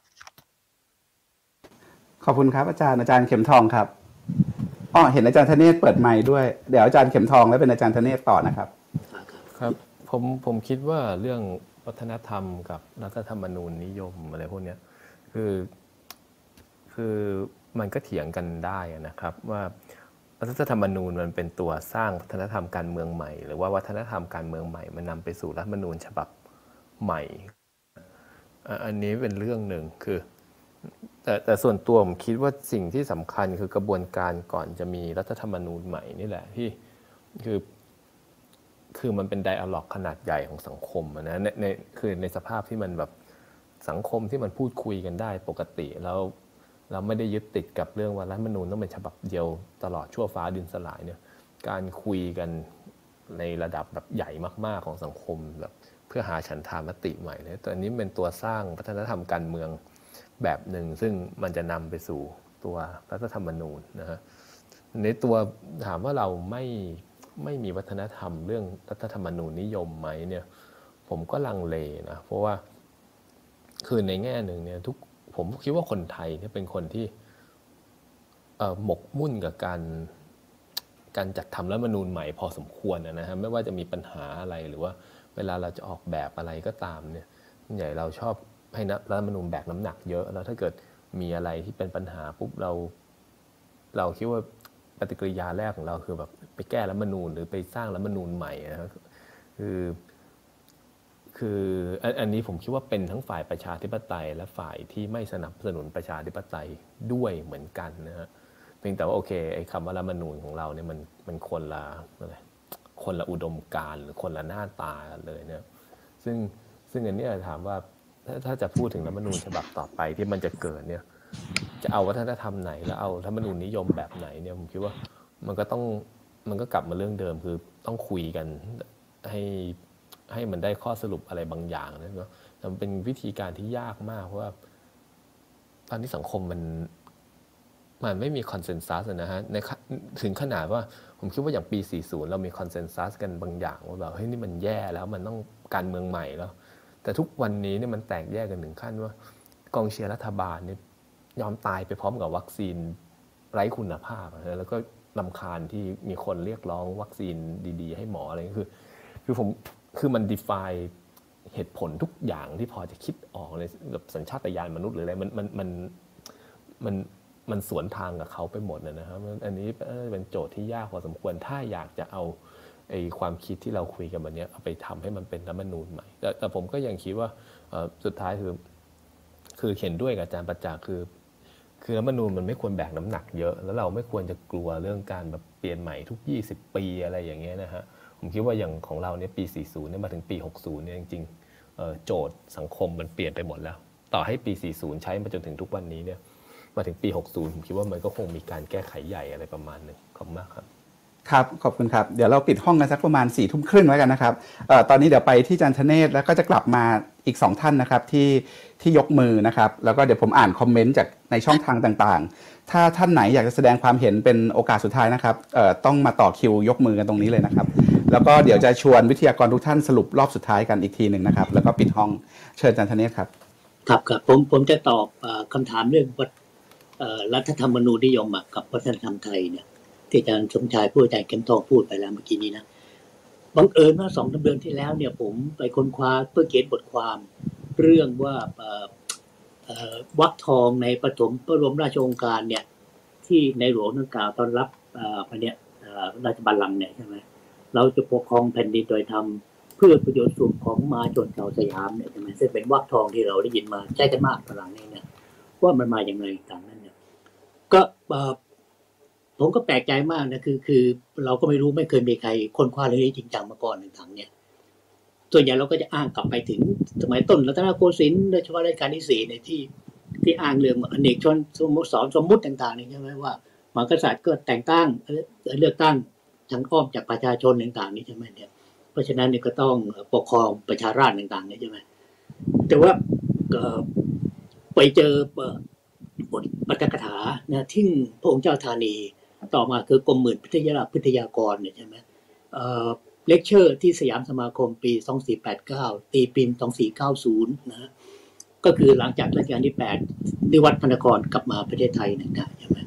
อันนี้เป็นเลคเชอร์ที่ถวายต่อหน้าพระพักตร์นะรอแปดแล้วตอนนั้นก็อนุชารอเก้าก็อยู่ด้วยนะใช่ไหมก็พูดเรื่อง concept ของ monarchy สยามนะเป็นภาษาอังกฤษนะแล้วท่านก็แปลพระองค์ท่านแปลเป็นภาษาไทย ก็พิมพ์ออกมาในสยามสมาคมเนี่ย แต่ตอนตอนที่พิมพ์เนี่ยก็เปลี่ยนชื่อเป็นเรื่องพิธีบรมราชาภิเษกต่างๆเราก็เล่ารายละเอียดเลยเนี่ยนะครับ ทีนี้มันมีอยู่ตอนหนึ่งเนี่ยใช่ไหมว่าความคิดเรื่องพระมหากษัตริย์ไทยเนี่ยมาอย่างไงเนี่ยใช่ไหมเราก็รู้เนี่ยก็คือก็กลับไปสู่ธรรมราชาตั้งแต่ยุคสุโขทัยใช่ไหมพ่อขุนรามหรืออะไรต่างเนี่ยแล้วก็ในไตรปิฎกใช่ไหมก็จะมีเนี่ยไตรภูมิกถาต่างๆที่พูดถึงบทบาทหน้าที่ต่างๆเนี่ย จักรวรรดิวัดเอ่ยนะทศพิธชาติธรรมเอ่ยต่างใช่ไหมแล้วพระองค์เจ้าธานีเนี่ยก็พูดคำหนึ่งนะซึ่งผมก็แปลกใจมากเลยท่านบอกว่าไอ้ไอ้คัมภีร์ธรรมศาสตร์เนี่ยที่เป็นต้นแบบของกฎหมายไทยโบราณมาเนี่ยใช่ไหมเป็นแหล่งที่มาของคติเรื่องเนี่ยพระมหากษัตริย์ใช่ไหมแล้วท่านก็บอกว่าอ๋อถ้าคิดปัจจุบันเนี่ยมันก็เหมือนกับเป็นรัฐธรรมนูญ constitution คือถ้าพูดภาษาอังกฤษใช่ไหมแต่เป็น traditional constitution ของไทยต่างๆเนี่ยใช่ไหมในอันนั้นเนี่ยก็จะมีกำกับหน้าที่ของกษัตริย์เอาไว้ต่างๆนี้ใช่ไหมเนี่ยใช่ไหมก็พยายามอธิบายคล้ายๆ กับ concept ของรัฐธรรมนูญของฝรั่งใช่ไหมแต่ว่ามันมันไม่ไปของฝรั่งมันคือควบคุมเกิดชัดเกิดเพื่อตรวจสอบกำกับอำนาจของผู้ปกครอง แต่พระธรรมศาสตร์เนี่ยใช่ไหมคือ รองรับให้ความชอบธรรมคือกษัตริย์ปกครองเป็นธรรมใช่ไหมมันก็จะได้ทำมันเนี้ยก็คือทำให้เมื่อกษัตริย์เนี่ยมีมีความชอบธรรมต่างๆเนี่ยใช่ไหมออกมาต่างเนี่ยใช่ไหมแต่ว่าท่านก็ไม่ได้ defend อะไร เพราะว่ามันก็มันยุคมันผ่านไปแล้วนะเพียงแต่ว่า ผมก็จะเอาท่านพยายามอธิบายให้มันดูว่ามันสมัยใหม่ยังไง concept เรื่องกษัตริย์ไทยต่างๆนี่เนี่ย หลังจากนั้นเนี่ยพอพอโยงพัฒนาการเนี่ยว่า หลังจากนั้นเนี่ยพอพอเราก้าวขึ้นต่างๆนี่เนี่ยก็จะมีการเนี่ยทำพิธีอันนี้ใช่ไหมแล้วก็จากนั้นเนี่ยก็จะมีการเผยแพร่เรื่องคำพูดเรื่องเนี่ยพระมหากษัตริย์ที่ปกครองโดยความเป็นธรรมต่างๆเนี่ยใช่ไหมซึ่งผมเรียกว่าเป็นอะไรกษัตริย์มหาชนใช่ไหมใช่ไหมยุคใหม่ต่างๆเนี่ยผมคิดว่า concept จากธรรมราชายุค ไตรภูมิพระร่วงเนี่ย มาถึงกษัตริย์มหาชนเนี่ยใช่ไหมมันเป็นเส้นทางของ concept เรื่องกฎหมายรัฐธรรมนูญแบบไทยๆเนี่ยซึ่งเราไม่เคยเอามาวิเคราะห์ต่างๆมันมีไม่มีจริงต่างๆนี่นะแต่ว่ามันก็จะมีการอ้างทางฝ่ายอนุรักษ์นิยมเขาอ้างตลอดเวลาเลยธรรมราชาเนี่ยมันมีจริงแล้วมันก็ใช้กันมาโทษสปิดราชธรรมเนี่ยจนบัดนี้เราได้ยินเลยนะมันมีคนบอกว่านักการเมืองในเนี้ยต้องทำตัวต้องใช้หลักโทษสปิดราชธรรมเนี่ยซึ่งผมก็ คุยกันเขาบอกว่าเป็นไม่ไม่ได้ทศวิธธรรมมันใช้สำหรับกษัตริย์ มันไม่ใช้สำหรับสามัญชน คุณจะเป็นรัฐมนตรี คุณก็ใช้ไม่ได้ มันไม่มีบุญบารมีรองรับมันมันมาไม่ได้ อาจารย์ครับไทั้งหมดเนี้ยนะอาจารย์ครับครับ แนวคิดกษัตริย์มหาชนในยุคนู้นเนี่ย กับแนวคิดถ้าเราถ้ามามองในยุคเนี้ยครับไอ้รูปแบบของกษัตริย์มหาชนเนี่ยมันมันมีมันต้องเปลี่ยนไปยังไงไหมครับ คืออาจารย์บอกว่าแนวคิดกษัตริย์มหาชนนี่ก็เป็นการปรับตัวหนึ่งทีนี้มันจะปรับตัวเป็นเวอร์ชัน2.0 3.0 4.0 เนี่ยมันมันรูปแบบหน้าตา หรือความกดดัน ความท้าทายของมันเนี่ยมันเปลี่ยนรูปแบบยังไง จากสมัยแผ่นดินก่อนมาแผ่นดินเนี้ยอันนี้ก็คือก็คือคือคือผมคิดว่าคือคือศัพท์อันเนี้ยผมเป็นคนตั้งกันเองนะคือมันไม่มีใครเขียนมาก่อนนะกษัตริย์มหาชนเนี่ยผมคิดว่าผมเป็นคนตั้งขึ้นมาครับ แล้วก็เอาจากธรรมราชาเนี่ยมาบวกกับใช่ไหมอ่าเนี่ยเอ่อะไรคำเป่งใช่ไหมในวาจารับราชสมบัติว่าจะปกครองเพื่อเพื่อมหาชนชาวสยามเนี่ยใช่ไหมผมก็เอาตรงนั้นนะมหาชนตรงนั้นนะมารวมกับธรรมราชาก็เป็นพระมหากษัตริย์ธรรมราชาเอ้ยมหาชนนะใช่ไหมซึ่งมันก็มีปัจจัยคล้ายๆ กันคือว่าพระมหากษัตริย์มาด้วยการแต่งตั้งใช่ไหม เลือกทางทางอ้อม แล้วก็ประชาชนประชารัฐแต่งตั้งขึ้นมาเนี่ยแล้วท่านก็รับเป็นตัวแทนของประชามหาชนใช่ไหมทีนี้ในยุคแรกในยุครอสี่เนี่ยท่านวิพากษ์นะพูดถึงไตรภูมิพูดถึงธรรมราชาเอ่พวกเนี้ยท่านบอกว่ามัน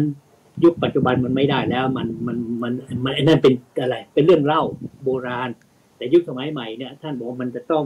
อะไรรับฟังต้องไปทำแบบอะไร เป็นเป็น เอ่อเชื่อมโยงใยกับประชาชนมากขึ้นเอาพูดแบบสมัยสมัยใหม่นะแต่มันก็ยังไม่ได้ work ขึ้นมาจริงๆนะเพราะถึงรัชกาลที่ห้าท่านก็ไม่ไม่รับนะรัชกาลที่ห้าท่านท่านท่านท่านกลับเอาจารีตแบบเก่ามาตีความว่ารัฐธรรมนูญเนี่ย ก็คือต้องยอมต้องยอมรับว่าพระกษัตริย์สยามเนี่ยมีอำนาจล้นพ้นเพราะคืออำนาจกษัตริย์นั้นจำกัดไม่ได้ เพราะฉะนั้น concept รัฐธรรมนูญแบบตะวันตกเนี่ยตั้งแต่ยุครัชกาลที่ห้ามาเนี่ย มันมีความขัดแย้งกับจารีตแบบไทย ซึ่งเพราะรัชกาลที่ห้าท่านท่านเริ่มรวมศูนย์อำนาจได้แต่ขุนนางก็ก็ก็ยอมบอกหมดอำนาจแล้วฝรั่งก็ยอมตีตากันได้ต่างเนี่ยคือท่านเป็นจักรพรรดิจริงๆในตอนนั้นเพราะฉะนั้นท่านก็ต้องบอกว่า อ่านดูแล้วเนี่ย concept ฝรั่ง concept เหล่านี้ยมันใช้กับเมืองไทยไม่ได้นะฮะ อันเนี้ยลงไปดูในในในในเอ่อครับไอ้อะไรคำพระบรมราชาธิบายของรัชกาลที่ห้าเนี่ย เรื่องความสามัคคีเนี่ย ที่อาจารย์หมอกเวทเอาไปไปใส่ในหนังสือเรื่องการปฏิรูปการเมืองเนี่ยผมยังแปลกใจเลยว่า เพราะว่าไอเดียเนี่ยมันมันไม่ได้ตรงกันเท่าไหร่ของของรัชกาลที่ห้านั้นท่านพูดเดี๋ยวที่สามัคคีกันเนี่ยเพื่อว่าที่ท่านจะได้เป็นเป็นศูนย์กลาง เพราะว่าเมืองไทยเนี่ยข้างล่างมันเปลี่ยนไม่ได้ มันต้องเปลี่ยนจากข้างบนลงไปมันถึงจะเปลี่ยนได้ เออ อาจารย์ครับวันนี้เราคุยกันเรื่องตำแหน่งแห่งที่ของสถาบันใช่กษัตริย์ ในในภูมิทัศน์การเมืองไทยครับ ทีนี้บทเรียนในประวัติศาสตร์ มันสอนเราปัจจุบันยังไงครับ ว่าถ้าเกิดเราจะทำรัฐธรรมนูญใหม่ เราจะจัดวางสถานะของสถาบันกษัตริย์ยังไง ให้มันอยู่ในโลกการเมืองใหม่ อันอันอันนี้คือในบทความที่ผมเขียนไปแล้วเนี่ยใช่ไหมซึ่งเดี๋ยวต้องไปหาอ่านอีกกันต่อไป แต่เพิ่งสรุปให้ฟังเลยว่า คือผมมองว่าคือคือในช่วงที่ ความขัดแย้งระบอบชาธิปไตยมันรุนแรงขึ้นตั้งแต่ปี 35 มาถึง 40 เนี่ย มันมีส่วนทำให้คติกษัตริย์มหาชนเนี่ยใช่ไหมคือก็เอาจากจารีตเนี่ยบวกกับความเป็นมหาชนแบบใหม่เนี่ยมากขึ้นเรื่อยๆ เพราะฉะนั้นเนี่ยอย่างที่ใครบอกว่าพระราชอำนาจนำของรัชกาลที่เก้าเนี่ยเหนือครอบคลุมเหนือทุกปริมณฑลของระบบการเมืองไทยแล้วใช่ไหมเป็นที่ยอมรับหมดต่างๆ ไม่มีฝ่ายไหนคัดค้านได้ต่างๆเลยใช่ไหมเพราะฉะนั้น รัฐธรรมนูญจะเขียนยังไงเนี่ยก็ต้องคำนึงถึงข้อเท็จจริงอันนี้ใช่ไหมทีนี้เอ่อเสร็จแล้วเนี่ยมันก็มันก็เกิดไอ้ไอ้เออตั้งแต่พันธมิตรมาจนถึงกปปสเนี่ย ผมคิดว่า concept อันเนี้ยถูกใช้ ผมว่าเกินไป เกินกว่าที่สถาบันหรือที่อำนาจนำในในแบบก่อนนั้นเนี่ยนะจะรับได้ เพราะว่ามันกลายมาเป็นพระราชอำนาจที่ เป็น active ทางการเมือง participant เป็นคนเล่นการเมืองเองแล้วอะถึงไม่ได้ลงลงเล่นแต่ว่าคนที่เอาไปใช้เนี่ย เอาไปอ้างแล้วแล้วไปปราบฝ่ายตรงข้ามหรือไปใช้กำลัง ไปจนถึงการยึดอำนาจกันต่างๆก็จะใช้ concept เพื่อจะรองรับอันเนี้ยเข้ามาให้ความชอบธรรมกับการทำของเขา อันนี้ก็คือด i เลม่าคือผมคิดว่ามันเป็นอะไรเอ่อการต่อไปเนี่ยใช่ไหมครับ มันจะต้องต้องมาแบบ เปิดคุยกันให้ชัด ๆ ว่าวิวัฒนาการของคนเซ็ปต์เนี้ยจากธรรมราชาสถาบันกษัตริย์ มาสู่กษัตริย์มหาชนเนี่ย แล้วพวกเนี้ยว่าเป็นพวกเนี้ยว่าเป็นผู้มีส่วนร่วมเป็นอะไร stakeholder เองใช่ไหมแทนที่จะเป็นผู้คุมหรือเป็นผู้อยู่เหนือหรือหรือกำกับ หรือทำให้พวกเนี้ยว่า balance ของอำนาจเนี่ยใช่ไหมซึ่งรัฐธรรมนูญเองแบบตวนตกมันทำได้ แต่แบบไทยมันทำไม่ได้ เราไม่มีพลังอำนาจทางเศรษฐกิจ ที่ใหญ่พอที่จะไปกำกับกลุ่มอื่นๆได้แบบเนี้ยเพราะฉะนั้นถ้าสถาบันกษัตริย์ทำหน้าที่นี้แทนให้ระหว่างที่พลังเศรษฐกิจอื่นๆต่างๆเนี่ยใช่ไหมมันยังไม่แข็งตัวได้ต่างเนี่ย มันก็จะทำให้ผมคิดว่าเอ่อที่ทางสถานะของสถาบันระบบกษัตริย์ในรัฐธรรมนูญเนี่ยกับประชาธิปไตยเนี่ย มันน่าจะไปด้วยกันได้ ค่อนข้างจะ อ่ออะไร ไม่ antagonistic ไม่เป็นปฏิปักษ์ครับ ครับโอเค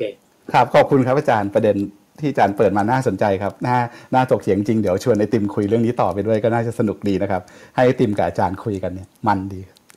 ไปเดี๋ยวก่อนจะไปถึงตรงนั้นคุยกับคุณประสงค์กับคุณกันนะครับเออเชิญคุณประสงค์ครับอะครับ สวัสดีครับ เชิญเลยครับ ยิงคำถามได้เลยครับป้องแล้วก็จริง ๆ ผมเมื่อกี้เมื่อสักครู่ฟังอาจารย์ประจักษ์แล้วก็เลย ผมเป็น FC อาจารย์ประจักษ์นะดู YouTube หลายหลายคลิปอยู่นะฮะก็สนใจที่อาจารย์ประจักษ์พูดเรื่องของ direct democracy แล้วก็คิดว่าเทคโนโลยีในปัจจุบันมัน allow ให้เราทำได้แล้วนะครับผมเข้าใจว่านะครับแล้วก็จากการอ่านมาเนี่ยนะครับว่า direct democracy เนี่ยตอนนี้คือหลักๆ เราน่าจะมีประมาณ 3 ประเด็นใช่ไหมฮะก็คือ การลงประชามติ แล้วก็การริเริ่มการออกกฎหมาย หรือว่าการถอดถอนผู้ได้รับเลือกตั้งไปแล้วนะครับผมไม่รู้จะมีมากกว่านี้หรือเปล่านะเท่าที่คิดเนี่ยมันก็มีประมาณ 3 จุดนะซึ่งจริงๆผมผมเห็นด้วยเลยว่ามันควรจะทำ direct democracy ได้แล้ว อย่างการลงประชามติเนี่ยด้วยเทคโนโลยีปัจจุบันนะครับมันสามารถจะทำได้ลดต้นทุนน่าจะเป็นสิบเท่าอะผมเคยเห็นนะสัมภาษณ์ของอาจารย์วิษณุว่าคุณทำประชามติครั้งหนึ่งต้องใช้เงินสามพันล้านในเมืองไทยอะนะฮะ ถ้ามันสามารถทำสิ่งที่เรียกว่าประชามติออนไลน์ได้นะครับ โดยที่เราใช้เทคโนโลยีมาเรียกว่าใช้คำว่าอะไรดียืนยันตัวตนได้อย่างชัดเจนเนี่ยนะครับ มันก็น่าจะทำได้เลยนะครับด้วยต้นทุนที่ต่ำมากๆเผื่อๆจะไม่ถึง 300 ล้านด้วยซ้ำไปคือผมนำเสนอ 2 จุดนะครับ จุดนี้จุดหนึ่งแล้วก็จุดที่ 2 ก็คือเรื่องของการถอดถอนผู้ได้รับการเลือกตั้งนะครับ ตรงนี้ซึ่งผม เคยคุยกับเพื่อนๆในแวดวงนักวิจารณ์การเมืองอะนะจริงๆผมก็จบมาสายวิทย์ก็ไม่ได้เรียนรู้กฎหมายอะไรนะครับ ก็เขาคิดว่าการถอดถอนคืออำนาจในการถอดถอนเนี่ยมันมีอำนาจสูงกว่าอำนาจในการเลือกเขาเข้ามาสินะครับ ก็มีการพูดคุยกันว่าถ้าคุณเหมือนกับคุณอยู่ในบริษัทเนี่ยนะครับคุณเลือกให้คนนี้ขึ้นมาแล้ว แต่ถ้าคุณไม่มีอำนาจถอดถอนเขาคุณไม่มีอำนาจ punishment เขาเนี่ยคุณไป control เขาไม่ได้เหมือนกับสี่วินาทีอะคุณได้ไปแล้วใช่ไหมสสเนี่ยนะฮะ แล้วเขาจะไปทำอะไรก็ได้เนี่ยเขาเอา power ของเราไปหมดเลย เราไม่มีอำนาจที่จะเอ่อไปถอดถอนเขาออกนะครับเอ่อใช้ impeachment กับกับกับสสได้ปะผมก็ไม่แน่ใจเหมือนกันนะนะฮะครับก็ตรงนี้เนี่ยมันมันทำให้เกิดปัญหาหนักนะครับ ในกระบวนการทั้งอาของเราทั้งหมดเลย ผมก็คาดหวังว่าเอ้ยมันจะมีรัฐธรรมนูญ แบบที่สามารถที่จะถอดถอนนักการเมืองได้ง่ายหน่อยไหมนะครับ ไม่ใช่ว่าเอยที่ผ่านมาผมยังไม่รู้นะ ผมนึกไม่ออกเลยว่าเอ่อมันจะมีกระบวนการจากประชาชนแล้วไปถอดถอนอา สสคนไหนได้สำเร็จเท่าที่ผมนึกนี่ไม่มีนะ ถ้ามีนะฮะก็ครับก็ขอบคุณครับด้วยนะคุณประสงค์ครับอ่าเดี๋ยวครัเดี๋ยวต่อผมอีกนิดนึงเรื่องนะฮะยังไม่จบเรื่องเรื่องถอดถอนนี่น่าสนใจ จริงๆรัฐธรรมนูล40 ก็เปิดช่องไว้นะครับ เดี๋ยวให้อาจารย์นัทกรเล่าให้ฟังด้วย เราเคยถอดถอนนักการเมืองท้องถิ่นได้นะครับเอ่อนักการแล้วเมืองก็ท้องถิ่นนะครับไม่ใช่สสนะครับ ใช่ใช่ใช่แล้วก็เอ่อมีท่านผู้ฟังใน Twitter นะครับก็ก็พูดคล้ายๆกับคุณประสงค์เนี่ยครับอยากให้รัฐธรรมนูญมีช่องทางให้ประชาชนร่วมกันเข้าชื่อถอดถอน นายกได้โดยตรงนะครับ แล้วก็ต่างๆอะเชิญคุณประสงค์ประเด็นสุดท้ายครับ ฝากขมวดปมนิดนึงครับถอดถอนโดยตรงก็คือทั้งหมดทั้งปวงเนี่ยผมคิดว่าถ้าสามารถที่จะทำด้วยตอนนี้ระบบมัน allow แล้ว ถ้าเราสามารถที่จะยืนยันตัวตนได้จริงเนี่ยผมคิดว่าการที่จะตั้งรัฐธรรมนูญเป็นแบบ real time ไปเลยนะครับก็สสเขตเนี่ยคุณเลือกมาจากผู้คนถูกไหมฮะแล้วถ้าผู้คนนั้นมี system อยู่ในมือเขาอะเขาเปลี่ยนโหวตของเขาได้ real timeอันเนี้ยผมอยากจะให้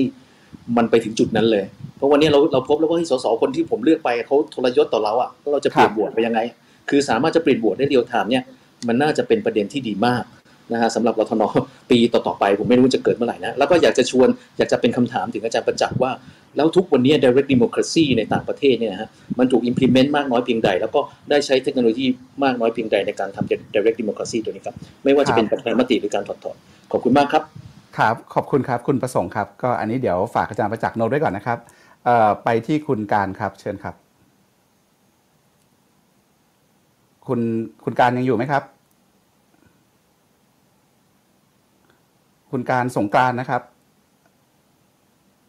รบกวนเปิดไมค์ด้วยนะครับ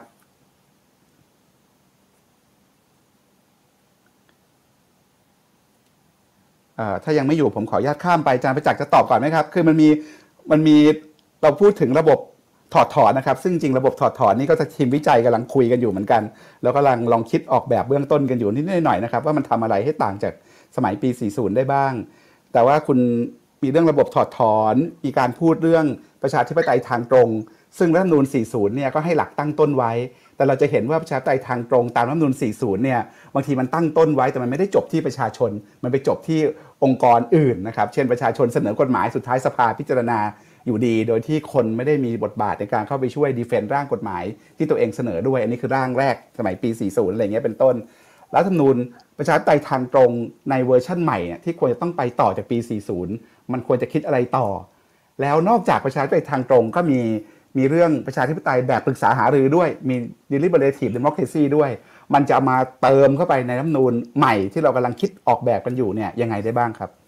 แล้วเดี๋ยวพอเสร็จจากอาจารย์ประจักษ์ขออนุญาตให้อาจารย์นัทกรคุยนิดนึง เรื่องระบบถอดถอนออนักการเมืองท้องถิ่น แล้วก็เผื่ออาจารย์นัทกรจะมีレスปอนเรื่องการปฏิรูประบบรัฐ ส่วนกลางที่อาจารย์อิสกุลบอกนะครับ ระบบรัฐระบบราชการจากมุมมองของคนทำงานด้านท้องถิ่นนะครับ แล้วก็หลังจากนั้นจะขอไปที่คุณผลิตแล้วก็คุณจิรนุชนะครับแล้วเราก็ปิดวงกันครับ เชิญอาจารย์ประจักษ์ครับ ครับขอบคุณครับ ก็เห็นด้วยคุณประสงค์เลยครับ คือ ผมว่าเป็นประเด็นสำคัญมากทำยังไงจะ เราจะเพิ่มไอ้ประชาธิปไตยทางตรงมากขึ้น จริง ๆ ในทีมเราก็คุยกันเยอะเรื่องนี้นะครับ วันนี้อาจจะไม่มีละละเวลาเล่ารายละเอียดให้ฟังทั้งหมด แต่ว่านวัตกรรมในต่างประเทศเนี่ยมันเกิดขึ้นเยอะมากแล้วนะครับ เพราะว่ากฎไอไอตัวเทคโนโลยีนั่นแหละที่มันมาช่วยเอื้อ อย่างที่คุณประสงค์พูดถูกเลย อย่างเช่น การทำประชามติ ด้วยการทำเป็นรูปแบบออนไลน์อิเล็กทรอนิกส์เนี่ย มันทั้งประหยัดต้นทุนแล้วมันเพิ่มปริมาณคนที่จะมาลงคะแนนเสียงได้มากขึ้น เพราะว่ามันเป็นลดต้นทุนประชาชนใช่ไหมครับ ไม่ต้องเดินทางไม่ต้องเสียเวลาไม่ต้องลางงาน หลายประเทศจริงๆ การโหวตลงคะแนนเลือกผู้แทน ก็ทำรูปแบบเป็นออนไลน์อิเล็กทรอนิกส์นะครับ ก็มีการทดลองแล้วนะครับอีกอันหนึ่งผมว่าสำคัญคือการเข้าชื่อเสนอกฎหมายโดยประชาชนนะครับ ที่ ทำให้มันเป็นไปได้มากขึ้นโดยง่ายนะครับนั้นเราคิดอะไรอีกได้มากมายเลย คือคำว่าจินตนาการสำคัญนะครับ ที่คุณเจริญยุทธพูดมาผมว่าเราเราต้องเปิดจินตนาการใหม่ ๆ ถึงทางเลือกที่มันเป็นไปได้นะครับ สิ่งที่ระบอบคสชทำที่เลวร้ายที่สุดก็คือว่าจำกัดจินตนาการของผู้คนนะแล้วจำกัดทางเลือก ผมว่าทั้งเรื่องวัคซีนและการเมือง เขาใช้ยุทธศาสตร์แบบเดียวกัน คือทำให้ทางเลือกใหม่ ๆ ที่มันเป็น alternative ดีๆเกิดขึ้นได้ยาก เกิดขึ้นได้ช้า หรือสกัดกั้นไม่ให้มันเกิดขึ้นได้เลย ถ้ามันเกิดขึ้นก็ทำลายซะนะครับ แล้วทำให้คนอยู่กับตัวเลือกเดียวก็คือให้ยอมรับสภาพที่เป็นอยู่นะครับผมว่าไอ้รัฐนูนเนี้ยต้องต้องเปิดขอบฟ้าจินตนาการใหม่ ๆ แล้วก็มาถกกันเรื่องนี้แหละ ซึ่งไอ้กระบวนการที่ประชาชนมาถกกันเองนี่แหละ ที่ต่างประเทศเขาเรียกว่าเป็นประชาธิปไตยรูปแบบใหม่ที่เรียกว่าประชาธิปไตยแบบปรึกษาหรือ คือมันไม่ได้เน้นที่แค่ผลลัพธ์ครับว่าเราไปลงประชามติแล้วเราไปฟังประชาวิจารณ์แล้ว แล้วผลลัพธ์มันจะต้องเป็นยังไง แต่เขาเน้นที่กระบวนการคือทำยังไงให้เสียงของประชาชนมันถูกสะท้อนจริง ๆ ในการตัดสินใจต่างๆ เสียงประชาชนต้องต้องไปอยู่ตรงนั้น เสียงของผู้ได้รับผลกระทบเสียงของประชาชนที่มันหลากหลายกลุ่มนะครับ โดยเฉพาะกลุ่มที่ด้อยโอกาสทางสังคมหรือกลุ่มชายขอบมันจะต้องเข้าไปอยู่ในพื้นที่ทางการเมืองนะครับ ตรงนั้นผมคิดว่าเราเราเราจะต้องผลักให้มันเกิดสิ่งเหล่านี้ให้มันเป็นจริงให้ได้นะครับ ครับ ก็ของผมก็สั้นๆ เท่านี้เดี๋ยวโยนอาจารย์นัตกรเลยจริงๆ ประเด็นที่อาจารย์อิสกุลถามมาก่อนอันนี้เมื่อผมราชการผมก็เพิ่งคิดได้เหมือนกันจริงว่าไออันที่สำคัญที่สุดที่จะทลายระบบรัฐราชการรวมศูนย์ของไทยได้คือต้องกระจายอำนาจให้เยอะนะครับ กระจายอำนาจกระจายงบประมาณ กระจายนะครับไอภาระหน้าที่ตรงนี้ออกไปอะมันทำท้องถิ่นให้โตมันก็จะไปบีบโดยทางอ้อมให้ไอ้รัฐราชการส่วนกลาง มันต้องเล็กนะครับ แล้วภูมิภาคก็ควรหายไปเลย นะครับ ไม่ควรมีอยู่แล้วครับ ครับก็นะครับ แบบแบบที่ท่านอาจารย์ประจักษ์พูดนะครับ ผมก็คือว่าถ้าโจทย์ของการปฏิรูปราชการคือทำให้รัฐส่วนกลางมันเล็กลงเนี่ยครับ ทางออกมันที่ที่ที่ดีที่สุดเนี่ยก็คือการเพิ่มอำนาจให้กับท้องถิ่น เพราะว่าถ้าไปดูข้อมูลนะครับพักก้าวไกลนะครับทางกลุ่มกลุ่มนะครับ คณะก้าวหน้าเนี่ยได้รวบรวมข้อมูลเกี่ยวกับส่วนราชการนะครับ เมื่อปี 47 เนี่ย นะครับส่วนราชการก็คือจำเพาะอาจจะระดับกรมระดับอะไรเงี้ยที่เป็นส่วนราชการส่วนกลางนะมีอยู่161หกสิบเอ็ดหน่วย แต่ว่าผ่านไป10กว่าปีนะครับ ปี63เนี่ยกลายเป็นว่าส่วนราชการส่วนกลางเนี่ยมันเพิ่มขึ้นเป็น225หน่วย อันนี้คือภาพระดับประเทศนะครับ ทีนี้ผมอยากให้ดูภาพระดับจังหวัด อันนี้ผมเก็บเองนะครับ จากประมาณประมาณปีก่อนปี40เนี่ยก่อนที่จะมีกระจายอำนาจเนี่ยนะฮะยุคยุคยุคของการกระจายอำนาจเนี่ย อาจารย์ธเนศเจริญเมืองเนี่ยเคยเก็บข้อมูลมีหน่วยราชการที่อยู่ในจังหวัดเชียงใหม่ประมาณร้อยเก้าสิบหน่วยนะครับผมลองเก็บอีกรอบเมื่อปีหกสี่เนี่ย กลายเป็นว่าส่วนราชการส่วนกลางนะไม่ใช่ส่วนภูมิภาคนะส่วนกลางที่ไปตั้งอยู่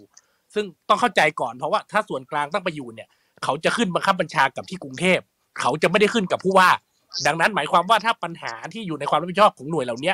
คำตอบจะไม่ได้อยู่ที่ที่พื้นที่นะครับ ไม่ได้อยู่ที่จังหวัดคำตอบจะไปอยู่ที่ที่ส่วนกลางหรือว่าเมืองหลวง นะครับทีนี้ไอ้หน่วยตรงเนี้ยมันเพิ่มขึ้นเป็นสองร้อยหกสิบเจ็ดสิบหน่วย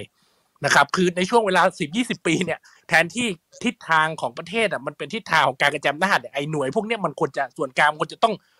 นะครับถ่ายไอ้ภารกิจเหล่านี้ยให้ไปท้องถิ่น แต่กลับเป็นว่าส่วนกลางเนี่ยมันใหญ่โตขึ้นในโดยเฉพาะยิ่งก็นะครับก็คือผลจากรัฐประหารทั้งสองครั้งที่มันทำให้มีการจัดตั้งหน่วยงาน และปัญหาสำคัญอีกอย่างหนึ่งก็คือมันทำให้เกิดความรู้สึก นะครับ ความรู้สึกอาจจะเป็นน้อยใจนะครับ น้อยเหนือตำใจของคนต่างจังหวัด ว่าเอ๊ะสิ่งที่เขาหามาได้ หมายความว่าสิ่งที่เขาส่งให้ส่วนกลางเนี่ยมันมีข้อมูลของ World Bank ที่รายงานเรื่องงบมาเนี่ยนะครับ มันไม่ได้กับสิ่งที่เขาได้รับกลับมานะครับ แล้วบางครั้งเนี่ยไอสิ่งที่เขาได้รับกลับมา มันไม่ใช่สิ่งที่เขาเรียกร้องยกตัวอย่างเช่นนะครับในยุคหนึ่งสมัยหนึ่งเนี่ยนะครับคนเชียงใหม่จะตื่นตัวอยากเรียกร้องเรื่องระบบขนส่งมวลชน ปรากฏว่าสิ่งที่รัฐบาลกลางให้กับคนเชียงใหม่กลับกลายเป็นนะครับเป็นเป็น เป็นอ่าค่ายทหารขนาดใหญ่อะไรเงี้ยนะครับ ซึ่งมันก็มันก็สะท้อนว่าเนี้ยถ้าถ้าสุดท้ายแล้วปลายทางของเรานะครับ ต้องกลับปฏิรูปราชการมันก็ต้องทำให้รัฐส่วนกลางมันเล็กลง และตัวของท้องถิ่นเองมันจะเป็นคนบอกได้ว่าเรื่องไหนที่เขาคิดว่ามันควรจะมีเรื่องไหนที่เขาว่าคิดว่าไม่ควรจะมี เพราะว่าพอคิดแบบรวมศูนย์เนี่ยหมายความว่าที่ไหนมีมันจะต้องมีเหมือนกันทุกประเทศนะครับถ้าเรามีปศุสัตว์จังหวัดทุกจังหวัด 76 จังหวัดของประเทศนี้ ก็ต้องมีปศุสัตว์จังหวัด แต่ว่ามันไม่ได้หมายความว่าทุกจังหวัดเนี่ยเขาจะมี นะครับเป้ามุ่งหรือมีโฟกัสเรื่องเกี่ยวกับการอะนะครับทำปศุสัตว์เสมอไปอะไรเงี้ยผมอันนี้ก็คืออันนี้ก็คือตอบเรื่องนะครับ การปฏิรูปราชการว่ามันไปมันมันเกี่ยวพันกับเรื่องของการจำนาอย่างแยกไม่ออกครับ อีกประเด็นเรื่องเรื่องถอดถอนที่ที่ถามมาเนี่ยก็มีสั้นๆนะครับว่าว่ามันนะครับถ้าในระดับชาติมันไม่เรียกว่าเป็นถอดถอนแบบแบบโดยตรงฮะ direct democracy แต่มันเป็นแบบนะครับ representative democracy ก็คือว่าประชาชนเนี่ยเป็นเพียงคนริเริ่มนะครับ ในระบบที่ผ่านมาเนี่ย นะครับประชาชนก็เป็นคนเข้าชื่อนะครับสมัยนู้นน่าจะสองหมื่นชื่อนะครับปีปีปีอ่าปีห้าศูนย์ในสองหมื่นชื่อ ตอนปีสี่ศูนย์เป็นห้าหมื่นชื่อนะครับก็ถอดถอนได้หมดนะฮะตุลกงตุลาการเนี่ยอยู่ในนิยามของคำว่าผู้ดำรงตำแหน่งทางการเมืองที่ประชาชนมีสิทธิ์จะริเริ่มถอดถอน แต่กระบวนการเนี้ยในอำนาจของการปีพิจารณา60นี่หายไปหมดแล้วนะครับ ปีหกศูนย์จะเหลือแค่รัฐปธรรมปนูญชครับ60อาจารย์ครับผมคือถอดได้แค่ตำแหน่งเดียวก็คือตำแหน่งปปชที่เหลือเอาออกหมด นะครับ มันก็เลยปิดกั้นนะครับไอไอกระบวนการตรงนี้ที่ประชาชนเข้าไปมีส่วนร่วม แต่ว่ามันก็จำกัดจำเขี่ยครับเพราะมันได้แค่เป็นคนริเริ่ม แต่กระบวนการพิจารณาทั้งหมดมันจะเป็นเรื่องของวุฒิสภาตอนนั้นแล้วมันใช้เสียงที่สูงมากตอนนั้นเขาใจะว่าสามในห้านะครับซึ่งซึ่งในภาวะปกติมันเป็นไปไม่ได้ที่จะได้เสียงในวุฒิสภามากขนาดนั้น ก็ไม่เคยมีการถอดถอนสำเร็จเลยในภาวะปกตินะฮะแต่ปรากฏว่าสามารถถอดถอน นะครับสำเร็จได้ในช่วงที่เป็นช่วงนะครับหลังรัฐประหาร เช่น อาจารย์จรันดิษฐาพิชัยเนี่ยนะครับตำแหน่งกสมเนี่ยก็ถูกถอดถอนในช่วงที่เป็นสนช ซึ่งมาทำหน้าที่แทนวุฒิสภานะครับ หรือว่าคุณยิ่งรักคุณอ่าสุรพงศ์นะครับ ตัววิจักรชัยกุลอะไรเนี่ยที่ที่โดนกันเยอะมากในในยุคหลังคอสชอะไรเงี้ยนะนะแต่ว่าที่ที่ผมจะพูดก็คือว่าเอ๊ะพลังรัฐนูนในระดับท้องถิ่นมันต่าง ก็คือพอปี 40 เนี่ยเขาเขาเห็นเรื่องประชาธิปไตยทางตรงเนี่ย เขาก็เอาไอ้ตัวเครื่องมือพวกเนี้ยที่จะให้ประชาชนได้ใช้อำนาจโดยตรงมามาทดลองกับระดับท้องถิ่นนะครับ แม้มันจะกำหนดเงื่อนไขไว้ค่อนข้างนะครับ เป็นไปได้ยากในทางปฏิบัติ แต่มันเกิดเกิดขึ้นจริงนะอันนี้ผมเขียนบทความลงวันอุวันก็คือว่ามันมีการเข้าชื่อนะครับ ถ้าระบบระดับชาติเราเรียกว่า impeachment แต่ว่าระดับท้องถิ่นเนี่ยมันเป็นประชาธิปไตยโดยตรงเขาเรียกรีคอร์คือตัวของประชาชนเองเนี่ยไม่ได้แค่ริเริ่มนะฮะแม้กระทั่งการตัดสินใจว่าจะให้นักการเมืองคนนั้นอยู่หรือไปเนี่ยก็ยังอยู่ที่ประชาชน แต่ว่ามันต้องเป็นประชาชนที่มากพอเผลอๆอาจจะมากกว่าคนที่ไปเลือกคนนั้นเข้าไปด้วยซ้ำอะไรเงี้ยเพราะมันต้องใช้เสียงถึงสามในสี่อะไรเงี้ย แล้วก็แล้วก็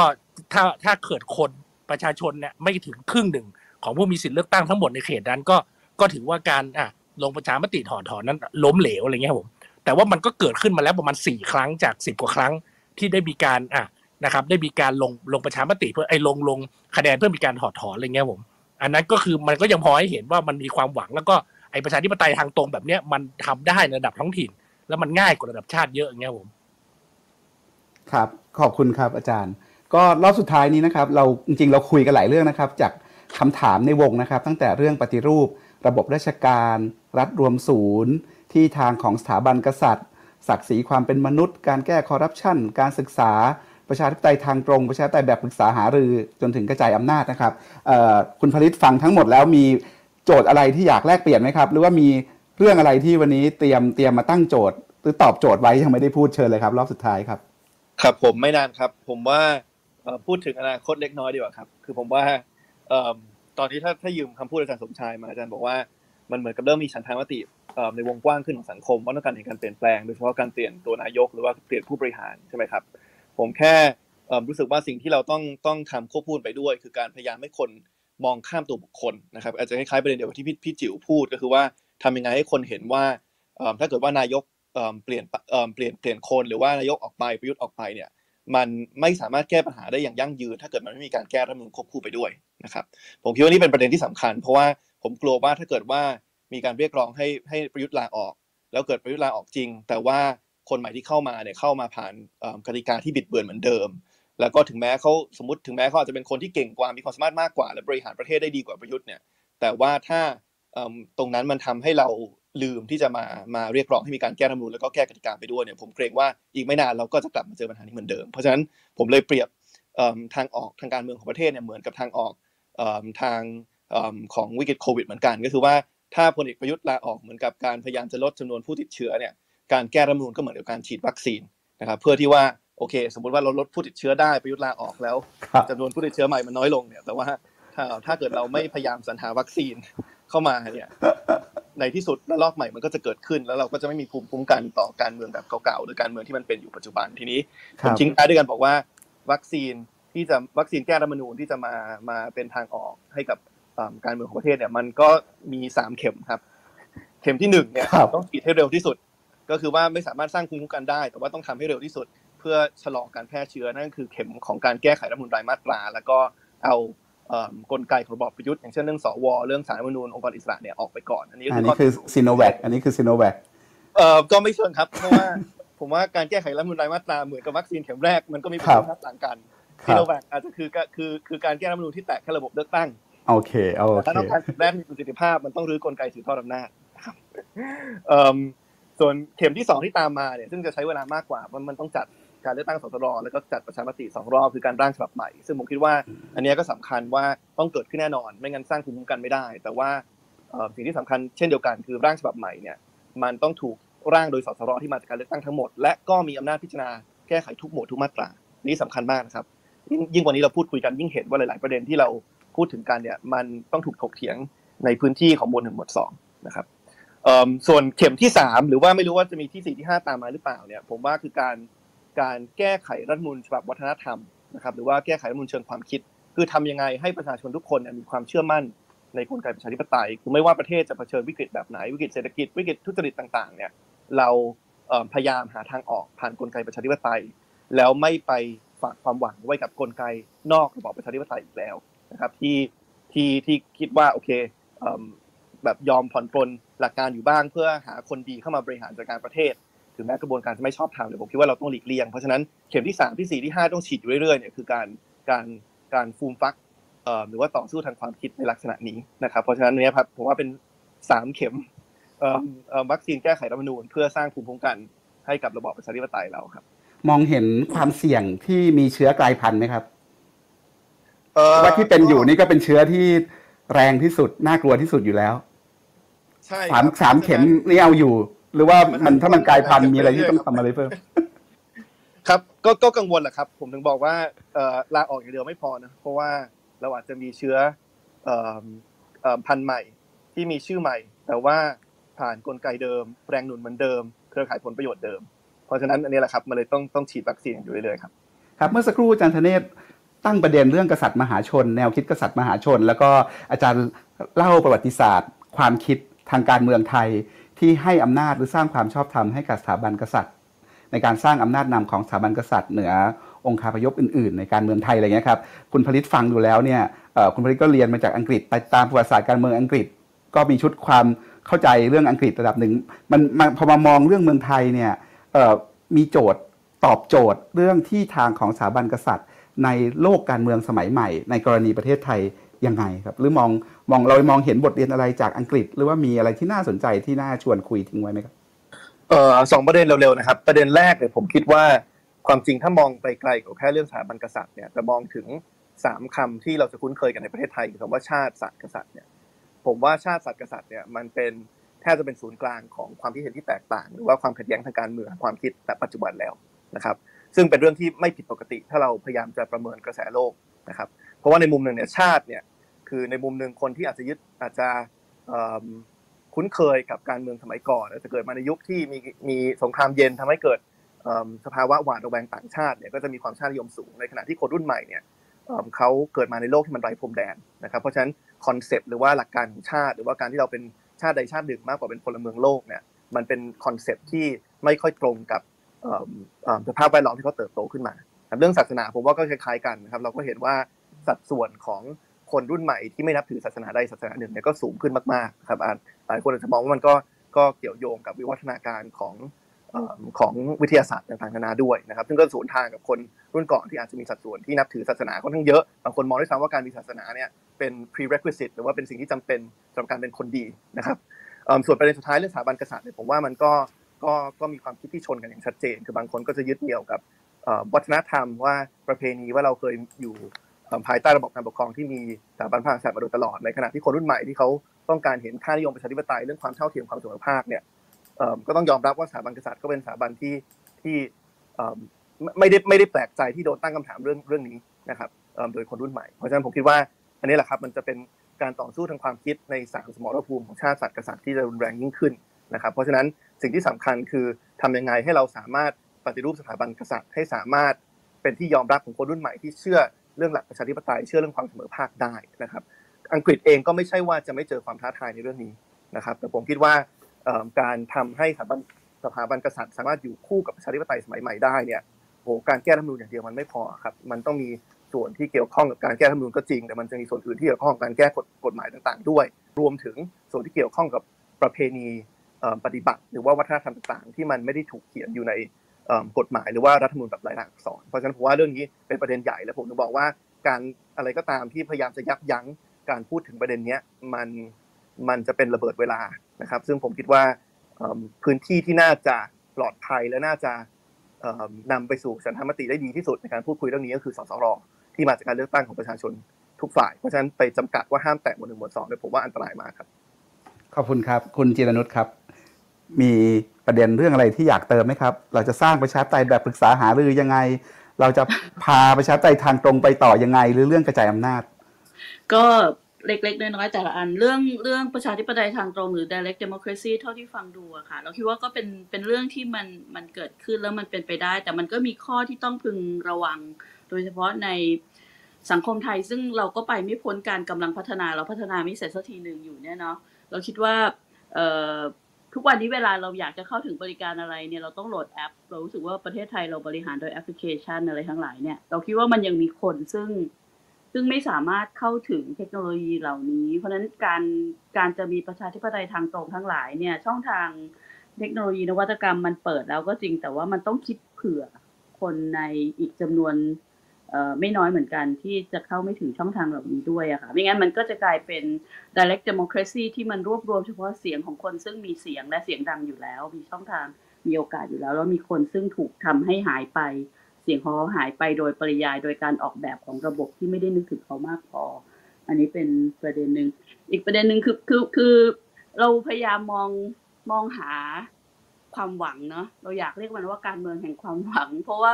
เมื่อไหร่ก็ตามที่เราไม่มีความหวังนี่เรารู้สึกว่าเราเราไม่รู้จะใช้ชีวิตยังไงนะเราคิดว่ามันมันยากมันลำบาก เพราะนั้นก็เวลาที่ที่ได้คุยหรือได้ฟังคนคือเมื่อเราคุยกันได้ เรารู้สึกว่ามันยังมีความหวัง โดยเฉพาะเวลาที่เราได้ฟังได้คุยกับคนรุ่นใหม่ ๆ คนในเจเนอเรชันใหม่ ๆ ซึ่งแบบความคิดความอ่านเขาน่าทึ่งแล้วความชัดเจนในระบบกติกาที่มันสอดคล้องกับกับวิธีคิดของสังคมโลกเนี่ย เราคิดว่านั่นเป็น เป็นความหวังที่สำคัญ สิ่งที่เอ่อเป็นความหวังอีกอันหนึ่งก็คือ เราก็หวังว่าคนในเจเนอเรชันรุ่นที่อยู่ในกลไกอำนาจ มีอำนาจอยู่รุ่นแบบสามสิบกว่าสี่สิบห้าสิบอะไรแบบนี้แล้วอะไรอย่างเงี้ยค่ะ ก็ถ้าจะยอมที่จะถอยสิ่งที่มันเป็น status quo ของตัวเอง หรือถอยพยายามที่จะกล้าหาญเพียงพอที่จะ ถอดหรือสิ่งที่มันเป็นระบบอุปถัมภ์สิ่งที่เราเติบโตมาภายใต้ระบบอุปถัมภ์สิ่งที่ทำให้เราอยู่รอดหรือมีที่ทางภายใต้ระบบนี้เนี่ย เราคิดว่าถ้าเราเออเรายึดหลักการเชื่อมั่นมีความกล้าหาญแล้วก็คำนึงถึงเรื่องความเสมอภาคเป็นหลักเนี่ย เราก็ยอมให้สิ่งเหล่านี้มันมันถอดถอนหายไป แล้วก็สร้างสังคมใหม่ที่ที่ความเสมอภาคและทุกคนเท่าเทียมกันเป็น เป็นเรื่องที่เป็นความหวังที่เกิดขึ้นได้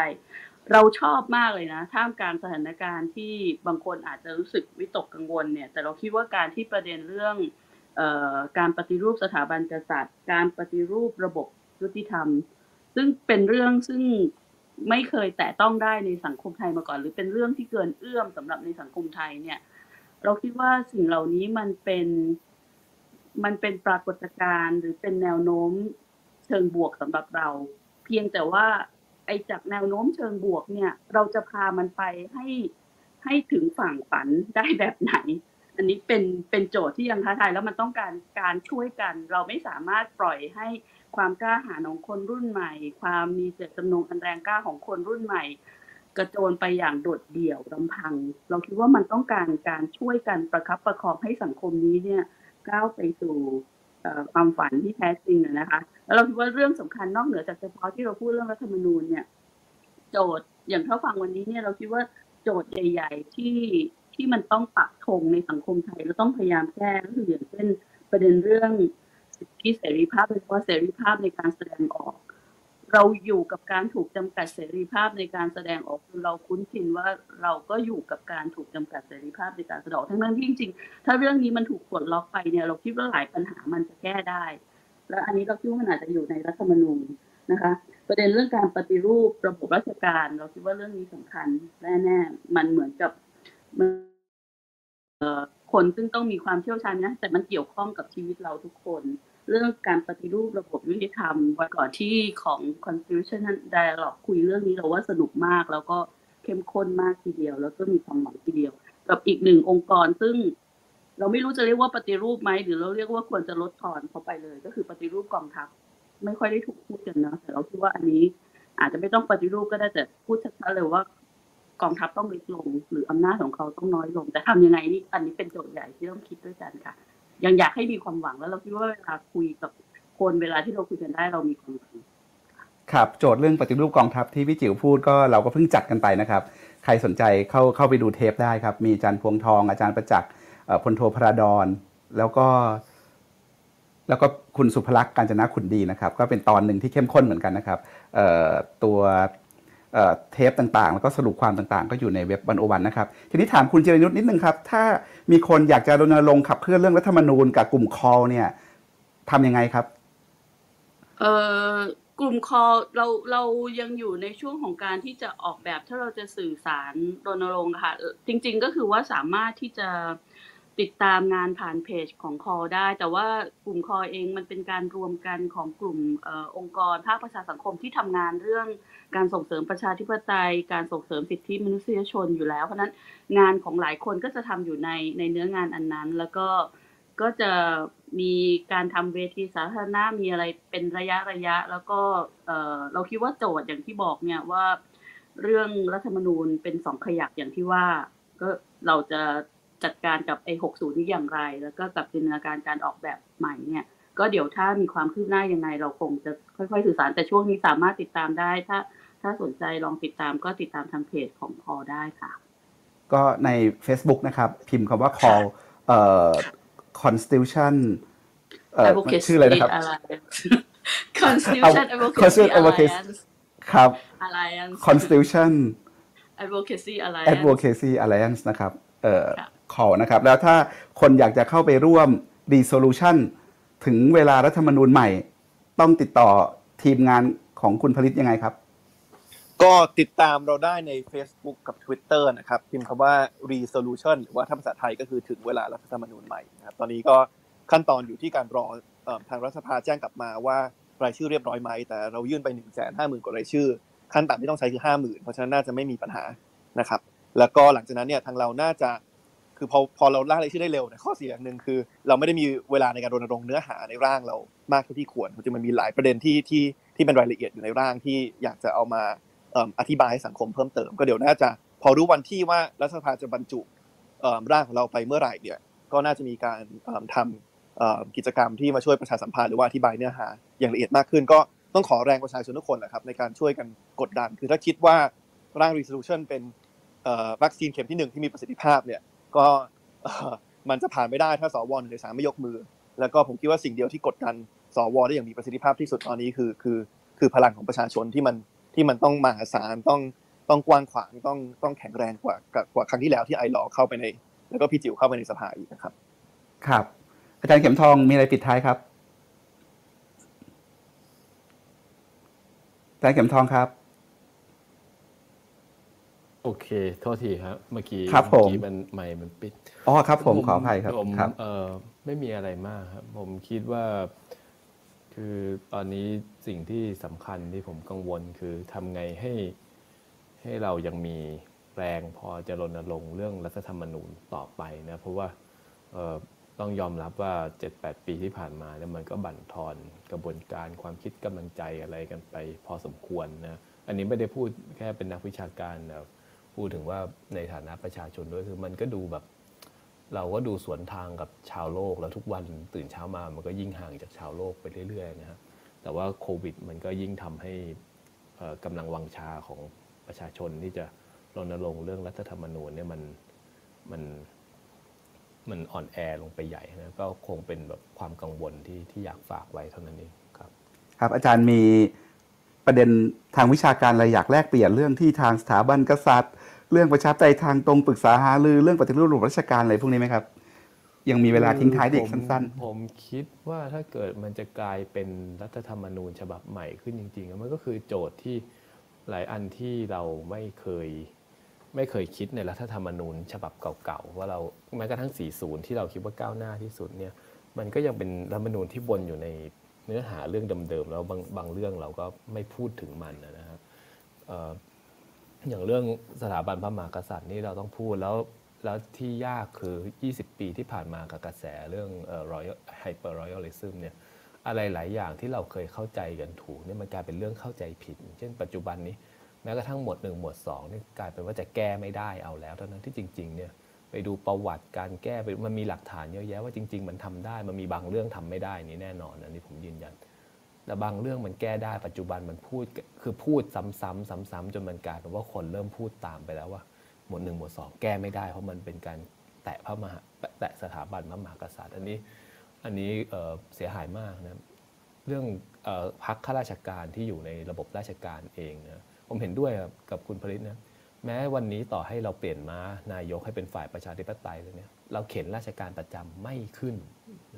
เรามันก็จะไม่ตอบโจทย์อะไรประชาชน หรือพักทหารที่อยู่ในพักราชการอีกทีนะรัฐธรรมนูญใหม่อาจจะต้องไปให้ถึงตรงนี้นะครับไม่ใช่แค่เรื่องของการถอดหรือโครงสร้าง ซึ่งเป็นเรื่องไปข้างหน้าเรื่องอนาคตนะครับแต่มันอาจจะต้องมีบทเรื่องความยุติธรรม เรื่องเรื่องความรับผิดชอบอะไรต่าง ๆ ที่ผ่านมาด้วยนะครับ ซึ่งอันนี้มันยากเพราะว่า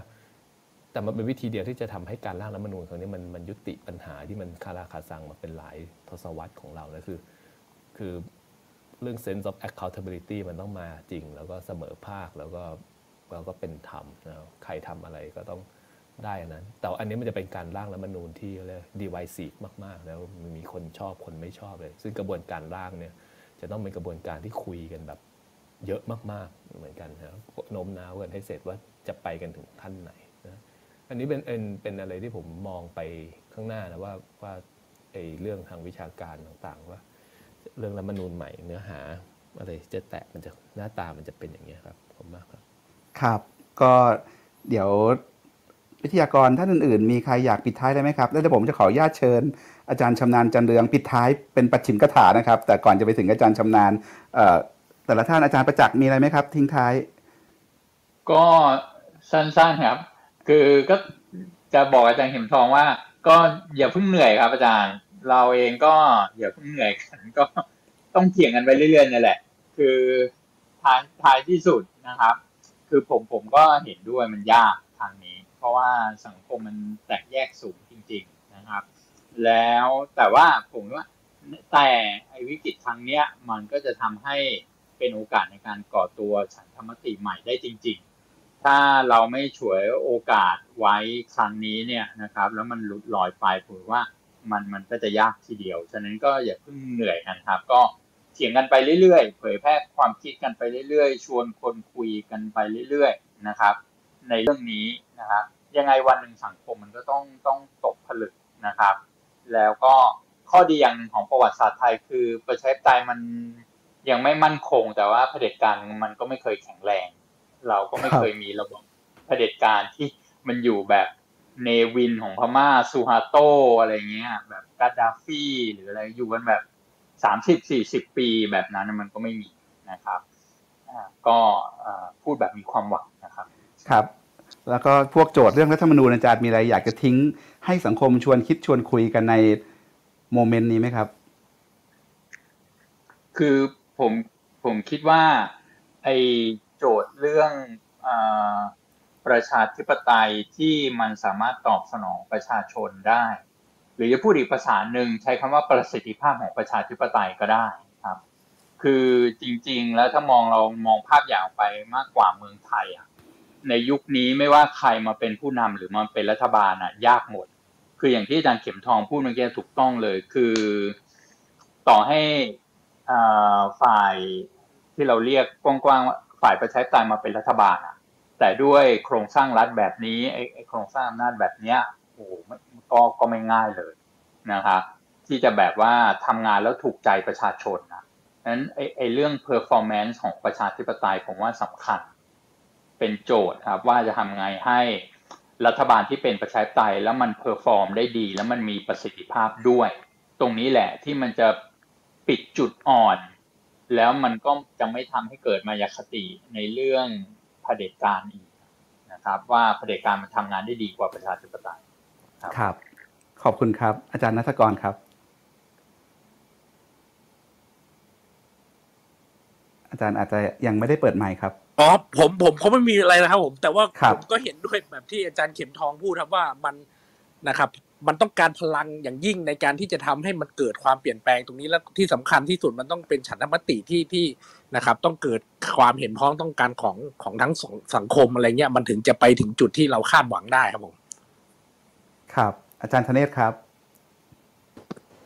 ก็คงคงยังไม่มีอะไรเพิ่มนะครับ ครับ ครับอาจารย์